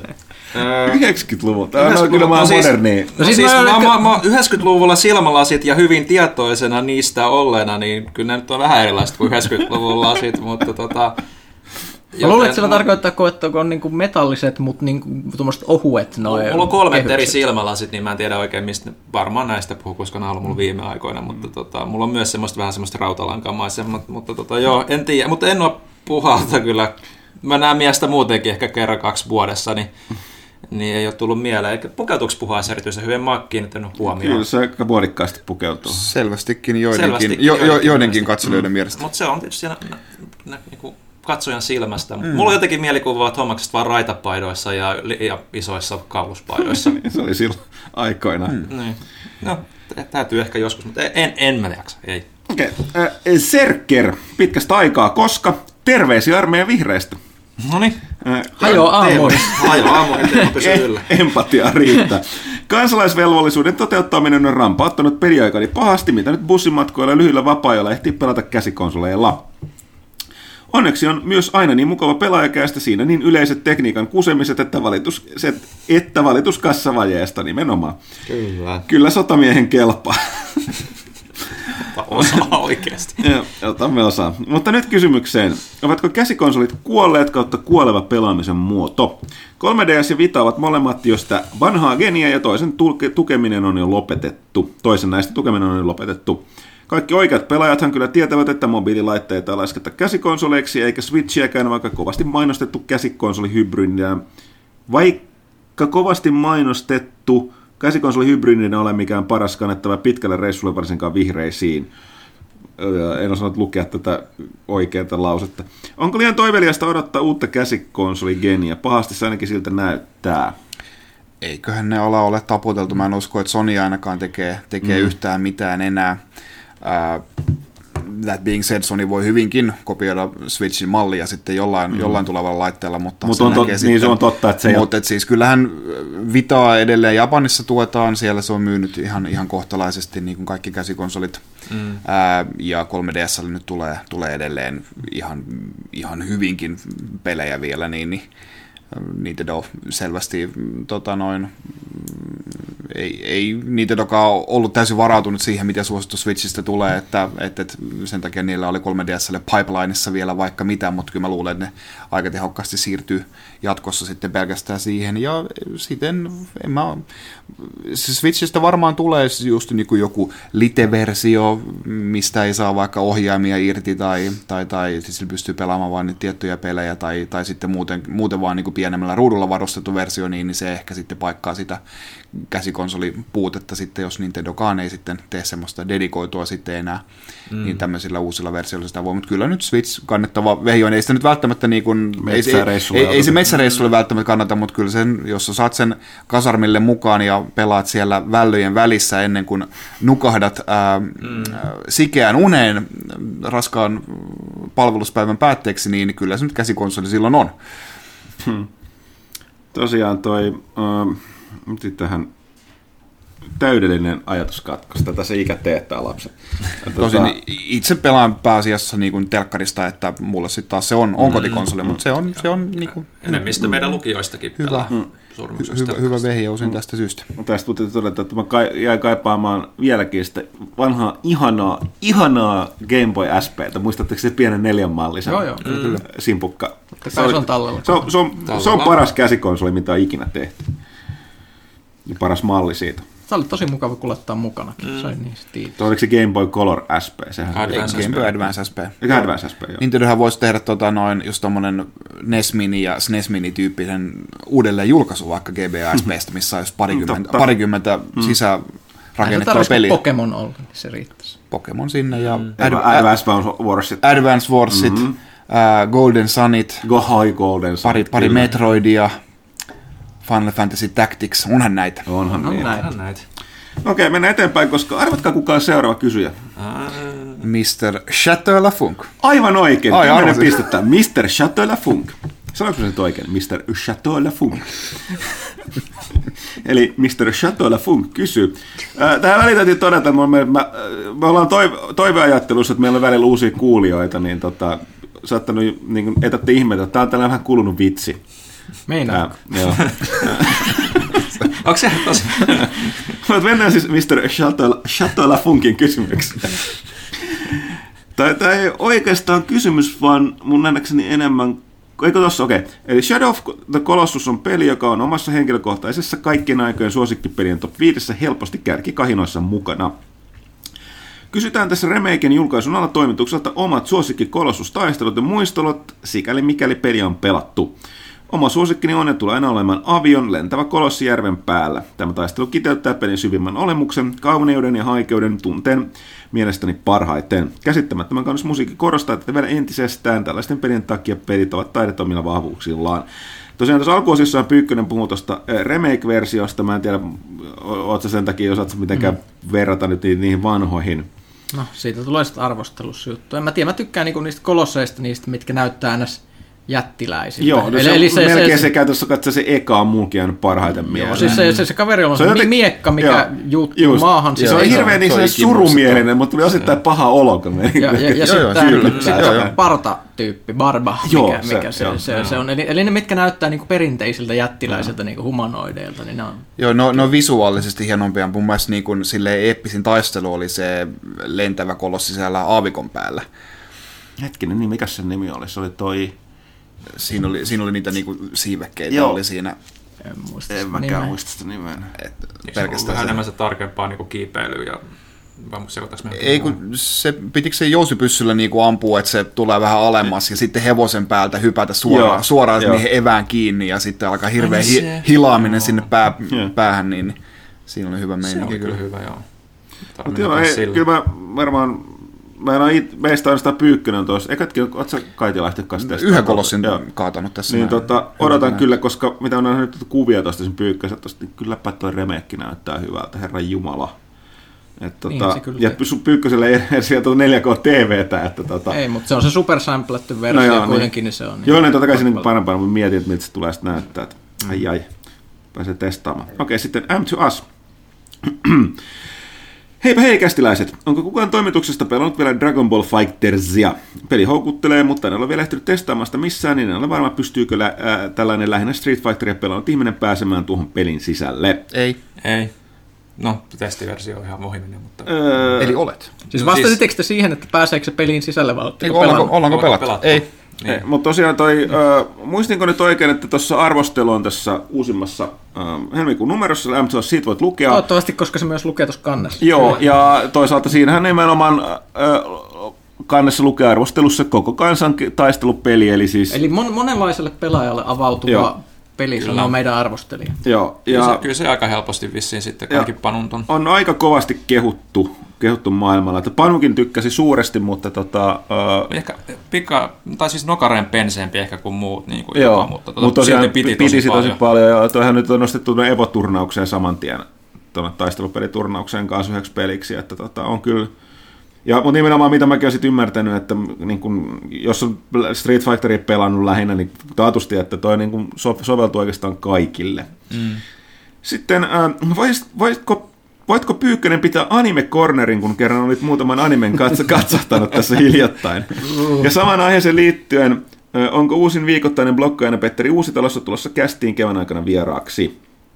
No, sitä Voin varmaan pyytää Petteri, mutta niin, niin, öö, mä en välttämättä lähtisi pitää anime-corneria, koska mun anime-kokemus on niin rajallinen. rajallinen. Siis, se, se, se, että mä omistan, omistan Amerikasta ostetun Berserkki-kokoelman, mikä oli ensimmäinen animesarja, minkä mä katsoin kokonaan, mikä teki muhun aikanaan suuren vaikutuksen. Ja edelleen ihan mahtava, mahtava ohjelma. Ja sitten mä katsoin joskus Gunmin, koska mä tykkään sit mangasta, mutta se, se ei ollut mun mielestä niin hyvä se anime. Ja sitten mä katsoin pienenä VHSltä Galaxy Express, mitä 999, mikä se nyt olikaan, mikä oli semmoinen niin pienelle ihmiselle, se, mitä helvettiä. ei näillä sanoilla tietenkään, mä kiroilu pienenä, mä kilttipoika. Tämä himputtia. niin, niin. himskatti. himskatti. Öö, öö, joo, mutta mut sitten sit mä tosissaan, nyt, nyt, nyt Netflix suosittelee mulle koko ajan animea, koska mä katsoin sen Devilmanin ja sitten mä katsoin sitä ö, yhden jakson sitä Full Metal Alchemistia, jota kuuluu vuosien varrella kehuttavan. Muista se oli ihan mm. kammottava huumori siinä eka jaksolla. Katoit se sitä normia vai Brotherhoodia? En mä tiedä se, mikä siellä oli. Siellä on kummakin. no. Mä katsoin itse koko Full Metal Alchemista se alkuperäisen läpi. Se on se vaan se Se näytti kyllä aika old schoolilta kyllä. Että Joo, että se Brotherhood on enemmän niin kuin sitten tota se Joo. mangan niin kuin uskollisempi. Sitten sit, sit mä katsoin yhden jakson Little Bits Academia, missä söpö pikkutyttö haluaa noidaksi noita kouluja. Vähän niin kuin Hogwartsiin, mutta niin kuin anime-versio. Mm. Se, oli, se oli kyllä, vitsi, tykkäsin siitä huumorista. Se oli tosi hauskasti piirretty ja siinä oli sellainen sopiva vähän kahjomeininki. Mutta onko siinä saatana? Ei, no sitten sit mä voin puhua siitä Devilmanista. Huttunenkin katsoi sen, kun me puhuttiin täällä toimistolla ja mä näytin, se, nä, näytin sitten valittuja pätkiä. Öö, siis tätä, tätä, tätä, suositeltiin netissä, vaikka mä katson animea, niin sitten mä päätin, näin katsotaan Devilman. Ja, Cry siis, Baby on tää siis tää uusi Devilman, Devilman. Cry Baby. Mm. Öö, olihan se aika jännä kokemus. Siis, no, lievästi sanottuna. Ensimmäistä viisi minuuttia sille, että onko se ihan tosissaan tämän piirrostyylin suhteen, että tämä näyttää ihan kauhealta. Mutta sitten siihen tottu, että se näyttää silleen, että se on aika mietitty, semmoinen tietyllä tavalla aika... Elävä, voisin jo, Joo, joo, ja semmoinen erikoinen, että se jää mieleen. Siihen mm. ei mitään generistä. Se Siis mun mielestä se oli nimenomaan siis niinku soveltu siihen. Että joo, se joo, oli... paitsi että välillä se näytti kyllä siltä, että nyt piti piirtää viidessä minuutissa koko jakso. Siinä varsinkin mm. viimeisessä jaksossa, aina eeppisessä lopputaistelussa, missä se tapahtui siellä jotain palleroita lentää ilmassa ja se, niin, ei, mm. ei. Mut, mut, ö, tosi jänskä ohjelma. Ehkä mä kun siinä oli vähän sitä samaa kuin sitä berserkki-meininkiä, sitä semmoista ylisynkistelyä muuta. Mä en ihan Joo, sehän aina... ei ole mikään niin kuin maailman piristävin oh. loppupeleissä. Että ei, ei, ja siis kun ihmisen se... pahuus on siinä se niin loput keskeinen ydin on. Että... 70-luvun manga-anime-osasto osasto, originaali, että et, et, saatana saapuu Moskovaan niin sanotusti Tokioon, missä nyt ollaankin, mutta mut, mut, se, se oli sille jännä, se välillä vaikutti sille, että tosi mielenkiintoisia juttuja. Välillä se taas... Tuntuu se hämärä niin kuin, huumorilta. Joo, joo, ja sitten se, että mä en aina ihan voinut se meni välillä niin yli synkäksi, että mä en vaan voinut ottaa sitä enää niin kuin vakavasti. vakavasti. Että, niin kuin, tiedätkö, jossain vaiheessa niin kuin se darkness-mittari vaan pyörähtää ympäri sille, niin kuin, että ottiko nyt niin kuin ihan tosissanne. Oli siinä se, tietysti sitä yksi ns. klimaattinen tuska, oli sille ihan vaikuttava katsoa, mm. niin kuin, he went there, niin sanotusti. Mutta mut, mut, mielenkiintoinen ohjelma. Kyllä mä siis, vaikka, vaikka ei kato animea, niin sille normaalisti, niin kyllä mä niin voin sitä su- suositella. Varsinkin, koska siinä niin monta oli semmoista juttua, jos mä tapahtui, että tämmöistä mä aina niin kuin, silloin kun mä en kato animea, niin mä kuvittelen, että tällaista se varmaan on. Silleen tietyllä tavalla, niin se oli hyvä ja huono juttu. Mm. Vaikea, vaikea selittää sitä. Selittää sitä. Se viimeinen jakso oli myös vähän sellainen, niin kuin, että se, Siinä oli pari sellaista aina se reveali siinä viimeisessä jaksossa, jos me repeisin molemmissa ihan totaalisesti silleen, että, että piti kuttua vaimo katsoa, että kato nyt tätä, niin kuin ihan oikeasti. Miten vaimo ei lämmennyt vai? No ei, ei, ei hirveästi kat, kattonut, mutta niin kuin, öö, joo. Öö, kannattaisi silti katsoa. Se oli, se oli ihan mielenkiintoinen. Mulla on nyt vakaa aikomus, että mä en katsoa sitä lisää. Mä en, mä en kaikkea välttämättä pysty. Nyt, nyt, nyt Netflix, Netflix esimerkiksi suositteli mulle sitä jotain Violet Evergardenia, mistä mä katsoin traileria. Tässä on niin korneinta paskaa ikinä, mitä mä oon nähnyt. et, et, va, vaikea sanoa, ehkä se traileri oli vaan huono, mutta en, en, en tiedä. Ehkä mm. mä katson sitäkin yhden jakson ja katson, mitä no. lähtee, koska ei pidä olla ennakkoluulo. Mm. No tässä tuli M2Sille tällainen, kyllä se Pyykkänen vetäisi sen pienemmän anime-cornerin Sitten kuitenkin vaikka. Joo. Mm. Joo. Ja mitä tulee tosiaan Petteri Ustelman, tosiaan lukekaa äh, Petterin tota, äh, viikoittaista blogia saitilta. Erittäin mielenkiintoista kamaa nimenomaan mm. japanilaisesta kulttuurista ja perikulttuurista ja popkulttuurista no yleensä. Petterihän on Anime-lehden pitkäaikainen päätoimittaja, että kannattaa lukea miehen tarinoita myös sieltä, mutta joo, siis on...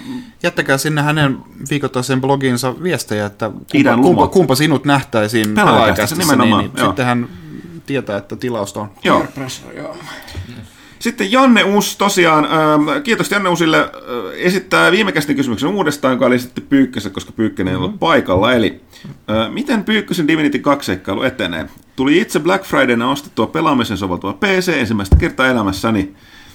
Äh, ensimmäiseksi ostamakseni niin sanotusti full price peliksi PCllä päätyi sitten juurikin tämä kyseinen tekele. Sitä 25 tuntia takana tätä kirjoittaessa näillä puheilla viime vuoden paras peli. Kiitos, kun hyppäsitte Rautalahden kanssa kyseistä peliä noin. Kallisti vaakakuppia paljon oikean suuntaan nostosta puntaroidessa. Seuraavaksi varmaan sitten Stellaris. Ee, joo, ongelma on, että mä en ole tammikuussa oikeastaan ehtinyt yhtään pelata sitä, että me yritetään saada tälle viikolle ehkä sessioita Rautiksen kanssa. Mm. Kyllä se siellä etenee. Mä raportoin kyllä sitten täydellisen äh, selityksen ja äh, muuta, kun mä oon päässyt loppuun asti, mutta valitettavasti tämä meidän loputon savotta mm. tällä tahdilla tulee kestää mm. vielä aika paljon. Varsinkin kun me on päätetty, että me tehdään kaikki questit ja tapetaan kaikki viholliset, niin mitä mm. siellä kartalta löytyy. Ja sitten tosiaan tuosta ei huolta tuosta Stellariksen kanssa, Janneus, että se on peli, jota mäkin olen koko ajan yrittänyt pelata, mutta koko ajan joku uusi. Öö, jos taas, taas päivitys uusi... ja laajennus Apokalypse tulee, onko se kolme viikon sisällä, onko se mm. kahdessa eka päivä tai jotain, ja, niin, niin, se, niin. Se, se, se, vaikuttaa siltä, että se on niinku semmoinen Stellaris 2 tason. Mm. Se muuttaa sitä peliä niin massiivisesti, että ei kannata pelata ennen. Niin, no nimenomaan, mutta tämä on kolmas kerta, kun tulee tällainen päivitys, jos sanotaan sama juttu. Nyt ei kannata pelata, koska tämä seuraava muuttaa niin peliä. Niin, niin, sitten niin. se on varmasti valmis. Ja kaikista pahinta, että nämä niin koko ajan menee niin älyttömämmäksi, että ne joka kerta muuttaa enemmän vielä kuin mm. mitä edellisellä. Mutta joo, tähän oli hyvä kommentti siinä mielessä, mitä nyt kun tulee mieleen, niin ne, on, ne muutokset varsinkin tämän uuden myötä on niin isoja, että se on jo käytännössä katsoa Stellaris 2 se peli. Niin, koska, koska käytännössä sodankäynti on esimerkiksi uudistettu ihan kokonaan, ja se on kuitenkin peli avaruussodasta, niin mm. Mm, aika mm. massiivista uutta. Joo, Ka- kah- oliko se kahdessa eka? Taisi olla. Kattokaa se hieno traileri siitä. Mä tykkään todella paljon, kun trailerissa mennään semmoiseen eeppiseen paatokseen, niin kuin tässä siis kun tämä Apokalypse siis kertoo Stellariksi siitä, että tulee kehin muun muassa avaruusmongolit, muun muassa, että tällaiset niin kuin avaruusnomadit, jotka vähän niin kuin klingonit tai tämmöiset, kulkee ympäriinsä reidaamassa planeettoja tälleen, mutta siinä tulee myös siis planeettoja tuhoavat aseet, joita on erilaisia, on niin kuin esimerkiksi Death Star? No siis joo, totta kai on se semmoinen, millä voi räjäyttää planeetan, mutta se on niinku tiedätkö, karvalakkimalli. Sitten on niinku neutronisäde pommitus, jolla sä voit tappaa vain kaikki asukkaat ja jättää mökit sinne. Tai, tai sitten on God Ray, jolla sä voit aivopestä kaikki niin kuin asukkaat liittymään sun avaruuskulttiin. Tai, tai sitten semmoinen kuplajuttu, jolla sä voit ikään kuin pistää ikuiseen kuplaan sen planeetan, mistä ei ikinä pääse pois, ja sitten perustaa tutkimusaseman siihen kiertoradalla ja katsoa Star, sieltä alaspäin. Star Control 2 meininki. Joo, joo, ja sitten voit, sit voit tutkia niiden yhteiskuntaa, kun on siellä. Eli tämä niin humaani tapa päästä eroon porukasta. niin, niin, pullotus niin sanotusti. Niin, niin, et siellä on tulos, mutta siitä oli hieno traileri, missä sitten ihmiskunta, niin kuin maapalloa kohti tulee tämmöinen Planet Destroyeri, ihmiskunta nousee vastaan ja sitten sit sinne tulee eeppistä musiikkia ja ne siteraa United Nations of Earthin semmoista hienoa valaa, miten se meni, from the depths of the Pacific to the edge of galaxy we will jotakin. Ja sitten maapallo räjähtää, ei failed.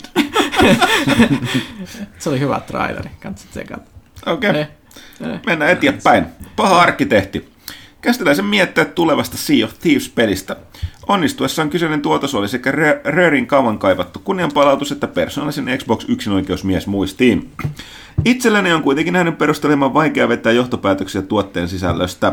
Mitä pelimaailmassa oikeastaan edes tehdään? Onko kukaan toimituksessa päässyt omakätisesti kokeilemaan peliä esimerkiksi beta-vaiheessa? Näettekö teoksessa hittipotentiaalia vai onko sen kohtalon jäädä pienen kulttiyleisön suosikiksi? Niin, siis tota... Uh, meillä on toi Heino Markus on pelannut sitä tota, betaa, betaa. ja tota, tulee, tulee tuohon valitettavasti tästä maaliskuun lehteen siitä ä, testiä. Me ollaan sitä Villen kanssa muistaakseni kanssa messuun testattu. Joo, ja Mul... sitä betaa jonkun verran testasin kyllä. Että...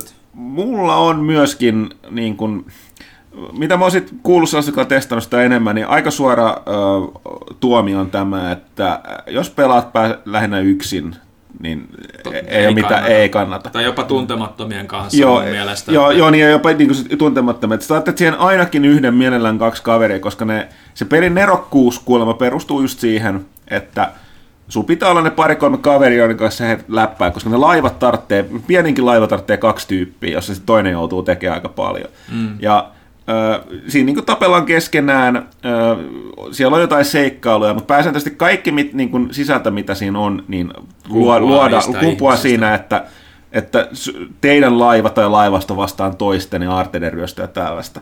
Et se, on, se on kyllä sellainen, niin kuin, tämä täytyy, täytyy ymmärtää, koska mä oon nykypäivänä huomannut, että firmat ei aina ihan suoraan sano. Tämä on jälleen kerran, kun mä pelaan Destinyä, niin mä vieläkin hämmästelen, kun mä törmään ihmisiä, jotka sanoo, että Destiny on tosi paska yksin peli. Ja niin, niinhän se on, koska se ei ole yksin peli. Tämä on niin kuin, että kenelle, mille, miten, miten jollekin on voinut tulla kuva siitä, että se on niin yksin peli. Ja niin kuin, sama tässä Sea of Thievesin tapauksessa, että mm. ei se, se, on, se on todellakin tällainen shared world. Täysin niin seurasta kiinni. Täysin, täysin seurasta, seurasta kiinni. kiinni. Ja jos se, semmoinen vaan ei nappaa, niin se, se nappaa. Mm. Että, ei, se, ei se hyväkään seuraa sitä välttämättä niin kuin, hyväksi pelimäiseksi peliksi. Mm. Et, et se on just se, että et, se maailma on iso ja se on hyvin tyhjä monella tavalla. Että tavallaan mulla tuli niinku sitä pelaallista betaa, niin fi- samat fiilikset kuin No Man's Skysta niinku aikoinaan. Että on sitä lääniä ja pystyyhän sieltä tämmöistä pientä juttua tehdä siellä täällä, mutta varsinaisesti sitten se pelikokemus jää aika ohueksi sitten yksinään pelattaessa varsinkin. Et, et, et. Joo, mutta mut siis jos kiinnostaa eniten se meritaistelu eikä niinkään se seikkailu, niin tätähän voi pelata PCllä jo semmoisessa Early Access-pelissä kuin Black Wake. Tämä on pelannut jonkun verran, mikä on siis... No siis ihan sama idea, että sulla on niinku laiva, jossa on yksi kapteeni ja äh, sitten miehistö. Ja niinku, tämä on siis pelkkää taistelua. Siinä matsialussa molemmilla puolilla on kolme laivaa. On niinku yksi iso Galleon tyyppinen ja sitten kaksi tämmöistä pientä, niin kuin, jossa ei ole tämmöistä alakantta ollenkaan, vaan niin kuin, miksi näitä jotain sluuppeja vai miksi niitä nyt sanotaan skuunereita, jotain tällaista. Niin, niin kaksi pientä ja yksi iso laiva molemmilla puolilla ja sitten isossa laivassa olisi se joku 16 tyyppiä miehistä. Mä en jostain sitten muista paljon siinä on ja sitten joku mm. kuusi niissä pienissä per, niin, niin se, se, se on semmoinen aika semmoinen, että siihen voi hypätä ilman seuraa, koska sä, sä niin kuin muutut osaksi sitä miehistöä silleen hyvin luontevasti, kun sä alat tajuta, että mitä siinä pitää tehdä. Kukaan, kenenkään ei tarvitse sanoa sulle, mitä sä teet, kun sä että okei, nyt tuolla on reikä, paikkaa, tuossa on tykki, jolla pitäisi ampua, nyt haetaan kuulaa ja äkki lataamaan tykkiä. Ja se, se on jännä peli. Sä välillä tunnet, että sä et itse niin kuin päätä, mitä sä teet siinä, jos sä oot niinku miehistön jäsen, vaan sä teet semmoisia juttuja, että nyt on pakko tehdä noita asioita, niin kuin sä olisit jossain duunissa. Mm. Silleen, että nyt toi tykki on ladattava niin kuin hyvin nopeasti ja sitten sillä on ammuttava. Ja, ja jos se kapteeni ei ole kääntänyt sitä, sitä, sitä laivaa sopivaan suuntaan, niin sulla ei mitään väliä, miten tarkkaan sä sitä tähtäät, koska sä et voi ikinä osua, jos mm. sä yrität ampua silloin, kun se väärään suuntaan käännetty se kylki ja muuta, niin se, se, se on jännä, mutta se on silti ihmeen tyydyttävä peli. Kannattaa tsekata. Ehkä mä tein sitten video joskus. Eli sellaista juttuja Sea of Thievesistä. Thievesistä. Tämä heti tangentille. Mutta kuten sanottu, jos on pari kaveri, joiden kanssa päästä pelasta, niin ilmeisesti aika, aika hyvää äh, hittiä ilman ässää. Mutta tota, jos ei, niin mm, kannattaa ehkä mm. vähän miettiä tarkemmin. Kyllä mä luulen, että siitä, semmoinen jää semmoinen, siitä tulee enemmän semmoinen pienen piirin kulttipeli, niin kuin kysyi tuossa. Että mä luulen, että se tulee olemaan sen kohtalo. Okei. Okay. Okei, okay, aika kova tuomio, mutta kat, kat, katsotaan sitten lopputulosta, mm. kun se ilmestyy. Kyllä. Hei, Markka Ykkönen kysyy. Te, tai toteaa ensinnäkin, tervehdysarvon kästiläiset. Jo vuosia sitä kuuluisaa kuivaa läppää kuunnelleena on nyt vihdoin aika menettää kästi kyssäri neitsyyteni. Ai ai ai. Huh, huh. Achievement unlocked. Joo, niin tietysti odotusarvot Markka yksi täytyy sanoa, että kysymyksen täytyisi olla aika hyvä.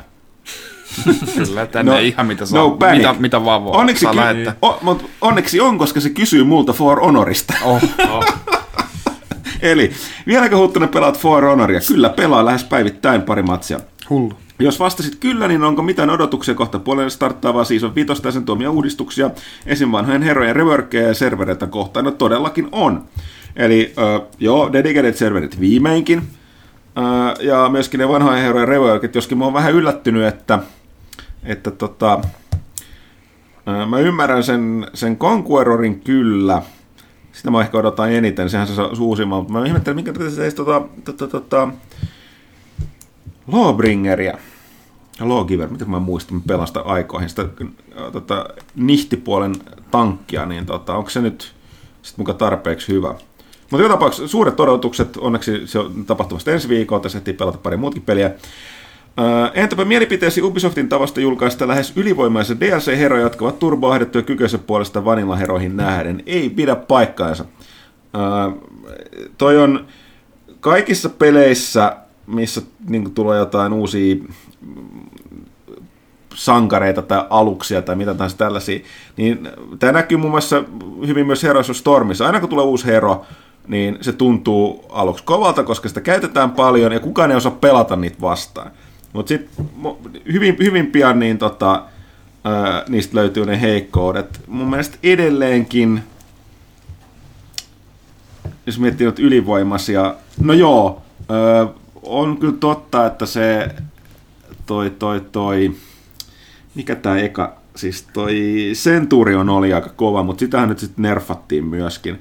Et kyllä mun mielestä pääsääntöisesti siitä kovuudesta johtuu siitä, että e- ei osata pelata niitä vastaan, ja vaikka toki nilkään ei välttämättä osata pelata, mutta myöhemmin kun niitä tota, vasta osataan pelata, niin siinä on, sama, siinä on pelissä aina sama juttu. Jos vastustajan hahmo osaa pelata sitä hahmoonsa tavallisesti paremmin, niin kyllä sä saat pataas melkein itse sankarille, kun sankari, varsinkin jos et sä itse osaa pelata sille hyvin.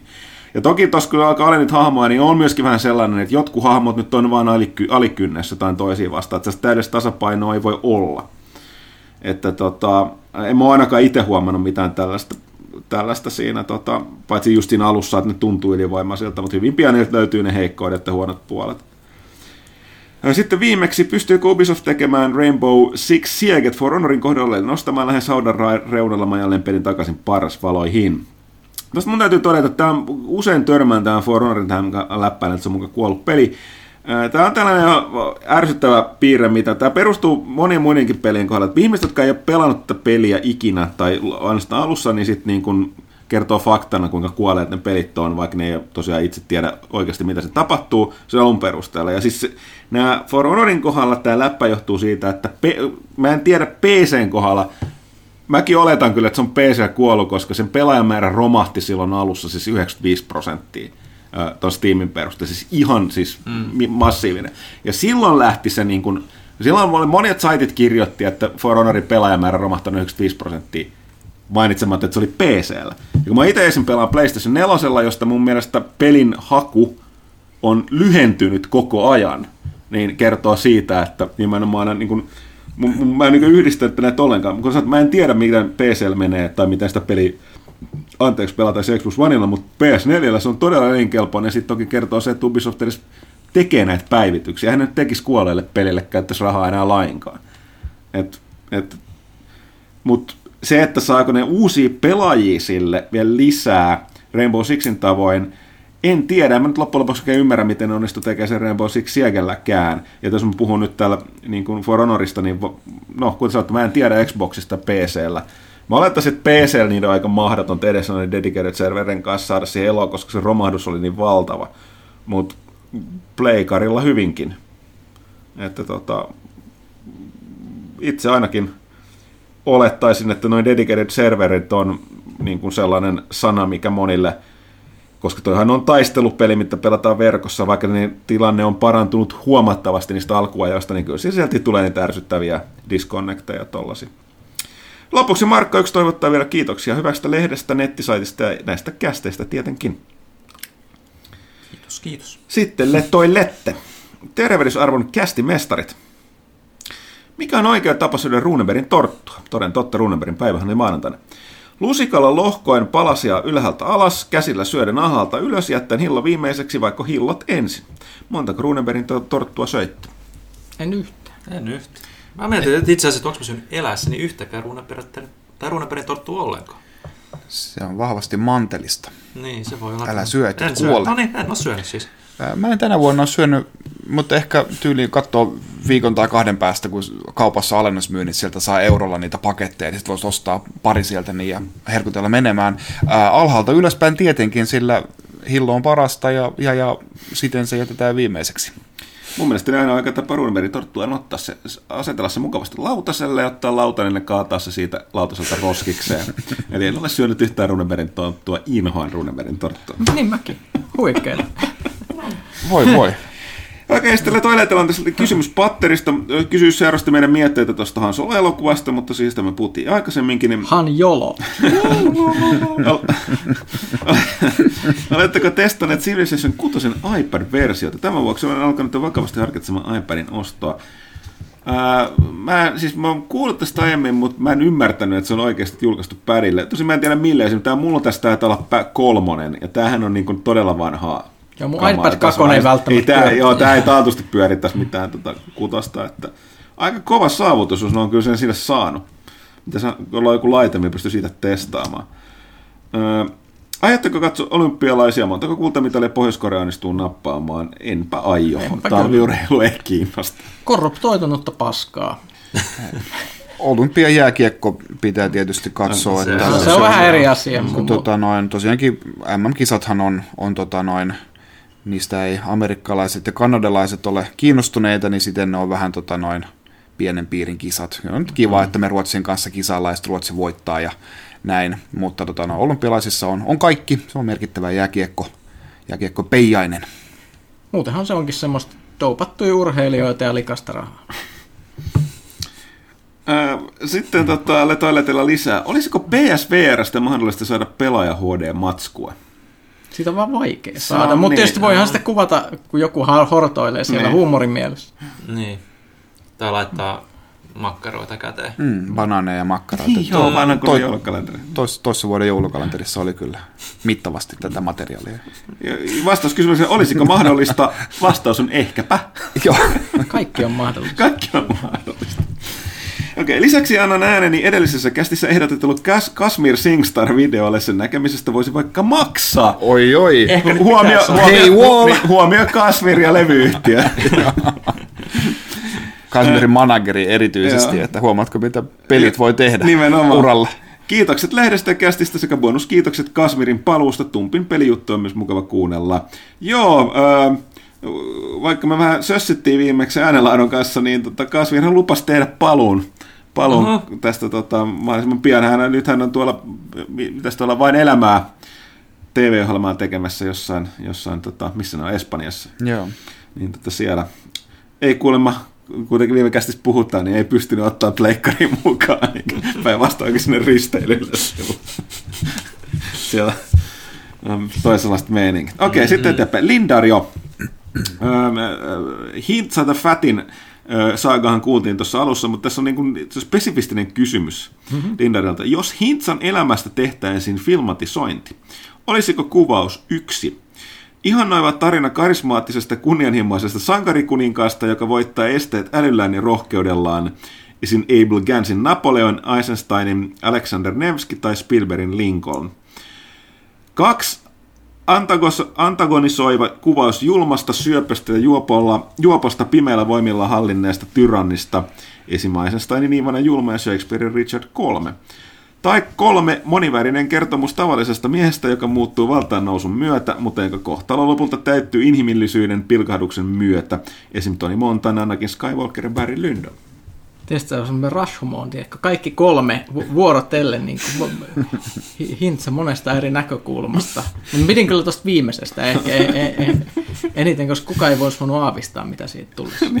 Niin. Monivärinen kertomus tavallisesta miehestä, joka Kyllä. muuttuu valtaannousun myötä. Onko tämä niinku paras tiivistelmä? Ja siis mä en edelleenkään tajua, että miksi nimi oli siis The Fat, koska se ei, se, sillä ei ollut mitään sellaisia ongelmia, minkä olisi pitänyt aiheuttaa. Se ei ollut niin kuin ylensyöjä tai mu- mu- muuta. Sillä oli yhdessä vaiheessa todella lyhyesti juoppous. Tai mä tiedä, ehkä se vaitii siinä vaiheessa olutta sen verran. Se oli niin kuin myöhäistä sitä mainetta enää muuttaa sitten myöhemmin. Sitten Linnaria kysyy, että mitä kirjoja huttunoina viimeksi tulleet lukeneeksi. Itsellä on parhaillaan päällä sotakirjallisuusputki ja hyviä ehdotuksia etenkin toista maailmasta edeltävästä historiasta. Olisi mielenkiintoista kuulla oh, asiantuntijaa. Itse asiassa mä vaan pelkään että se Pyykkönen alkaa kertoa tästä. Hei. Mä, mä, vastaan, mä vastaan ensin. Uh, joo, mä oon itse lukenut nopeasti lyöttoinen. Uh, mainitsinkin jo viimeksi, puhuin tästä Tigers in the Mud. Eli tämän uh, uh, pansarikomentaja ton Otto Karjuksen kertomus. Se oli hyvä, ja niin kuin mä silloin sanoin sen vastapainoksi, samantyyppinen tämä Stukalentäjä, oliko tämä mikä Hans Ulrich Rydel vai, jolla oli tosiaan se etu, ero, että toinen oli, kummatkin oli oman aselajinsa niin kuin ässiä, Rydel varsinkin ihan siis lyömätön, mutta ero oli tosiaan siinä, että se Rydel oli fanaattinen natsi, ja sen tavallaan niin kuin, nämä on jännä lukea näiden kirjoituksia. Toinen on vaan niin kuin ura niin kuin sotilas, jonka niin kuin koko perhe miespuoliset on sotilaita ollut.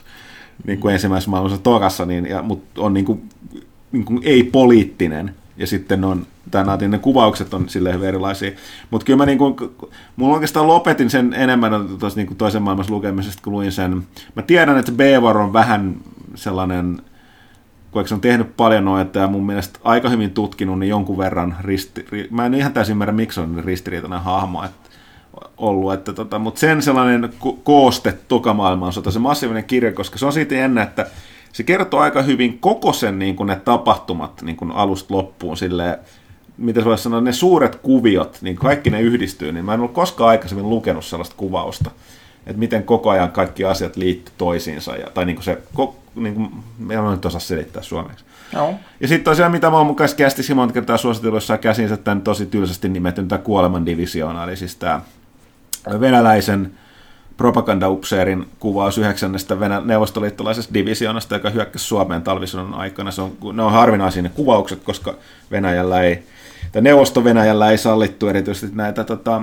ää, niin kuin sot, sota-aikana päiväkirjojen pitämistä tai ainakaan mitään sotilasoperaatioiden kirjoittamista, eikä ne talvisotahan ei, talvisotahan ei taida olla sellaisen, mitä me suomalaiset käsitetään, niin, niin kuin venäläisessä historiankirjoissa esitetty, että tota, siellä ei myöskään tätä, tätä tarinaa tästä tota, talvisodan tappiosta niin sanakseni, tai torjunta, suomalaisten torjuntavoitosta, niin kerrota. Mutta jos vastaan tuohon, että mikä kirja on lukenut viimeksi, niin se on mulla kesken vielä. On tota... No, toi olisi vastaus. Ei, oli, joo. Ei, kato, mä nä, näin, sitä kysyttiin, mitä on lukenut viimeisiksi ja sitten ehdotuksia näistä. Okei. Okay. Mutta mun piti sanoa, että mitä mä oon lukenut viimeksi, niin on tota toi, öö, mulla on yleensä kesken, siis on kissojen maailman historia. Eli kissojen niin kuin tällainen öö, historia siinä, että miten, miten ihmiset, ne on niin kuin ollut ihmi, miten on yleensä niin kuin ajautunut ihmisten, niin kuin, kun nehän ei ole täysin kesytettyjä lemmikkieläimiä lainkaan, mutta miten on niin kuin ajautunut ihmisten lemmikeiksi ja miten niitä on historiallisesti käsitelty ja kohdeltu. Se on tämän, mä en muista tätä suomalaisen tekijän, sehän on itse asiassa, sori, otat sitten pullon tästä pois.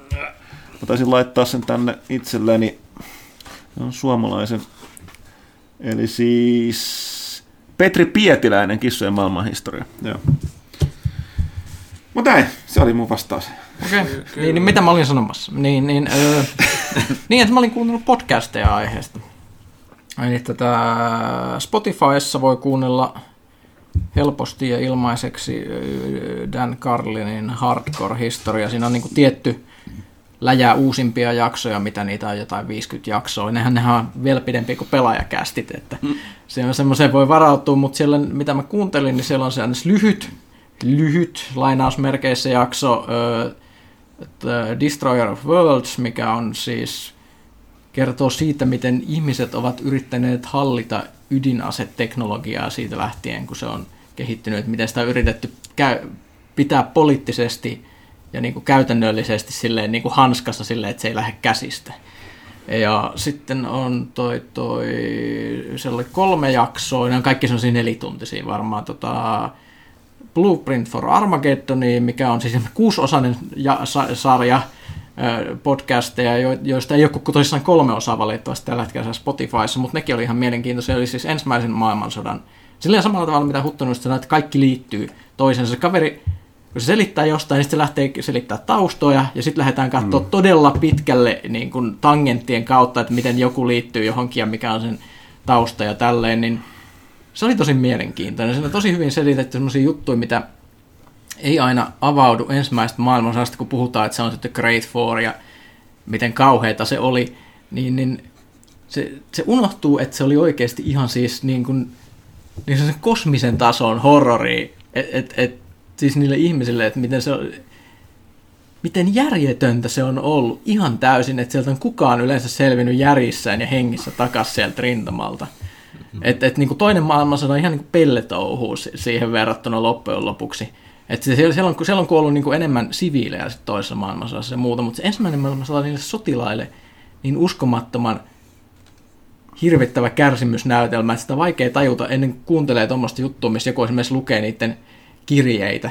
Tai silleen, missä joku just kirjoittaa viimeistä kirjettä, kun se tietää sata varmasti, että nyt pitää hyökätä tämmöiseen, okei, okay, tuossa on tämmöinen niin kolme kilsaa piikkilankaa aitaa edessä ja niin sata näitä natsien, kun näitä Kaiser-tyyppejä, näitä, näitä bunkkereita, jos kaikki konekivärit osoittaa, ja sitten siinä kohta tulee upseeri siihen taakse pistolin kanssa, noin, nyt kaikki vuorotellen juoskaa hyökkäämään, ja sitten 70 000 kaveria ammutaan siihen läjään.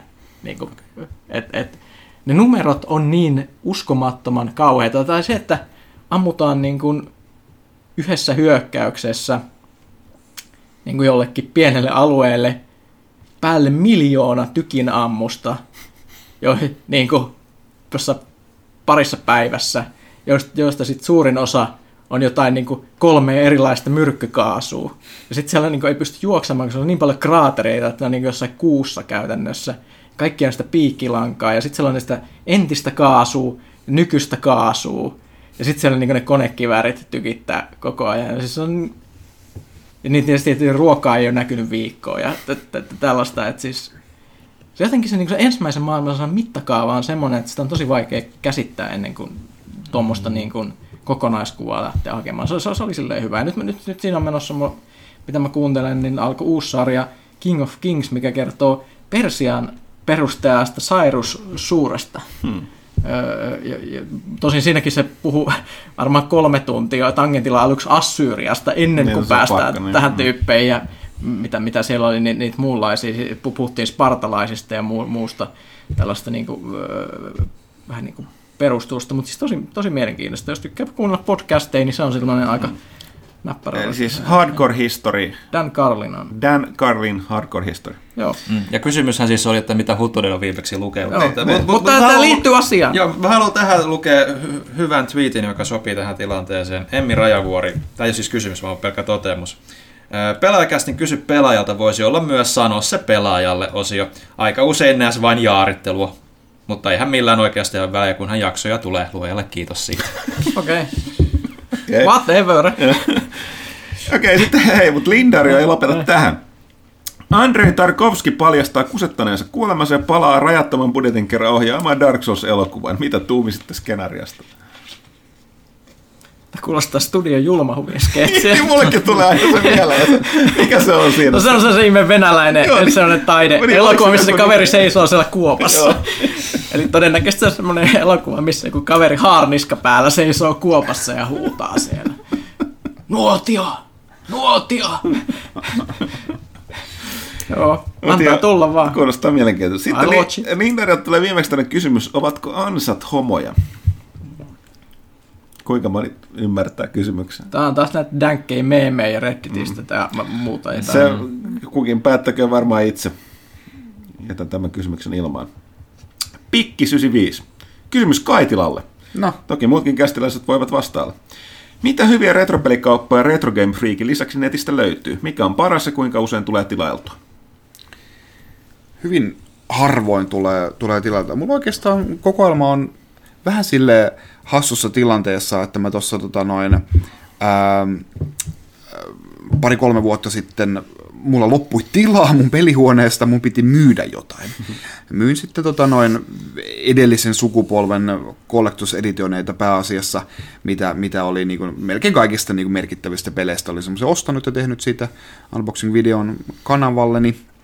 YouTubeen, äh, mutta äh, siinähän loppuu tila, tila hyvin äkkiä semmoisessa meiningissä ja, ja muutenkin mm, pikkasen tota, noin, tässä sukupolvessa olen hillinnyt sitä tota, noin, Collectors ostamista, koska hetken päästä ne on kuitenkin siellä alle laarissa sitten kaikki ja se on, se on vähän sille epäkiitollista puuhaa, niin vähän on tone down sitä.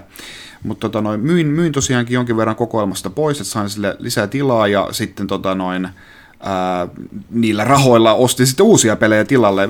Pääosin semmoisia pelejä, mitä on niin tullut niin pitkään niin kuin, ää, halunnut ostaa, jostain Earthboundin iso boksi ja, ja, ja Mega CDn englanninkielinen Snatcher ja viimeinen puuttuva 64 DD-peli ja tämän tällaisia niin kuin, äh, Mega Man Vitonen ja tällaisia niin kuin olennaisia pelejä, mitä muuta niin kuin selkeästi vielä puuttuu niin kuin hyvästä kokoelmasta, niin, niin mä sain niin kuin, ne hankittua, niin en ole, ihan hirveästi en ole niin kuin retropelejä hankkinut, niin kuin, mm. että siinä vaiheessa keskityin sitten tuohon viukeräilyyn sen jälkeen. Mm. Että, että retropelejä on tullut hankittua tosi vähän niin kuin, mm. tässä näin Mistä vi, hankit ne? Vi, viime aikoina. Jotain Dreamcastia ehkä, ehkä pääasiassa just jostain niin kuin, jos mä oon kreduttanut Magic-kortteja poromagiaa, niin mä olen voinut sieltä sitten ostaa myös retropelejä tilalle, että sieltä on ehkä tullut sitten hankittua jotain Dreamcast-pelejä ja pari NES-peliä. Että poromagia on, mm, tai retromagia äh, on ihan ihan ok, siis Suomessa nyt ei ole varaa niin kuin valittaa, että jos Suomesta saa ostaa, niin, niin, niin silloin pitää ottaa se, mistä, mistä saa hinnat on, on vähän korkeita, mutta totta kai kaupassa yleensäkin on. Ja niitähän hankitaan tota, noin jonkin verran Saksasta ja näin, niin niissä pelikase, noiden pakettien kielet voi olla vähän mitä, mitä on, mutta äh, kaikki pelit siellä kuitenkin pyörii englanniksi mun tietääkseni. Niin, niin sitä saksankielisiä paketteja ei siinä mielessä kannata kaihtaa, niitä saa sitten vähän halvemmalla. Mutta joo, siis Retro Game Freak on, on niin kuin jos mä niin kuin jotain tarvitsen, niin sinne mä ensimmäisenä menen. Et, et, ja, ja sitten eBay, mutta en mä, muuten en ole niin kuin nettikauppoja hirveästi, hirveästi käyttänyt. Että valitettavasti ei, ei nyt ole mitään uutta kauppaa niin kuin antaa tähän, tähän hätään kerron vähän vaan tarinan. Saan mäkin mennä tangentille. Jaa, no niin, hyvä. Haarittele. Ja sitten parani Pekugram. Onko toimituksella ollut peli-iltoja? Ei. Teitä ei vaan kutsuttu yleensä. on, on, on meillä ollut. Nuorisolla on, mm. meillä vanhuksille ei. Niin Joo. mulla on niinku elämä, tiedätkö. Sulla on Dead by Daylight. mutta, mutta tota noin, joo, kyllä me, kyllähän me ollaan, tota noin, ollaan pari niin kuin kästiäkin tehty, tehty sit joku osio, osio, missä on ollut joku Emeli, Emeli mukana huutamassa ja näin, niin ne on yleensä tehty, tehty tota noin, sieltä peliillan tiimellyksestä. Nyt ei ole muutama kuukauteen ollut, ehkä pitäisi taas pitäisi. jossain vaiheessa pitää. Mutta joo, ei, niin koko porukan kesken ei, mutta... Osa, osa porukan mm. kesken, kyllä. Joo. Sitten per, Pekugrammilta lisää kyssäreitä. Menikö Pyykkäsellä kuinka paljon joululahjoihin rahaa? Oudon spesifistinen öö, kysymys. Va- vaikea sanoa, en mä hirveästi hummannut. Mutta sitten on kysymys Pyykköselle Kaitilalle. Koska otatte vaimonne tai jälkikasvun pelaajakästiin? En ikinä. no, siitä nyt ei hirveästi ole aikaa, kun tyttöystävä on, on tässä kästissä mm. ollutkin. Ää, jälkikasvu, ää, ehkä siihen menee muutama vuosi, että se... Niin, tota, no, selvästi, että vähän aika ensinnäkin A, jos et haluaa tuoda henkilökohtaista elämää tälle tasolle, niin tota, ehdottaa, mutta mä kyllä miettiä, että täytyy olla vähän vanhempi, että lähdet kolme tuntia siinä. Ja se niin kuin... Joo, joo. joo mm. Voisi väsy vartin Niin, no, nyt, nyt kun sitä rupeaa ajattelemaan niin, jos, jos, jos Wilhelm olisi niin kuin vaikka, vaikka pari vuotta vanhempi, niin olisi se aika kiva, niin kuin, että siltä niin kysytään, että mikä sun mielestä on ollut kivointa tuossa uudessa Mariossa. Sitten se kertoo, se voisi olla itse valaisevaa.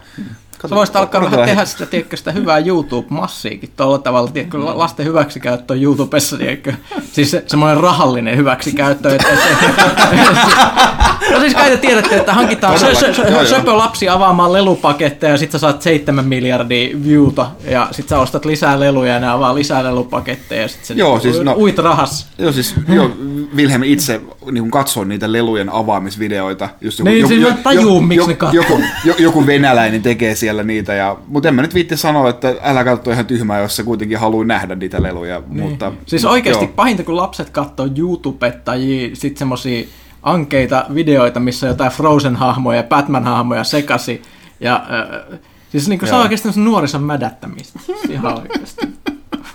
Fuck.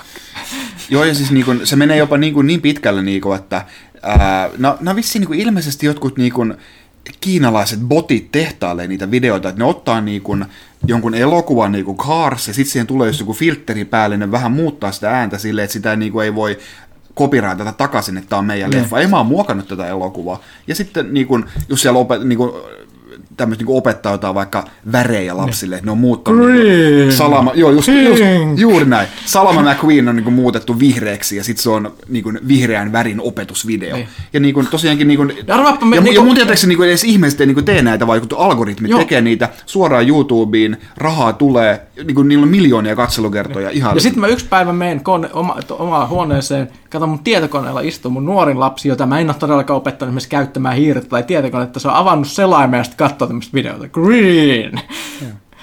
niin, siis ihan, ihan vihaksi pistää. On, on. Kyllä, siis on, se on, se on niinku huonointa mahdollista viihdettä. On.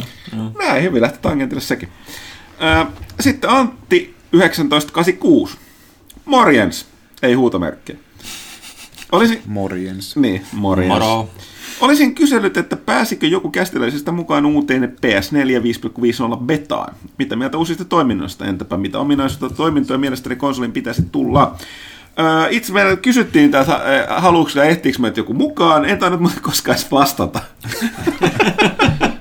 Näin paljon Sonille aiheesta. Eli et ehtinyt. En ehtinyt. Kiirettä pitää. Mun olisi täytynyt muistaa se, että kun mä, kysyin tota, niin se on to, aina tuollainen isompi päivitys, jos tulee jotain mielenkiintoista. Nyt, nyt valitettavasti meni täysin noihin. Se oli joku Olisiko ollut tosiaan, että kun palattiin lomilta tullut tuo kyssäristä, oli ihan hirveät kiireet. Mä nyt kun mä luin tämän kysymyksen, mä muistin, ai niin, joo. Mitäs No hyvä, siinä katos. se on? Siinä on Ää- supersampling-tilaa, ää, No jotain, ihan sama. PS4 Pro suorituskyvyn tuomista mahdollisuuksista päästään bla bla bla. bla. Ja mulla oikein täytyy sanoa, että mä, mä en ole ihan satasella niin kuin ymmärtänyt näitä käyttöjärjestelmän beta-testejä, koska se, ne, ne tulee siis, tuore, siis niin kuin pari viikon sisällä sit siitä sen betasta, niin miksei vaan odota sitä valmista pääse sitä testaamaan, että että to- toki, toki jos mä oltaisiin taas vaikka tehty esimerkiksi juttu lehteen, niin se olisi etu, että mä oltaisiin päästy etukäteen, mutta nyt niin kun en, en ohjaa, mitä uusia ominaisuuksia toimintoja konsolin pitäisi tulla. Ehkä se on sellainen vaan niin ilmainen En- bugi, bugitestausrundi, ettei ne mitään isoja muutoksia siihen enää tee, mutta Niin, todennäköisemmin joo. Mutta mut joo, toi Let's on, move on. Let's move on. Tunna. Tulis, oh. Tulisiko kästiläisten mielestä kellojen siirtymisestä kesäaikaan luopua? Pitäisi. pitäisi. Pitäisi joskin, kyllä mulle kelpaa aina se ylimääräinen valoisuus, mutta se itse asiassa se valosta sekoitus. On, Se ei tee ihmiselle hyvää. Niin. Ja sitten aurinkoista kevenodotusta Pyykköselle ja muulle porukalle lähes tasapuolisesti. Mä veikkaan, että suurimmat osat tunnatoivotuksesta menee Pyykköselle. Kiitos, kiitos. No mutta hei, tosiaan Tunnakin on nyt iloinen, kun Pyykkönen pääsi viimeinkin kästiin. Täällä. Täällä. Okei, Slim Atebo. Slim Atebokin on kaivannut Pyykkästä. Nyt kun Pyykkönen on vihdoin paikalla, niin voisit, voisitko kertoa mielipiteesi kohteen edennestä kaudesta? Mitä mieltä olet ruutista? Pitävätkö kästiläiset tekoälyä tulevaisuuden uhkana? Öö, joo, mähän pidän siitä sarjasta sitä enemmän, mitä pidemmälle se menee ja mitä enemmän se menee kyberpunkiksi pois siitä alun rikossarjasta, mitä se oli. Ja totta kai ka- kaikki tykkää Amy Ackerista. Kuka ei tykkäisi Amy Ackerista, varsinkin kun se esittää semi, semipahista, niin se on hieno hahmo. Eh, Pitävätkö kästiläiset tekoälyä tulevaisuuden uhkana? Kyllä, jossain vaiheessa se tuhoaa ihmiskunnan, mutta se on ihan oma syy. Tai, sitten pelastaa ihmiskunnan meiltä itseltään. Niin, niin, niin. niin. Tulee vielä nämä pelasi Stellariksa, kun pelasi siellä tekoälyllä. Jos... Teettekö te Pi- pi- mandatory pampering voisi Niin, olla meillekin? niin. Teekö ihan sama, jos asutaan jossain Su- kuplassa? suljetaan luksusreservaattiin. Niin, kyllä mä voisin asua luksusreservaatissa. mulla- Mitä otatte sitten? Sitten yhtäkkiä vaan roodataan toiselle paratiisiplaneetoille, jos on vielä kivempaa. Mm. Näin. Pystyykö Westworldin toinen kausi ylittämään, yltämään ensimmäisen kauden tasolle? Vastatkaa Ehkä- te, jotka olette nähneet, mähän on nähnyt sen ensimmäistä kautta. Ehkä se on Kannattaa mahdollista, katsoa koska ei tiedä mitä on luvassa. Se on, jos ne keksii hyvän idean, niin varmasti. Joo. Kaikki on mahdollista taas kerran. Sitten Slim Atebo, tiedättekö mitään hyviä kauhutelevisiosarjoja? Kertokaa, olen kuulolla. Tai aluksi mä olin tällainen, että tästä löytyy ihan helposti vastaus, mutta hyviä kauhu, siis niin kuin kauhu TV-sarja. Mä en keksi mitään muuta kuin American Horror Show. Se on ihan jees. Tosin kaudesta riippumatta, si- siinä kannattaa katsoa lähinnä se, jos ei ole katsonut aikaisemmin, niin paras kausi on Asylum, eli kakoskausi. Ykköskausi, onko se mikä Mu- Murder House, se on ihan jees, o- se on ihan ok. Hetkinen, mikä sitten tulee? Sitten on se Noita-kausi. Coven. Coven, se oli, se oli vähän outo. Mä oikein tiedä, se, se oli sellainen on-off mulle, mä en tiedä. Sitten oli toi hotelli. Mä en edes jaksanut sitä hotellia katsoa loppuun, se meni vähän kikkailuksi. Itse asiassa tämä on, tää on mielenkiintoinen. Siis äh, Johannallakin jäi hotelli kesken. Äh, mä, mä katsoin sen loppuun, mutta hotellin viimeinen jakso on täysin erilainen kuin mikään muu tota noin, American Horror Story-jakso. Ja, tää niin kun, ja se, se loppuu vaan niin, niin yllättävällä tavalla, niin kun se, se tone on niin erilainen, se kannattaa melkein katsoa sen kanssa. Se, niin kun, se, suor, se- se suorastaan hymyilet, kun Okei. sä näet sen viimeisen. Kann- Kannattaa antaa sille mahdollisuus. Sitten oli se Freak Show, se oli vähän nihilistinen mun makuun, sille li, niinku pikkasen liiankin se ankeilu meni just semmoiselle Devilman Crybaby-akselille, että et, ei, ei na- napannut. Se Roanoke, se, se, mä pidin siitä, että se meni niin metaksi, että se on televisio-ohjelma televisio-ohjelman tekemisestä, josta tehdään sitten uusi televisio-ohjelma ja YouTube ohjelma ja sitten lopuksi käydään vielä A-studiossa puhumassa siitä, että olipa rankkaa.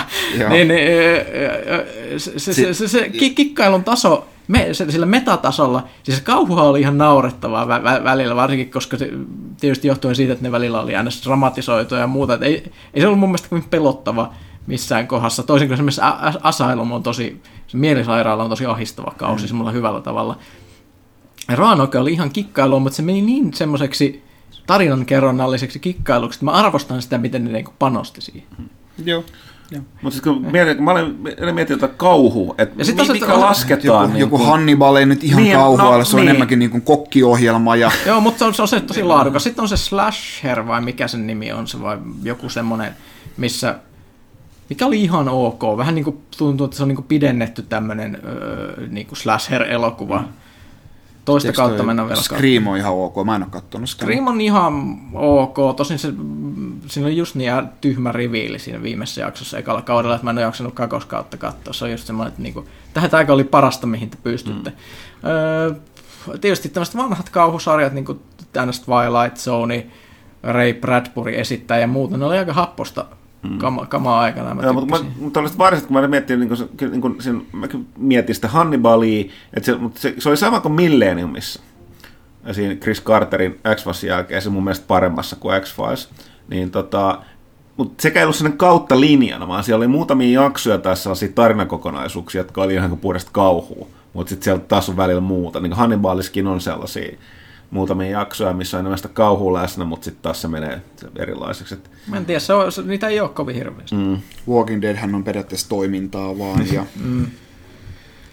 Ei ole hirveästi valinnanvaraa. Ja niin kuin, kun Ash vs. Evil Dead, niin on, siin, on siinkin niitä kauhuelementtejä, mutta toisaalta sitten se on sitä splatteria ja huumoria. Niin, niin no että- siis se, se ei ole yhtään pelottava, mutta se on niin näistä kaikista kauhusarjoista oikeasti mulle lemppari, koska se on vaan sellainen hyvän mielen, semmoista vanha-aikaista kauhua, että niinku, ihan järjetöntä verenlennätystä ja äh, gorea, mutta vaan kaikki on vaan tosi hilpeitä ja iloista. Hey, pa- hey pal, there's only room for one asshole in this town, and that's me, that asshole is me. Kyllä. Toisen kauden, onko se toinen vai kolmas? Tiedätte, kun olette nähneet, Tiedätte, mistä kun olette puhutaan. nähneet. Villekin tietää. Mistä Reijasta puhutaan, niin. Joo, Mä yritän unohtaa tämän. kattakaa Ash vs. Evil Dead. se on Katsokaa, se on. Mä valta odottaa sitä kolmatta kautta. Okei, okay. Slim About lisää. Kun pelaatte hiviskyllypelejä, tapatteko vai tainutatteko vihollisen? Ja jos teette kumpaakin, millä logiikalla, logiikalla päätätte, kenet nirhaatte ja kenet jätätte henkiin? Siis mi- minkälaisia pelejä vaan? Hiiviskyllypelejä.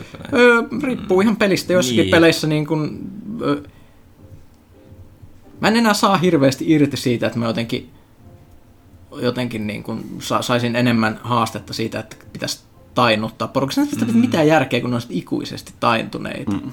useimmissa peleissä, koska niin, mun mielestä sen tainotuksessa pitäisi olla sellainen riski, että ne saattaa sitten heräillä sieltä tai muuta, että se on käytännössä pelimekaanisesti ihan sama kuin tappas porukkaa, että se vähän silleen, se vaan haasteen kannalta ei ole hirveän kiinnostavaa, mutta esimerkiksi Dishonoredissa niin mä päätin s- ihan sillä perusteella, että et, et mä kuuntelin sillä, sillä kun se, pystyy, on se sydän, millä sä pystyt mm. kuunte, kuuntelemaan näiden ihmisten salaisimpia ajatuksia, niin jos se on paha tyyppi, niin mä tapan sen, ja jos se on hyvä tyyppi, mm. niin mä jätän sen henki. Mulla on just sam- Jos, jos esimerkiksi kaveri muistelee, että okei, mä tässä vaan niinku partioin täällä pahuuden kartanossa, vaan että saisi lapsille ruokaa pöytään, niin eihän sä voi tappaa sitten, jos paha mieli. niin, mutta mut, tällainen. Joo, mu- siis mulla, mulla on tässä välissä sama laina, lainatakseni mustanaamiota huttunen on hyvä hyville ja paha pahoille. mä aika herkästi otan hengen pois kyllä kaikilta. Että. Se riippuu nyt aika pitkälti niinku dead pelistä dead kyllä, men että- tell no että- tales. Mm. Ja mä oon huomannut, että mä oon joskus niinku ekstra sadistinen sille, mikä on vähän huolestuttavaa. Esimerkiksi jos niin Dishonoredissa oli sellaisia pahoja tyyppejä, niin, niin mä niin kun, jos en mä tiedä miksi. Esimerkiksi siinä on yksi sellainen kenttä, missä on semmoinen niin pahuuden mielisairaala. Mm. Niin mä siellä ne pahat tyypit keräsin, vein ne yhteen sen vessaan, kasasin ne ammeeseen ja sitten sytytin sen läjän tuleen. kun oli en, ensin taidot. Right. Right. Mutta niin en mä tiedä, mä, koska mä oon, you could do it. tota, Jos miettii niin kuin jotain Metal Gearia, mitä nyt mä en pelaan ehkä eniten, niin silloin kun se varsinainen räiskiminen oli kankeeta, niin silloinhan sitä nyt tuli ihan väkisinkin niin kuin turvauduttu Totta, enemmän niin siihen hiiviskelymekaniikkoihin ja se tuotti siinä niin kuin enemmän tyydytystä, mutta sitten kun MGS4 ja 5 nyt varsinkin ne aseiden käsittely tuli huomattavasti paremmaksi, niin kyllä se räiskiminenkin siinä sitten lähtee helpommin niin kuin lapasesta, että totta kai käyttää ehkä mieluummin niitä tainnutusaseita, että pystyy niin kuin pitämään sen, niin kuin sen skorean mahdollisimman alhaisena, että, että, että ei tule niitä killejä sinne. Mutta, ja siinä on sitten myös sitten kuitenkin yksi niitä sarjoja, missä se tainuttamisessa on se jännitevaara, että ne saattaa herätä sieltä, että mä tykkään kyllä siitä. Että, että, mutta kyllä se aika pitkälti niin kuin sit mekaniikoista itsestään niin kuin mulla kumpuaa, että, että ei siinä silleen mitään moraalivalintoja varsinaisesti ole. Että jos mä päätän, että mä pelaan tällä kertaa pelin, run- pelirundin niin kuin puhtaasti tainnuttaa, niin sitten mä menen sillä ja sitten välillä vaan pitää hauskaa ja räiskiä. MGS 5 mun lempiase oli se raketin heitin, mikä jakautuu kahdeksaan tota noin, kohteeseen lukkiutuvaan, lämpökohteeseen lukkiutuvaan pienempään ohjukseen. Saa yhdellä liipasimen painalluksella tapettua kahdeksan tyyppiä vaikka noissa seinän takana. Se siitä hiiviskeli. Saiko, saiko siihen Fulton versio siitä? Mä muistan, että tota, ainakin tuossa Peace Walkerissa oli se Fulton versio siitä Rocket Launcherista. En, tosta ei ainakaan saa, mutta kyllä siitä jotain fullta versiota Joo, oli, oli kyllä. Se oli aina hilpeätä kyllä. Mm. Joo, en, en tiedä. Mun, mun mielestä niin hiivistelypeleissä on yleensä aika vahva story monesti. Mm. Monesti sillä just miettii semmoisia, mistä mä tykkään, niin semmoista uusi Prey, Dishonored Thiefit ja tällaiset, niin mulla, mulla mm. se niin semmoinen sen tekemisen sisäinen logiikka niin kuin siinä tarinassa on se oleellinen. Mm. Että jos mä esimerkiksi tunnen, että tämä hahmo on nyt vaikka sellainen esimerkiksi niin kuin Thiefissä, että se on niin kuin tällainen varas, joka ei välttämättä sillä ei mitään syyt niin kuin murhata porukkaa turhaan, niin sitten on tärkeää, että se ei murhaa porukkaa turhaan, että se niin kuin pysyy järkevänä sen pelin sisäisen maailman suhteen. Ja tälleen. Et, et sitten mä saan siitä vaan enemmän irti. Pidä varas, hän on varas. Watch out, she's a thief. Okei, okay, mennään se Seuraavaksi se on käännetty englanniksi mun mielestä. Näin. Terveistä Matti Nykäselle. Maailman parhaalle mäkihyppäjälle. Kyllä. Sitten viimeinen kysymys Atebolta. Muistelisin, että Arvekkari ei pidä käsinä Royale ja Bond-elokuvana tai vähintään vähättelee sitä. Miksi? Vaikka siitä puuttuukin hienot vempaimet, se ei tee siitä huonoa. Omasta mielestä Casino Royale on yksi parhaimmista Bondeista koskaan ja Craig parhaimpia Bondeja. David Nivenhän oli tässä elokuvassa, en ymmärrä. Niin, niin original Casino Royale. Mm. Bondit ovat myös joltain osin kuvastaneet aikaansa ja Royalen aikoihin realismin Bourneen myötä oli iskussa, vai pitäisikö Bondien olla aina samanlaisia? Eikö ole hienoa, että uskalletaan muuttaa vanhoja konsepteja? Tuo on vika kysymys Joo, erikseen, okay. jos vastaan nyt tuohon. No, Tuossa oli niin monta kysymystä, mistä sitten nyt lähtisi. Mä en muista, mitä mä tarkalleen olen joskus sanonut Casino Royalesta, mutta niin kuin täällä jälkeenpäin mun mie- mielestäni on aina sanonut, että Casino Royale on hyvä toimintaelokuva, mutta se ei ole hyvä Bond-elokuva.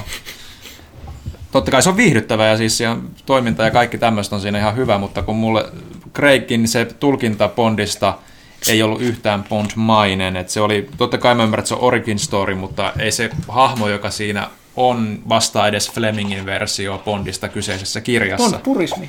Bond-purismi, kyllä. Äh, Craig Bondina muutenkin on ehkä vähän niin kuin semmoinen tympeä tylsä, että, että Skyfall on mun mielestä niin kuin oikeasti hyvä Bond-elokuva. Ja siinä se niin kuin jopa niin kuin oli siinä roolissaan niin kuin yllättävän hyvä.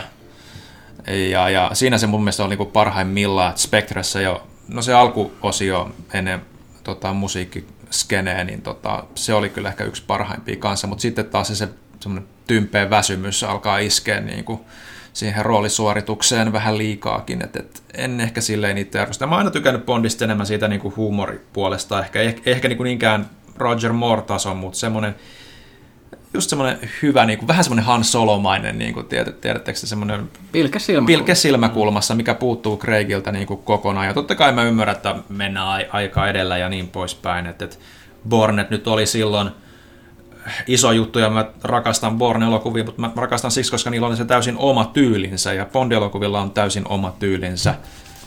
Totta kai se muuttuu aina näyttelijävalinnan myötä, mutta mun mielestä Craigin Bondi on ollut Skyfalli ennen ja sen jälkeen niin kuin ihan liian erilainen kuin se hahmo oikeasti on. Ota vaikka seuraavaksi tulee nuori Bond, mm. vähän niin kuin nuori solo. Niin, no jos semmoinen, onhan niitä kirjoja olemassa, niitä nuori Bond. Ne, ne, mä en ole lukenut niitä, mutta tota, niitä on kyllä kehuttu ihan älyttömästi. Eikö se ollut joku kuuluisa Miten mulla on muistikuva, että pitäisi tietää, kuka niitä on kirjoittanut? Mä en muista sitä kirjoittajan nimeä, mutta jos oli joku suht kuuluisa, kuuluisa kirjoilija kanssa kyllä. Että, että, että, mä en muista, onko se vaihtunut sitten tuossa vuosien varrella. Mä oon kyllä halunnut lukea niitä, mutta ei ole vaan tullut vastaan. Eihän se se Salvatore ollut? Ei ollut, mutta... Aa. mutta, mutta... Mm. Mutta pitää sanoa, että sitä jännättää, äh, se on tämä, että Bondit olisi myös joltain osin kuvastaneet aikaansa – Mun mielestä Bondeihin se viehätykseen kuuluu, että ne on vanha Niin, niin, niin mä niin, että mm. ei, ei vaan sulla joiltain osin vaan täysin. Mun täytyy tähän lukaan, että mä huvittaa nykypäivänä niin porkkaan silleen, että ja miten ne näkee, ne eka kertaa ne alkuperäiset bondit, nämä on hirveän misogynistisia ja muuta tästä. Ihan tosi, Ihan nämä 60-70-luvun. Bond on brittiläisen imperiumin pahuuden ruumiillistuma niin, siis, oikeasti. Niin. Et, ja sitten kun ajan henki tosiaan, niin yllätys, yllätys, että naiset oli vähän esineitä siihen aikaan. Niin, totta kai, niin mä, mä, mä tavallaan, että niin kuin, tässä sanotaan, että niin simmat ei selkeästi ymmärtää, että ne ajan, mutta onko ihmiset, jotka ymmärrätkö ne katsoo 60-70-luvulta elokuvan, että se ei mukaan ajastaisi ajan henkeä, joka on hyvin erilainen kuin se on tänä päivänä. Niin, no tämä nyt on vähän se, mitä puhuttiin täällä aikaisemmin, että näitä vanhoja taideteoksia nyt vähän niin kuin nykyisen ajan hengessä tulkitaan ja otetaan pois museoista ja niin poispäin. Tai vaaditaan pois, mutta se nyt on ihan naurettavaa. Niin, siis taiteen vähän, suhteen mennään siihen. Mutta mut, no, mut, mut, mut, mut, tota, Charlie Hickson oli tämä kirjoittaja, Young Bond-kirjoittajan. Tota, en muista, mitä hän on muuta tehnyt. Mutta... Okay. Mä, muistan, mä muistan, että jossain vaiheessa puhuttiin siitä, että se Young Bondin kirjoittaja on tehnyt itse asiassa jotain muutakin, ja mulla oli yllätys, että oli kirjoittanut niitäkin. Mm. Okay. Hetken, mikä? Siis Charlie... Hickson. Hetkinen, onko se yksi niistä tota, siis noista tota, mikä tämän Fast Show on yksi niistä niin kuin, tekijöistä ja näyttelijöistä? mitään. Mutta mennään eteenpäin. Okei. Okay. Mutta se on jotain muitakin kysymyksiä. oli vielä toi... Mitä, mihin mä vastaan? Pitäisikö Bondien aina olla samanlaisia? Ei, mutta niissä pitää olla ne tietyt bondimaiset elementit. Okay. Ja mitä mieltä olette huista kuin mukaan Nolan ohjaisi uusimman Bondin? Nolan, siis Christopher, Christopher Nolan. Joo. En mä tiedä, en mä kuulu. Onhan niitä pyörinyt, mutta tota, voisi se olla ihan mielenkiintoinen. Nolankin ottaa kyllä itse aivan liian vakavasti. Se, se on vähän liian vakava, mutta se voisi olla mielenkiintoinen, jos se niin kuin lähtisi enemmän just sille niin kuin vähän hilpeämmälle linjalle. Mitä sanot tästä Taika Vatitin ohjelma? Siis, no se voisi olla, mutta siis oikeasti mun kuvitella, että Nolanin Bondi olisi kolme tuntia pitkä ja täysin semmoinen, että, että tämä on nyt Leart, niin kuin Oscaria haetaan nyt. Mm. Joo, tosiaan, siis joo, tämä, tämä me ollaan puhuttu vuosi. Charlie Hicks on nimenomaan toinen noista Fast Shown tota, öö, vetäjistä. Mm, okay. Siis perustajista, kun toi näyttelijä koomikko. Siksi mulla oli yllätys, että se oli kirjoittanut näitä. Siis, toi, siis tää on tää, se on erityisesti toi se No. M- mitä toi nyt tunneturin Fast Shows oli siis se, että tota, se todella ujo ja arka se tilanomistaja, jossa sitten se tää, tota, Paul Whitehouse, Whitehouse tässä on se kaveri, joka on se maahoitaja, se yrmyäjä, niin Subsequent television work was included writing and starring in PPC3's Fast Show spin-off sitcom Swiss Tony. Niin, Swiss Tony se esitti myöskin, joo. joo. Mm. Okei, okay, mennään no niin. eteenpäin. Äh, Seedu kysyy, Hei taas, onko uusi Westworld-traileri nähty? Ei. Ei. Eli me, no me muuten puhuttiin tuosta, että ei, ei poista paljon Hyvä muistutus, että pitäisi varmaan katsoa. Mm. Itselleni on kova luotto Nolanin ja uskon, että sarjan taso juurikaan tulee notkahtamaan. No hei, me puhuttiinhan tästä Person of niin. Interestistä, että mm. kyllä mullekin on niin kuin, joo. Onko jotain erityisiä toiveita Red Dead Redemption 2 suhteen? Muistan elävästi kästiläisten hauskat tarinat edellisessä monin pelistä Puuma, Huttunen ja Aase. Haluan semmoisen monin pelin, joka olisi GTA Online, mutta kehittyneempi silleen, että mä voisin kahden tai kolmen ihmisen ryhmässä seikkailla siellä maaseudulla monin pelissä ja tuntea, että saan elää siellä sellaista semiropetushenkistä meininkiä, missä ratsastellaan ympärissä tehdä juttu, mutta ne tekee kuitenkin jotain shittiä Battle Royale, että ihan sama. siis sehän nyt on huuton, että siis se on GTA Onlinein kehittyneempi versio, mutta siellä on myös näitä Battle Royale-tyylisiä mm, pelimuotoja. Se on, jos, jos on GTA Onlinein versio, se on aika helvetin paljon kehittyneempi siihen nähden, miten kökkö no, mutta on varmaan siksi ne on sitä kehittänytkin sitä on, on mm, GTA. Online eteenpäin, että seuraava sitten olisi mm. jo julkaisussa niin kuin laadukas, mutta mistä näitä nyt tietää? Sitten Seedon bonuskyssäri ennen himokselle lähtöä. Minttu, kaakaa vai rommi kahvi? Kaitilalle kuuma mehu. Tavallinen kaakaa, kiitos kermavahdolla. Niin, niin, tai Tavallinen kaakaa ilman kermavaahtoa. Minttu kaakaa, miksi mä sanon, Ei sitä minttua sinne tarvitse. Minttu kaakaa vai rommi kahvi, ei vain kummatkin. rommi kahvi. Dankku Dude. Tervehdysarvon kästiläiset. Okei, sitten oli kysymyksiä Raren Sea of Thievesista. Niin tosiaan toki kiinnostaako toimitusta Rarensia siis yhtään? No joo, paitsi kaikki on niin, missannut niin, niin paljon. Niin, tässä mulla olisi tämä, että... Ja mä en tiedä, löydänkö mä kavereita niin. tarpeeksi mm. pelaamaan sitä. Sitten Dankodudelta vähän takavasemmat kysymystä, en mä tiedä, onko tässä jotain tietoa takana. Milloin Kaitila aloittaa cosplay-harrastuksen? Nyt! Do it! Ähm, olen aloittanut sen jo vuonna 2000 2002, ää, kun tota noin, ei kun ei, taisi olla vuonna 2000 jo, ää, lukion penkkareissa pukeuduin Darth Mauliksi, ää, ja sitten tein sen uudestaan ää, episodi kakkosen ää, ensi illassa, vaikka Darth Maul nyt ei episodi kakkosessa ollutkaan, mutta mä ajattelin, että se, Olit sä se oli siinä?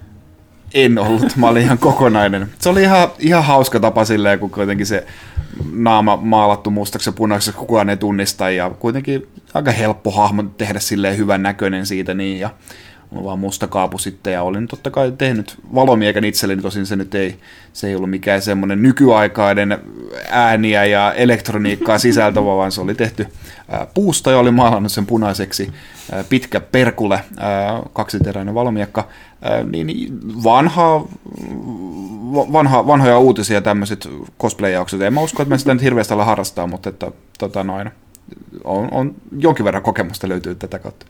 Okei. Okay. Dankkuduleta lisää. Uuden Battlefieldin huutaan sijoittuvan toisen maailmansodan tai kylmän sodan aikaan. Kiinnostaako, kiinnostaako toimituksen räiskiötä eli huttusta? No siis kyllä aina pitää tsekata. Mä niin kuin, mm. en, en ole erityisesti jää väliin. Et se, että kuinka pitkälle ne sitten jaksaa pelata, niin se on aina mm. se erikseen. Jos kylmä sota tulee, niin, kuin, niin sitten mä testaan, koska se aihe, aiheena kiinnostaa mm. kyllä. Sitten kästiläisen suosittelemat sarjat, odotetaan TV-sarjat tällä oh. hetkellä. Sitten kysytään tuosta Alter Carbonista pyykköstä, mutta me puhuttiin siitä tuosta ykkösosiassa. Kolme, okei, okay, kaikki toteaa nyt nopeasti kolme sarjaa, ei tarvitse olla uusia. Mutta tällä hetkellä, okei, okay, silleen täytyy ehkä uusia. Mä varastan, koska me vastataan muuten varmaan samaan. No Altered Carbon, mm-hmm. Ash vs. Evil Dead ja sitten vaikkapa tuo... Äh, miksi mulla on se nimen? Äh, Dear Gently's Holistic Detective Agency. Sanokaa te muutakin. Star Trek Discovery. Okei. Okay. Tulos muuta? Äh, Trekkiä ja Ashia, joo. Entäs Pyykkönen? Me jätin sulle se Devilman, Devilman Crybabyn sinne. Mulla oli joku toinenkin, jota mä ajattelin, että voisi suositella. Black Lightning. Ah, totta. Joo. Sitä on tullut kolme jaksoa Netflixiin. Pidän siitä siinä. Se todistaa taas sen, että niin kuin me ollaan nopeasti puhuta, että Marvel onnistuu elokuissaan paremmin kuin DC supersankarijutuissa, mutta niin kuin DCllä on parempi tatsinoinen selkeästi loppupeleissä kuitenkin tuolla TV-sarjojen puolella. Että noit tekee ihan liian vakavaa ja ryppyotsasta, vaikka niissä ei siinä, niin kuin, mun mielestä eka Jessica Jones on loistava se eka kausi ja on niissä mu- muiskin ollut hyvää, mutta kyllä sitten niin kuin, The Black Lightning on just sellaista TV, TV tota, supersankarisarjaa, kun voisi tuo, olettaakin, niin ne pitäisi olla. Se on jännä. Okei, okay, äh, onko Arvekkari ehtinyt läpäistä Persona 5? Entä onko Arvekkari vetänyt vieläkään Witcher 3 läpi? Persona 5 meni läpi. Sun 130 tuntia pyöreästi kai siinä sitten meni, mutta mun nyt on tietysti tapana jättää se peli sinne taustalle pyörimään, niin kun puuhailee muuta, niin se nyt ei välttämättä pidä ihan paikkaansa, mutta se oli kyllä ihan, oli kyllä ihan mukava kokemus. Loppupeleissä ehkä kun kallistus, että nelonen oli ehkä omaan makuun vähän mieluisampi rakenteeltaan, ei ehkä niin kuin mekaanisesti ja niin poispäin, että kyllä nyt vitosen palatsit ja kaikki taistelumekaniikat on niin paljon kehittyneempiä, mutta, mutta ehkä Persona 4 oli enemmän siellä arkielämässä niin kuin enemmän vapautta ja mahdollisuuksia tehdä asioita niin kuin haluaa ja huomattavasti kiinnostavampia niin kuin tarinoita ehkä siellä puolella. Mutta tykkäsin tosi paljon tosi niin kuin edelleenkin hyvä peli niin kuin lähteä siihen sarjaan sisään, jos ei ole aikaisemmin tutustunut. Että, että, että sopivasti ehkä kädestä pidä, pitelevä. Niin kuin. Mutta Witcher 3, jo en ole vielä, mä oon sen kolme kertaa aloittanut alusta, koska joka kerta on joku sen pari, kolme, neljä tuntia ehkä pelannut sitä, niin tota, sitten on jo unohtanut täysin, miten homma toimii, ja sitten kuitenkin sen verran jo menty eteenpäin, että näppäimet ja kaikki yksityiskohdat unohtunut, että sitten on ollut parasta vaan aloittaa alusta, mutta nyt kun tuon Persona 5 jälkeen tuli tuommoinen pieni niin kuin haikeus, tyhjyys elämään, niin kuin aina tuommoisten 130 tuntia kestäneen rupeamien jälkeen, niin ehkä tekisi mieli pelaa pari lyhyempää peliä tässä välissä, ja ehkä sit voisi se Witcherin, tai Mass Effect Andromeda vihdoin viimeistellä, että, että, että Ehkä se Witcher. Ehkä se Witcher kyllä, mutta toisaalta jos, jos mä pelaan Witcherin ensin nyt kunnolla läpi ja sitten joudun palaamaan siihen Mass Effect Andromedaan, niin, niin sit mä haluan tappaa itteni. Älä palaa. Niin. Se voi, se voi se olla. mysteeriksi. Niin. Niin, Sitten Tankruuden viimeinen kysymys. Onko Huttunen ilmaista lounaiden ystäville? Todellakin olen, paitsi jos on pelkkää salaattia. Vieläkö toimitus käy lähike- lähikebabbilassa lounailla? No kyllähän Silloin- käy. silloin. Mm. Kiitoksia vastauksista. Sitten onko täällä vielä muutama kysymys? Mitä kertoo verkko? Hidas smooth jazz soi tuolla taustalla. Joo, Tuleeko ala, Hi, alakerrasta? welcome to Jazz Club. Joo, täällä oli pari kysymystä. Atesgi. Onko kästiläisillä kokemuksia, miten jotkut, jotkin, jotkin pelit ovat vaivaalloisia aloittaa uupuneena? Lätkotaisesti kaikki. Joo. Itsellä viimeisimpänä kokemuksena on ollut Planescape Torment Enhanced Edition, jossa väsymys yhdistettynä pelin pitkiin tekstikeskusteluihin aiheutti alkuun torkahtelua kesken kaiken. Toisena esimerkkinä myös Nioh ja sen taistelujärjestelmän opettelun kanssa oli alkuun hankaluuksia rankkojen työpäivien jälkeen. Ehkä se, että Okami ei Huo- kannata aloittaa väsyneen. niin, huom, alun jälkeen kummatkin pelit ovat olleet loistavia. Niin mä menisin just tästä Atetsikin kysyä, että tota, onko se erityinen syy, että sä niin selkeästi pel- pelaamaan aina upona. Okei, mutta se, selkeästi elämä on sellaista, että, että tota kiireistä, että tulee aina. No niin, no kaikki tällaiset tekstivetoiset pelit on varmaankin. Mä veikkaisin, että jos on vähän aurinkoinen tai sellainen toiminnallisempi, niin, tota, mm. niin ne Ei, joitakin väsyttää pelejä vaan, esimerkiksi tämä muistaa uusi Shadow of Colossus, ei pidä aloittaa väsyneenä illalla. Mm. Se, se intro on todella pitkä, missä se tyyppi ratsastaa sinne, mitään ei tapahdu, näytetään maisemia, tyyppi ratsastaa, mm. ratsastaa, ratsastaa, ei, ei mitään repliikkejä, ratsastaa, ratsastaa, ratsastaa. Sitten menee vielä joku varmaan 10 minuuttia, kun saa ai, jotain kolosseja pitäisi tappaa. Mm. Niin se, se, se, se, on ehkä vanhentunein osa siinä pelissä se niin kuin ensimmäinen puoli tuntia. Et, et, se on vähän riski. Mutta siis uupuneena, ei, siis mulla on niinku pahinta just niinku ihan mikä tahansa peli, missä on niinku jotain hirveät tutoriaalit alussa.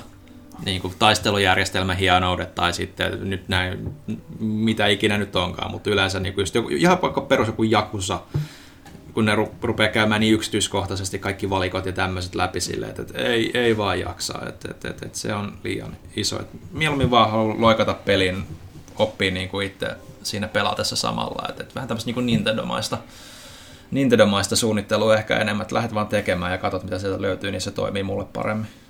Okay. Sitten Velor 85 viimeinen kysymys täältä pelaalehti.comista. Mikä on paras peli muista kautta saavutus? Tämä on kysymys, jota me ollaan aika usein tullut kästis vastaan. Niitä on paljon, mutta nimenomaan ehkä tästä, jos mä no itse ensimmäisenä totean, niin tästä, mä en ole varmaan aikaisemmin sanonut näitä, koska näitä tuli nyt mieleen lähinnä tuosta Atetskin mm. kysymyksestä. No Planescape Tormentin lo, itse asiassa se ihan loppu, mm-hmm. joka oli kyllä aika pysäyttävä pysäyttävä What can change the nature of man indeed. Siinä oli paljon muutenkin siinä se Tormentis. Mass Effect 2 loppu niin kuin taistelut Puhe. ja pu- puhe. Ja siis se ns. viimeinen akti, kun mennään siitä gateista. Kaikki, mitä sen jälkeen tapahtuu. Joo, ja mm. sitten tota, toi, toi, toi, kyllä edelleen se ensimmäisen Metal Gearin se Psycho Mantis taistelu, mm. se oli kans aika kova. Se oli aika kova, joo. Tuskin niin kun on, joka kerta kun kysytään tätä, niin joka kerta varmaan vastaus vaihtuu, kun se mikä Niin, tulee vaan just sanoinkin, mieleen. niin, just kun niitä on niin paljon. että, että, varmaan se on se. Mä, tämän mä varmaan jopa kertonutkin just se, että, että, että, että katsonut, olisiko, oliko se nyt joulu 98 vai 99, kattelin telkkarista muun TVltä, että voi vitsi kun toi Legend of Zelda Ocarina of Time näyttää hyvältä, ja että toivottavasti tulisi sieltä Pukin kontista. Sieltä se sitten tuli. Oi, paras oi. joulu ikinä. Niin. Se olikin. No, jos siinä oli vastaukset, niin tota, onko siellä somessa meillä kysymyksiä? Hyvin vähän itse asiassa. Okei, hei, no skarpatkaa nyt some-ihmiset, jumakauta. No täynnä vähän välillä, että nyt oli... Ville, älä kiroile. Oli, oli, oli pela, pelaajalehti. oli pelaajalehti.comissa oli tällä kertaa paljon kysymyksiä. Niin Joo, onko täällä oli oikeastaan enemmän vaan toteamus Jarkko okay. Heinoselta, että en usko, että Pyykkönen on vieläkään kästissä. Ehkä hän kerkee jonkun pöpö saamaan ennen nauhoituksia. Showed you right. Don't you lol. Joo, ja Get good. Twitterissä ei ollut yhtäkään ja Instagramissa mm, oli kaksi, mutta näihin molempiin kai vastattiinkin. Joo, Vastattiin. mietteet huhuista, että Microsoft oli ostessa, Joo. ostaa EA, Joo. ja sitten mitä odotuksia toivotuksella Joo, Kingdom. Come Deliverancesta, eli näihin on vastattu, joten oli puhtaasti pelaajalehti Com keskeinen Kysy kysy pelaajalta. pelaajalta, mikä on aivan oikein, koska pelaajalehti.com on aivan mahtava sivusto ja millään muulla ei ole mitään väliä. Paitsi eikä sen lehdellä. No ehkä Ää. sillä jonkun verran. Mutta tämä oli siis äh, pelaaja 203. Miettikää, kelatkaa. Kela sitä. Ihan järjetöntä. Nämä ihmiset elää täällä joka päivä. Terveys Tarmanille. Eli siis pelaajakästä 203 loppuu tähän. Ö, palaamme pari viikon kuluttua. Kuunnelkaa kästiä, lukekaa lehteä, tilatkaa lehteä. Käyttä, Kyllä. käyttäkää pelaajashop oppia, käykää pelaalehti.comissa, lukekaa sankaria, ostakaa sankari lapsillenne. Ö, muistakaa osallistua kisoihin, meillä on mahtava ö, Nintendo ö, Detective Pikachu ja ö, tuollainen erikoisversio tuosta 2D 2DS XLstä kisa pelaalehti.comissa ja muistakaa myöskin lukea pelaalehti.comista blogeja, Kyllä. Ö, tuon Uustalon Petterin ja sitten Johannan blogeja. Ja, ää, ai niin, piti loppuun heittää vielä toi ää, ää, ystävämme Miha Rinne, eli siis tämän, ää, mikä tämä nyt oli, tämä matkailu pelialalla. Mm-hmm. Tämän sarjakuvan tekijöistä tuli tämä TV-sarja Ylellä, mikä sitten on jatkoa, niin häneltä on tulossa uusi sarjakuvakirja The Moelek, Myyrien aika, saatava tällä hetkellä ennakkotilattaisessa sarjakau- sarjakuvakauppa.fiistä on apokalyptinen zombitarina. Hmm. Ei siis sinänsä liity peleihin, mutta tota, Miha lupasi myöskin jotain sitten peleihin liittyvää tässä myöhemmin kevään aikana. Mutta tämmöistä. Minun puolestani kiitoksia kaikille ja kuulijoille. Kiitoksia ja ne perinteiset Kiitoksia anteeksi ja, pyynnöt. Ja, kiitoksia tota, ja kiitoksia ja niin, kiitoksia. näin loppuun haluaisin kiittää. Miksi 203. käste kukaan ei vieläkään niin auta mua Eikö lopettaa me yritäisi näitä pahentaa loppuja? tätä vaan? Jos vaan lopetetaan. Lopetetaan.